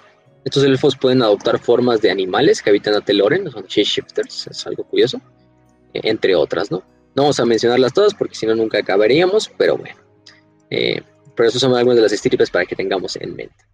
Y ya por último, para acabar con este programa, vamos con lo que son las, las unidades, en este caso. Eh, ya hablamos bastante de ellas. Eh, Principalmente en sus héroes tenemos a los achantes, a los bailarines sombríos, a los cantores de los árboles, que son los magos, los espectros los árboles y los nobles elfos silvanos. Los espectros de los árboles nos referimos a todos los tipos de espíritus que hay en el bosque, ¿no? Vaya, vaya, eso es creo que medio obvio. Em, ¿Y qué más? Entonces, pues por esta parte tenemos eh, que, que como tal, eso fue el nombre, este, unidades que no hemos mencionado, ya dijimos los ballenes guerreros, los carros elfos, tienen carros elfos. Algunas bestias que les ayudan son las águilas gigantes, hay mucho que explicar las águilas gigantes, que pueden incluso ser monturas para estos guerreros. Los dragones del bosque, que son dragones antiguísimos, que habitan dentro del bosque y que viven también en una relación simbiótica. Algunos de los más famosos es el que lleva, por ejemplo, las hermanas del crepúsculo, que no me acuerdo el nombre ahorita en este momento. Otros espíritus del bosque, los driades, los forestales, que son los estos Trikin, eh, digo, los forestales son los guardianes de las sendas que habitan la Teloren, son de los mejores elfos, digo, los mejores arqueros. Y son los mejores arqueros, finalmente sí los podemos decir que los tienen los elfos silvanos, o sea, hay que decirlo, incluso mejores que los de los altos elfos. Aunque bueno, los de los elfos no se quedan muy, muy, muy atrás, ¿eh? Las hermanas de la espina, que son eh, las sirvientas de Ariel y también son como un reflejo de los jinetes salvajes de Cornos, que son hechiceras, pero al mismo, al mismo tiempo jinetes. Eh, que más los jinetes salvajes, que ya dijimos, son los, guerreros de Kurnos, son los que sacrifican cada año, uno de ellos para convertirse en el vehículo de, de Orion, ¿no? Eh, que prácticamente casi todas estas unidades son bastante, bastante, no débiles, digamos, no están, no están, no llevan grandes armaduras al final de cuentas, eh, pero eso lo compensan con su pinche rapidez y con su velocidad y con todo este desmadre. Eh, los, reyes los reyes de los ciervos, que, bueno, los ciervos que son bestias que utilizan incluso como caballería, los jinetes del bosque, la guardia eterna, la guardia del bosque, eh, entre otros. Y pues creo que con eso podemos ir terminando. Del fin de los tiempos no vamos a hablar sobre los elfos silvanos, porque vaya que hay mucho que hablar, pero eso lo hablaremos cuando hablemos del fin de los tiempos en su propio episodio. Eh, spoilers termina mal, como todo, ¿no? Para las razas eh, del orden en, Warhammer Fantasy. Eso hay que, eso hay que tenerlo en cuenta. Personajes, pues ya mencionamos unos cuantos. Orion y Ariel, creo que ya más que nada los, los mencionamos. Eh, ¿Qué más? Entonces, en esta parte, solo queda hablar, por ejemplo, de. Pues es que ya creo que hablamos de todo. De Dricha, de Dricha en general. Dricha es la única que nos, no hemos hablado mucho de ella. Dricha intentó también hacer un coup contra Ariel para tomar a Telorian en una de las ausencias de, de, Orion, pero fue desterrada por el famoso caballero del grial Calar de Garamont. Este, ya hemos hablado de él, de Carlar, creo que en el episodio de Bretonia. Em, y bueno, Dricha es una fuerza primigenia dentro de, la, de, de, los elfos silvanos. De hecho, es un lord legendario de los elfos silvanos, aunque odia a los elfos silvanos. sí, ellos los ve como usurpadores de, lo que es el, bosque y es de esas pocas fuerzas espirituales que todavía se oponen completamente y, absolutamente contra los elfos silvanos. Eh, ¿Qué más? Durto, ya hablamos mucho de él, que es el más grande de los de los actualmente, que pues a, este eh, el otro cabrón murió, eh, Adanu, y Quail pues está corrupto, ¿no? Aralot, ya hablamos también, Maestra y Arahan, que son las hermanas del, del crepúsculo. Windalor se llama su, su, su gran águila. Y Seitinhar es, el, es su dragón del bosque. Así es como se llaman esos dos. Entonces, creo que con eso podemos ir terminando. Creo que no hay más, nada más que decir. Eh, y para terminar, nada más una frase. Este. Eh, para acabar con este, este episodio. Bueno, no sé si tienen algo que decir antes de terminarlo. Ras Kench, o ya le damos. Ahorita le damos nada más eh, como comentario es de que eh, si hay suficientes libros de esta, de esta facción o así como con el arte son como medio olvidados en la literatura. Mm, yo creo que sí son medio olvidados, ¿eh? hasta ese punto. O sea, sí hay unas cuantas novelas, no me acuerdo de todas las que hay ahorita, pero casi toda su información viene de los códex, o sea, hay que decirlo, de los códex de ejército. Eh, fuera de eso, eh, hay pocas o nulas novelas casi de estos cabrones. Em, algunas que se me vengan a la mente en este momento. Pues, ay, es que no, no, no, me acuerdo. La trilogía de Orion, creo, de Darius Hinks. Este mm, es una que está por ahí. La de Guardianes del Bosque de Graham McNeil. Y son las que me acuerdo. este, Graham, McNeil también, ya acordemos. Mira nomás. Sí, escrito, escrito para, para Fantasy, el cabrón. Bastantito, ¿eh? Pero sí, casi toda su historia es prácticamente de, de este, de los códex, ¿eh? Yo digo que esas dos, Guardianes del Bosque y la trilogía de Orion, que es de Darius Hinks, que le he dicho, le sacaron hace poco una como edición remasterizada, no sé. Así como las novelas de Gotrek y Félix, que le sacaron como una edición nueva este, bueno, como una, un, ómnibus, pues es lo que es básicamente. Pero fuera de eso, no, ¿eh? no, no, hay mucho, igual que imágenes y eso, no hay, no hay mucha información. Pero bueno, vaya que nos dimos con este episodio, de hecho es bastante largo. Em, sí, de hecho, porque... Pero bueno.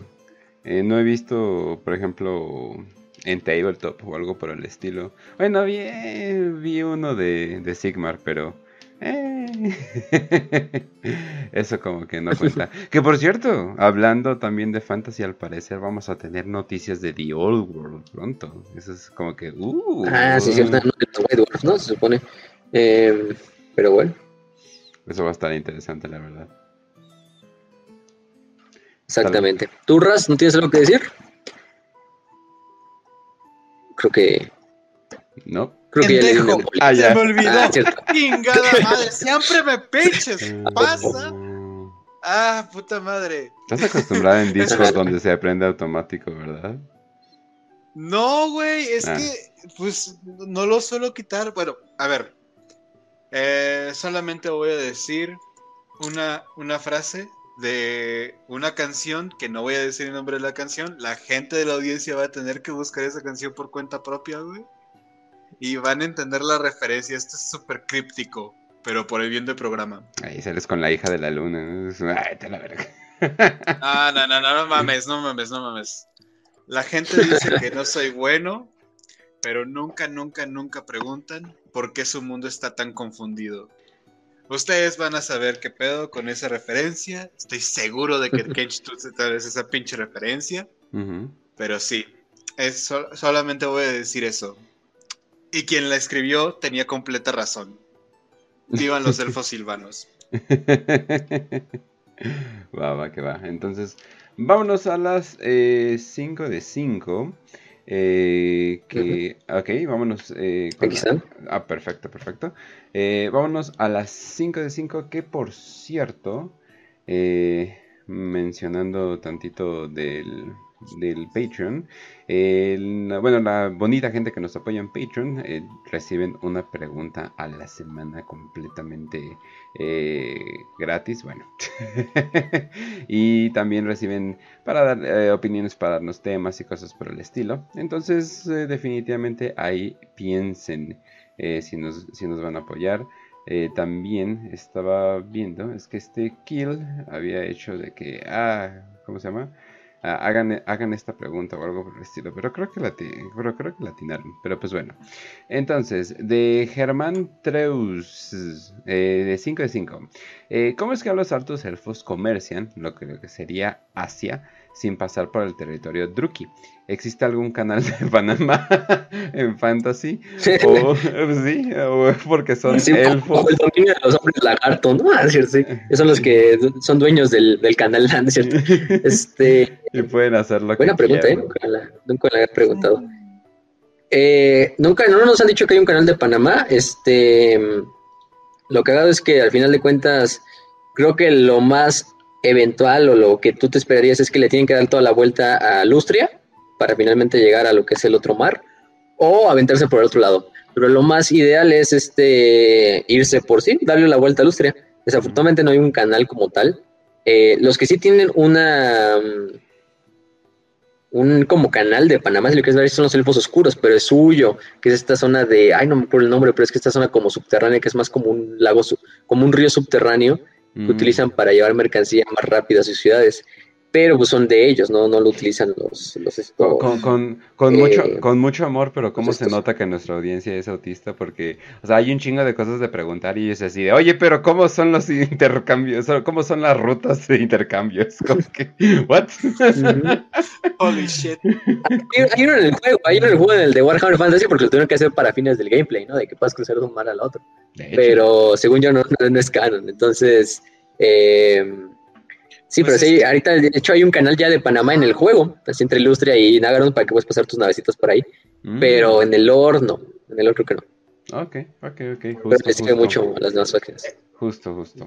Pero bueno, de Omar, 5 eh, de 5. Muy buenas las tengan. Mi pregunta es: eh, ¿de qué subsiste la flota Cronos cuando se enfrenta al caos? Tengo entendido que los demonios desaparecen al morir de donde obtiene biomasa. ¿Mm? ¿Mm? Mm, hay que saber que aunque maten demonios, obviamente se pueden alimentar de los demonios, se pueden alimentar de los cultistas, eso sí, por ejemplo. este, o de los mortales de los dioses, pero obviamente como una flota de encambre, o sea, sí, o sea, su, objetivo es enfrentarse contra, contra el caos. Pero eso no quiere decir que nada más se enfrenten contra el caos, ¿no? Si hay un mundo humano, no sé, imperial por el camino, pues obviamente se lo van a comer, güey, para subsistir. Y aparte, pues si luchan en un planeta demoníaco, a lo mejor no tienes tanta biomasa, pero todavía tienes pues, todo el pinche planeta. para consumirlo, ¿no? Ah, el agua, los bosques o lo que haya de biomasa eh, y el núcleo del puto planeta. Entonces, sí, o sea, se alimentan otras especies, aparte los demonios, pero su objetivo principal es atacar demonios. Eso no quita que tengan que alimentarse de vez en cuando de otras especies. Para que la, la, la flota enjambre no, no, no, no, no caiga de, poder, ¿no? O sea, la mayoría del caos no es energía del caos, o sea, sino también son, o sea, cosas biológicas.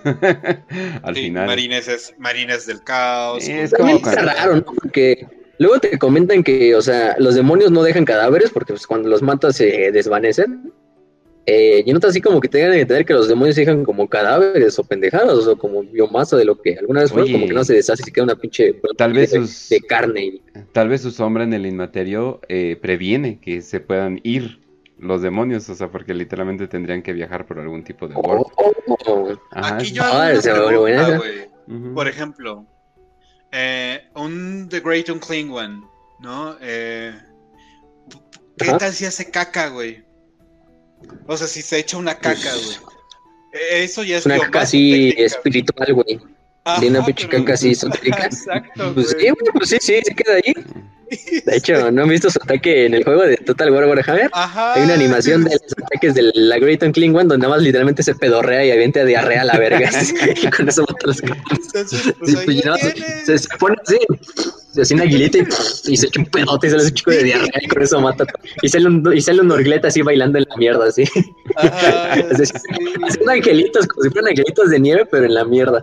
Y todo contento y feliz, güey. No mames. Y los tiranidos así, Sí, no, bueno, no, bueno, sí. eh, es lo que toca. ni modo, ni modo, señores, es lo que toca.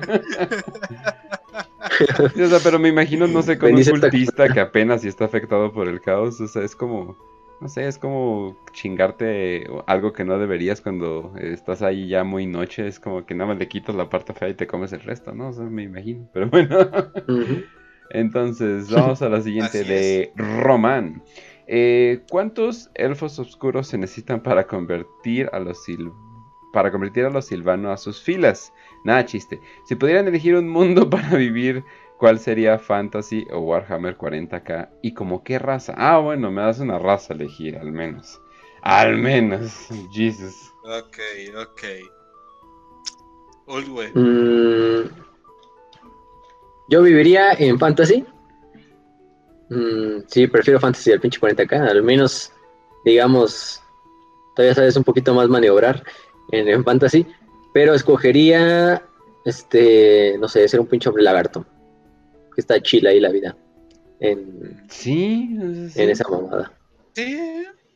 Además eres como inmune a toda la puta jungla y lo que te aviente la jungla, entonces... Yo escogería ser hombre lagarto, no sé. Yo, yo elegiría Ult, güey. Ult, güey. Por mucho, güey. O sea, ¿Y tú, prefiero... Ah. Ajá. Sí. Nah. Elfo. No, quién sabe. Sí, exacto. O sea, unos, unos drukis, o sea, no estaría, no estaría mal. O sea, más que nada porque, no sé, Mm, siento. Sí, o sea, no están tan atados, no están tan atados al, al snobismo eh, de los otros elfos, pero no estás ahí teniendo que convivir con criaturas del bosque y la mamá de media es como que Es que eventual- sexuales. Ajá, sí, Aparte, sí, o sea, esclavos de todo ¿Qué quieres tipo. espíritus del bosque si me puedo tener esclavos sexuales, no? Sea, Sí, exacto. bueno, o sea, a lo mejor los elfos silvanos también. Sí. Eso quiere decir que los elfos silvanos no, no, no, se, no, no se cojan espíritus del bosque.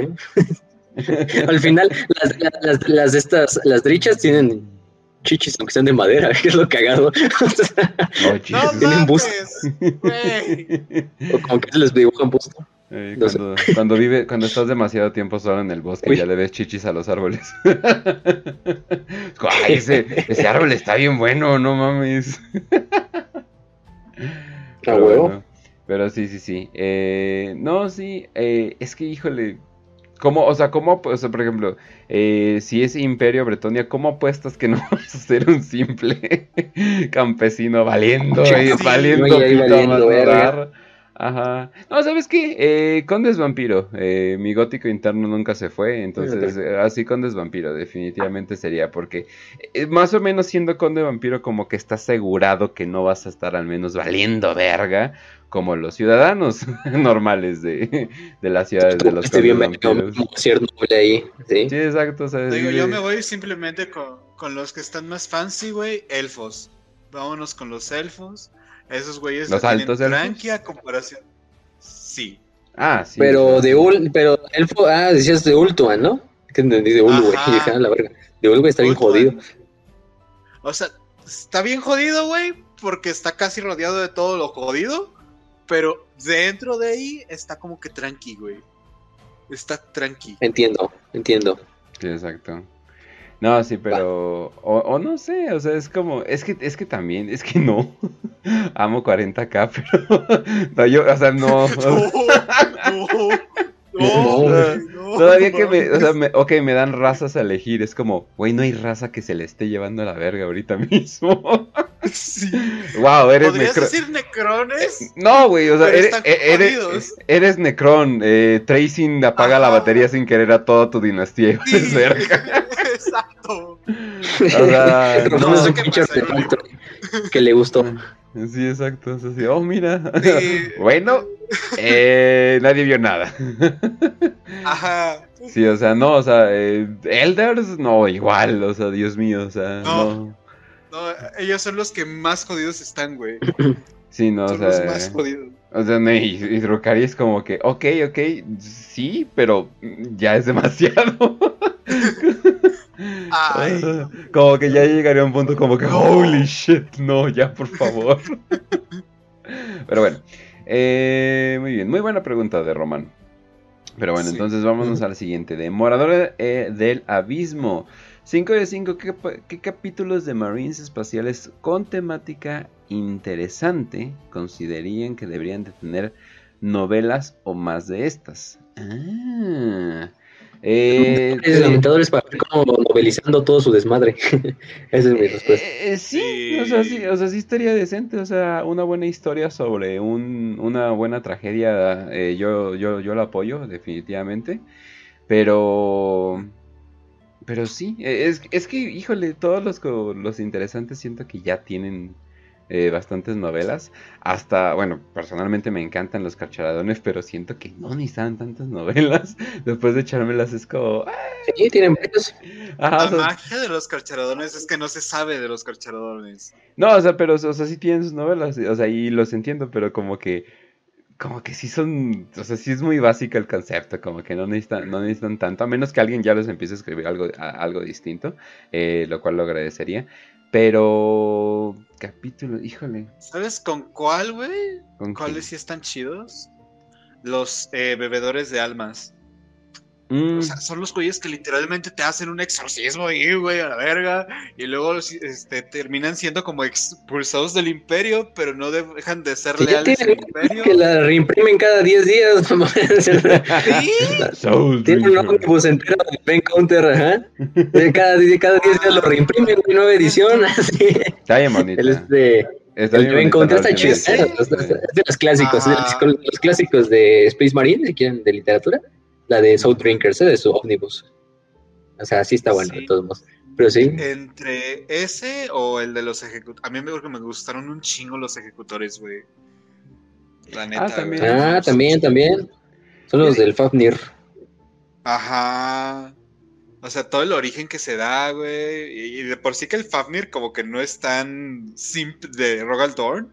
Pinche lobo espacial en cuerpo de puño imperial. sí. Pero bueno. Mm. La neta, la neta. No, sí, sí, sí. Eh, pero sí, pues yo creo. Eh, me interesa que expandan tantito más eh, a, a, las dos a las fac dos facciones más ideas, que son los devoradores de mundos y eh, ¿cómo se llama? World Better, no, World Bearers, el ¿cómo se llaman los portadores, portadores de la palabra? De la palabra. Eh, sí, sí, sí. Esas dos, o sea, sí son las más apestadas, o sea, de que todo el mundo, eh, son muy sencillos, o ah, me caga el Lorgar, ¿no? Pero yo sí quiero que expandan, o sea, como que qué pedo bien, bien con ellos, o sea, eh, Lorgar se me hace una, un personaje muy, muy creepy, y siento que como que, o sea, es que el, el güey, o sea, te da disgusto, o sea, te, es como que... O sea, con güeyes. A, con güeyes. Está bien, está bien escrito el güey para que te cague, o sea. Sí, o sea. o sea Cosa, el, el, Está muy bien güeyes, güeyes adorando a Slaneshi al, al, lado y, el, y como que dices, no, güey, ese güey me da cosa, mejor me voy con estos, no mames, ¿no? O sea, es que da cosa, entonces como que siento que como que sí da para, para hacer un muy buen personaje, eh, ya sea antagónico, eh, porque digo, el, el, el, güey es así. Eh, y de los y no sé, o sea, sí me gustaría más de los devoradores de mundo, pero no sé como que ya salgan de oh por Dios, ¿no? Son, son como que estos casi casi automatones de la violencia. Pero creo que desgraciadamente entre los clavos de carnicería y las posesiones demoníacas, eso fue lo que les terminó pasando. Entonces, no sé, o sea, me gustaría un Angron un poquito más complicado o tal vez eh, es que ya la historia de Angron ya se contó ese fue el problema entonces ya como matar que- matar matar ajá Sí. exacto ya sí. más de qué es bueno a lo mejor hay esperanza con las nuevas que le van a sacar Codex y Ejército y ya Sí, la neta. entonces Sí, exacto. a lo mejor ya las los- o los muy míticos que se supone en la wiki son verdaderos de que sí tienen psychers antimagia entonces es como que ah chinga dónde están esos sí pero sí o, o algo así. O, o sabe- o saben que sería una buena historia que siempre es infalible. Siempre usen el, el pez fuera del agua. Pongan eh, a no sé, algún tipo de mago que tiene que hacer alguna misión con los devoradores de, de- de mundos. O sea, es como que, como chingado sería así de que, eh, o sea, de que van en una misión y la, y la tienen que hacer, y pero van con devoradores de mundo y es como, no mames, güey. ¿no? Entonces, como que ese tipo Pues lo de... acabamos de ver, güey. ¿Con qué? Este, con esta de la herejía, güey, de estos como que renegados que al mismo tiempo están en contra del caos. ¿Eh? Puta madre, no me acuerdo el nombre. ¿Cuál acabamos de ver?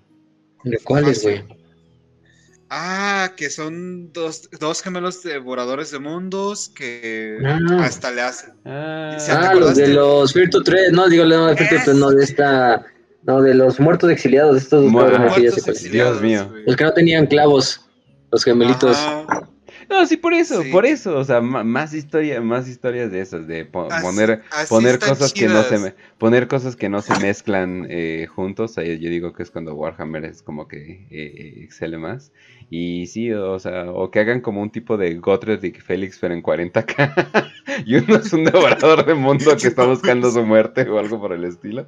No, a ver, qué joya. Pero bueno, eh, muy bien, vamos. Vamos al siguiente. Radelo Stratos dice: ¿Ustedes qué harían si, si tuvieran el poder del dios el emperador? Yo en lo personal, si tuviera su poder, vengaría de Bani. ¡Oh, Dios mío, no! De Bani. no. De Bani viene. Sí, pero sí. de. Ay, Devani Dios está sentada a la derecha del dios emperador y vendrá, vendrá para juzgarnos. Pero no tocaba. Se mamó, pinche loco. Para, Pero- para los que no sean de México y no entienden el meme, así déjenlo. Sí. Así déjenlo. Ni yo entiendo por qué eso se hizo un meme. Yo creo que porque Sí, yo creo que- sale, no ¿Sabes sé, qué, güey? Yo creo que porque sale a enojar ¿Sabes a las qué, personas Kench? correctas, pero sí.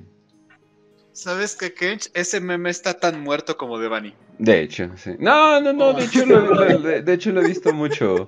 De hecho, lo, lo he visto mucho. Me No, da, me da risa, pero es como este tipo de meme Summer Es que que está bien- no tiene sentido. absurdo, en sí. güey. Ajá, exacto. O sea, no, Es no lo que da tiene, sea, o sea, no, no tiene sentido en Bueno. sí. O sea, el pinche humor sin sentido de los ochentas ya regresó 30 años después en los pinches Summers. O sea, híjole, qué pinche joyas. Pero bueno. Como el de Bunny Chat. No, mames.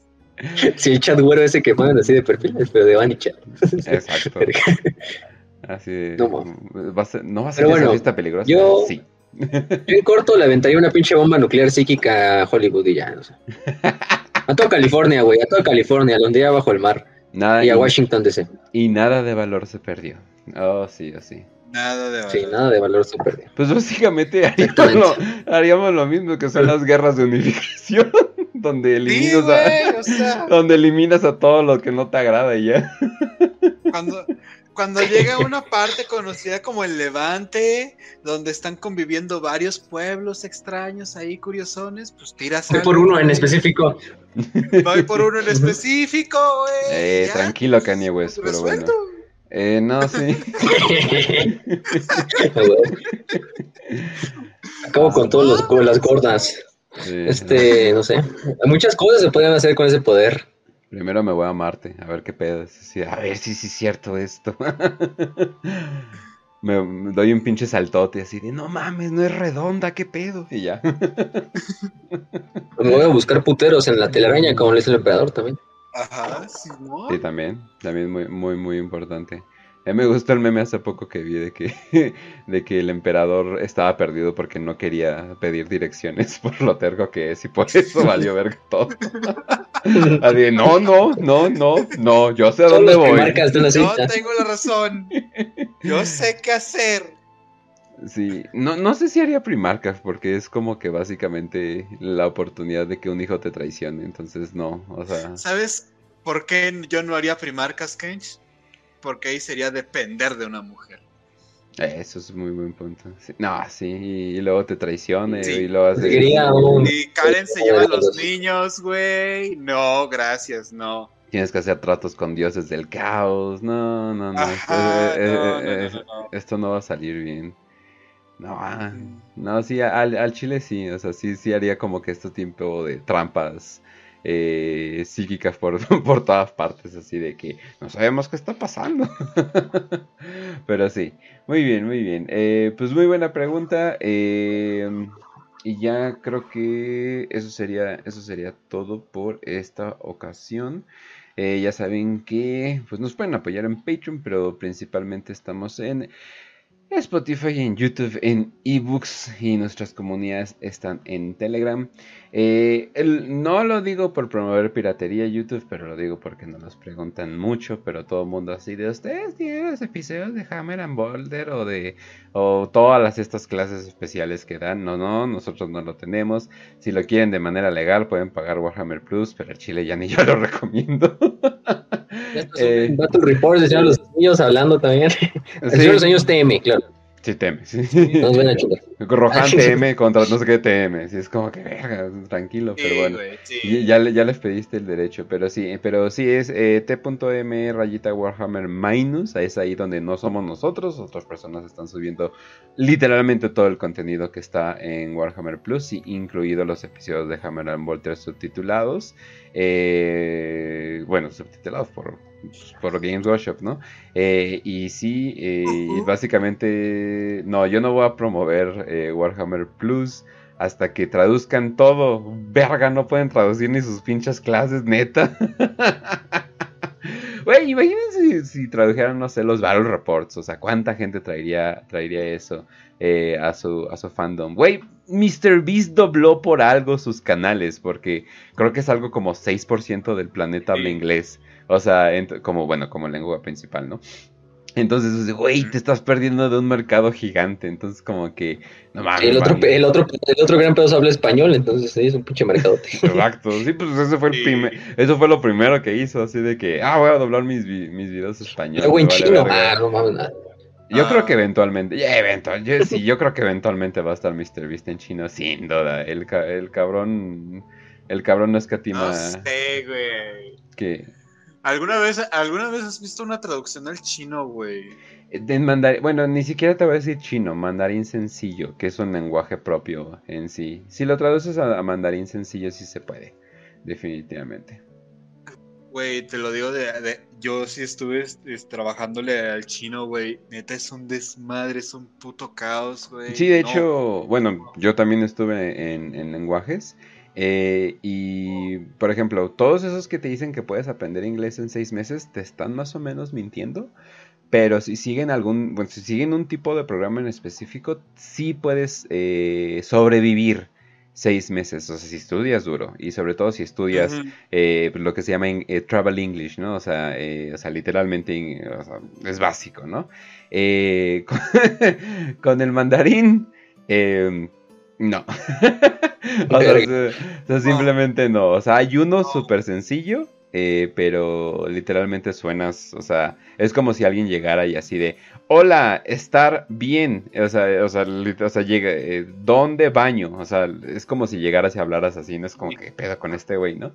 Pero así, para eso está hecho el lenguaje. Es no, te- se, te se digo, toma cinco años eh, para eh, empezar a aprender lo que sería ya, lo que, bueno, si le llamas el chino, ya se le conoce como este tipo de amalgama de un chingo de lenguajes que yo digo, no son dialectos, yo digo que sí son lenguajes propios, eh, pero Y, Sí. eh, o sea, por su Sí. propia cuenta.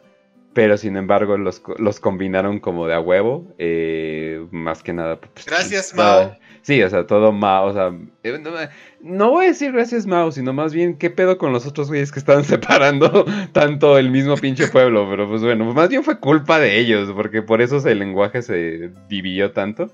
Ya Mao dijo que es esta mamada. Oh, todos, todos hablen lo mismo, qué pedo, no quiero un traductor cuando voy a mi propio país, a otro lugar, no mamen. Pero bueno, entonces, entonces sí, o sea, Mao ya como que hizo, ya luego se creó, eh, este es como mandarín sencillo, que es como el esperanto eh, de China, básicamente. El simplificado, ¿no? Ajá, sí, exacto. ¿Para cuándo? ¿Eh? Kench, ¿para cuándo matamos el hondureño y el argentino y el chileno, güey? ¿Cuándo? Uf, es que es, es, es difícil. No, sí, necesitamos Brasilea junto. Eh, los argentinos no tanto, ¿eh? El chileno sí hacen, sí hacen bastantes crímenes eh, ortográficos. Pero sí, entonces, eh, no sé cómo, por qué estamos hablando de mandarín, pero eh, básicamente es, no, banda, el mandarín es súper difícil y ya, yo no, no, vamos a hablar más de... Y Warhammer Plus debe de estar traducido, sí. Sí, Warhammer Plus debe estar traducido, ¿qué pedo? Eso, de, de eso estábamos hablando. ¿Qué pedo? O sea, ya tienen ahí el sistema. ¿Qué pedo? O sea, no, no, entiendo. la, la, neta sí se están durmiendo un chingo.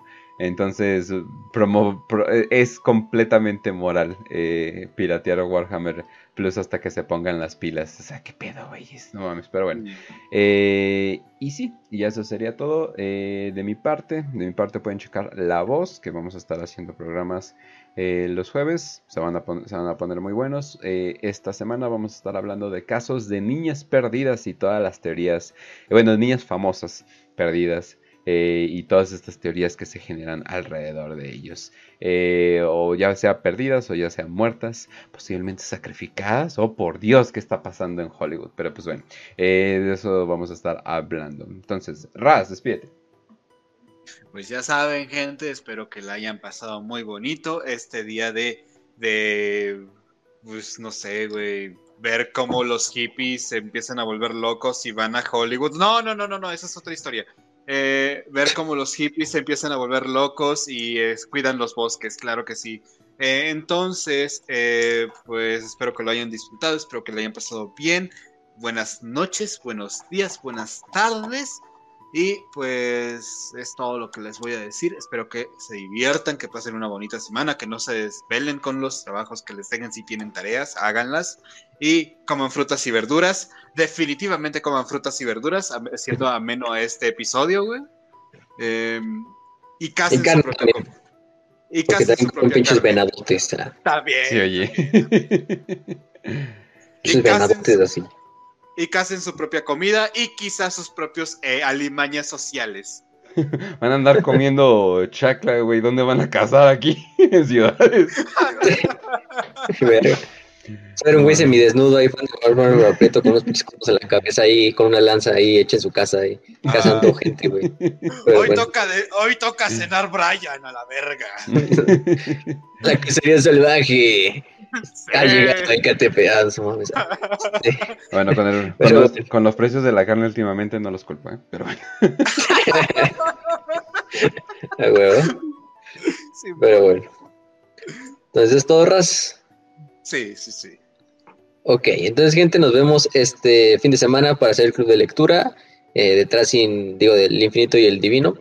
Eh, ya saben dónde nos pueden encontrar. La siguiente semana tenemos un episodio de 40K de la guerra de Octarius. Uh. Estén atentos a todas las redes. Le enviamos un saludo a todos los Patreons, a todos los seguidores. Eh, ya saben que nos pueden apoyar desde con el Patreon, con sus eh, aportaciones monetarias, ya sea aquí en el, en el Super Chat, en YouTube, o simplemente con suscripción, con que compartan el video y con que le den like, dejen un comentario. Es más que suficiente, gente. Entonces, ya saben, nos pueden encontrar en Telegram, en Evox, en Spotify, en en, Telegram, que es nuestro lugar principal, donde tenemos nuestros tres canales, el de la biblioteca, el del canal como tal y el del grupo de, chat. Entonces ahí métanse en todos esos y pues ahí están todos los, links en la descripción.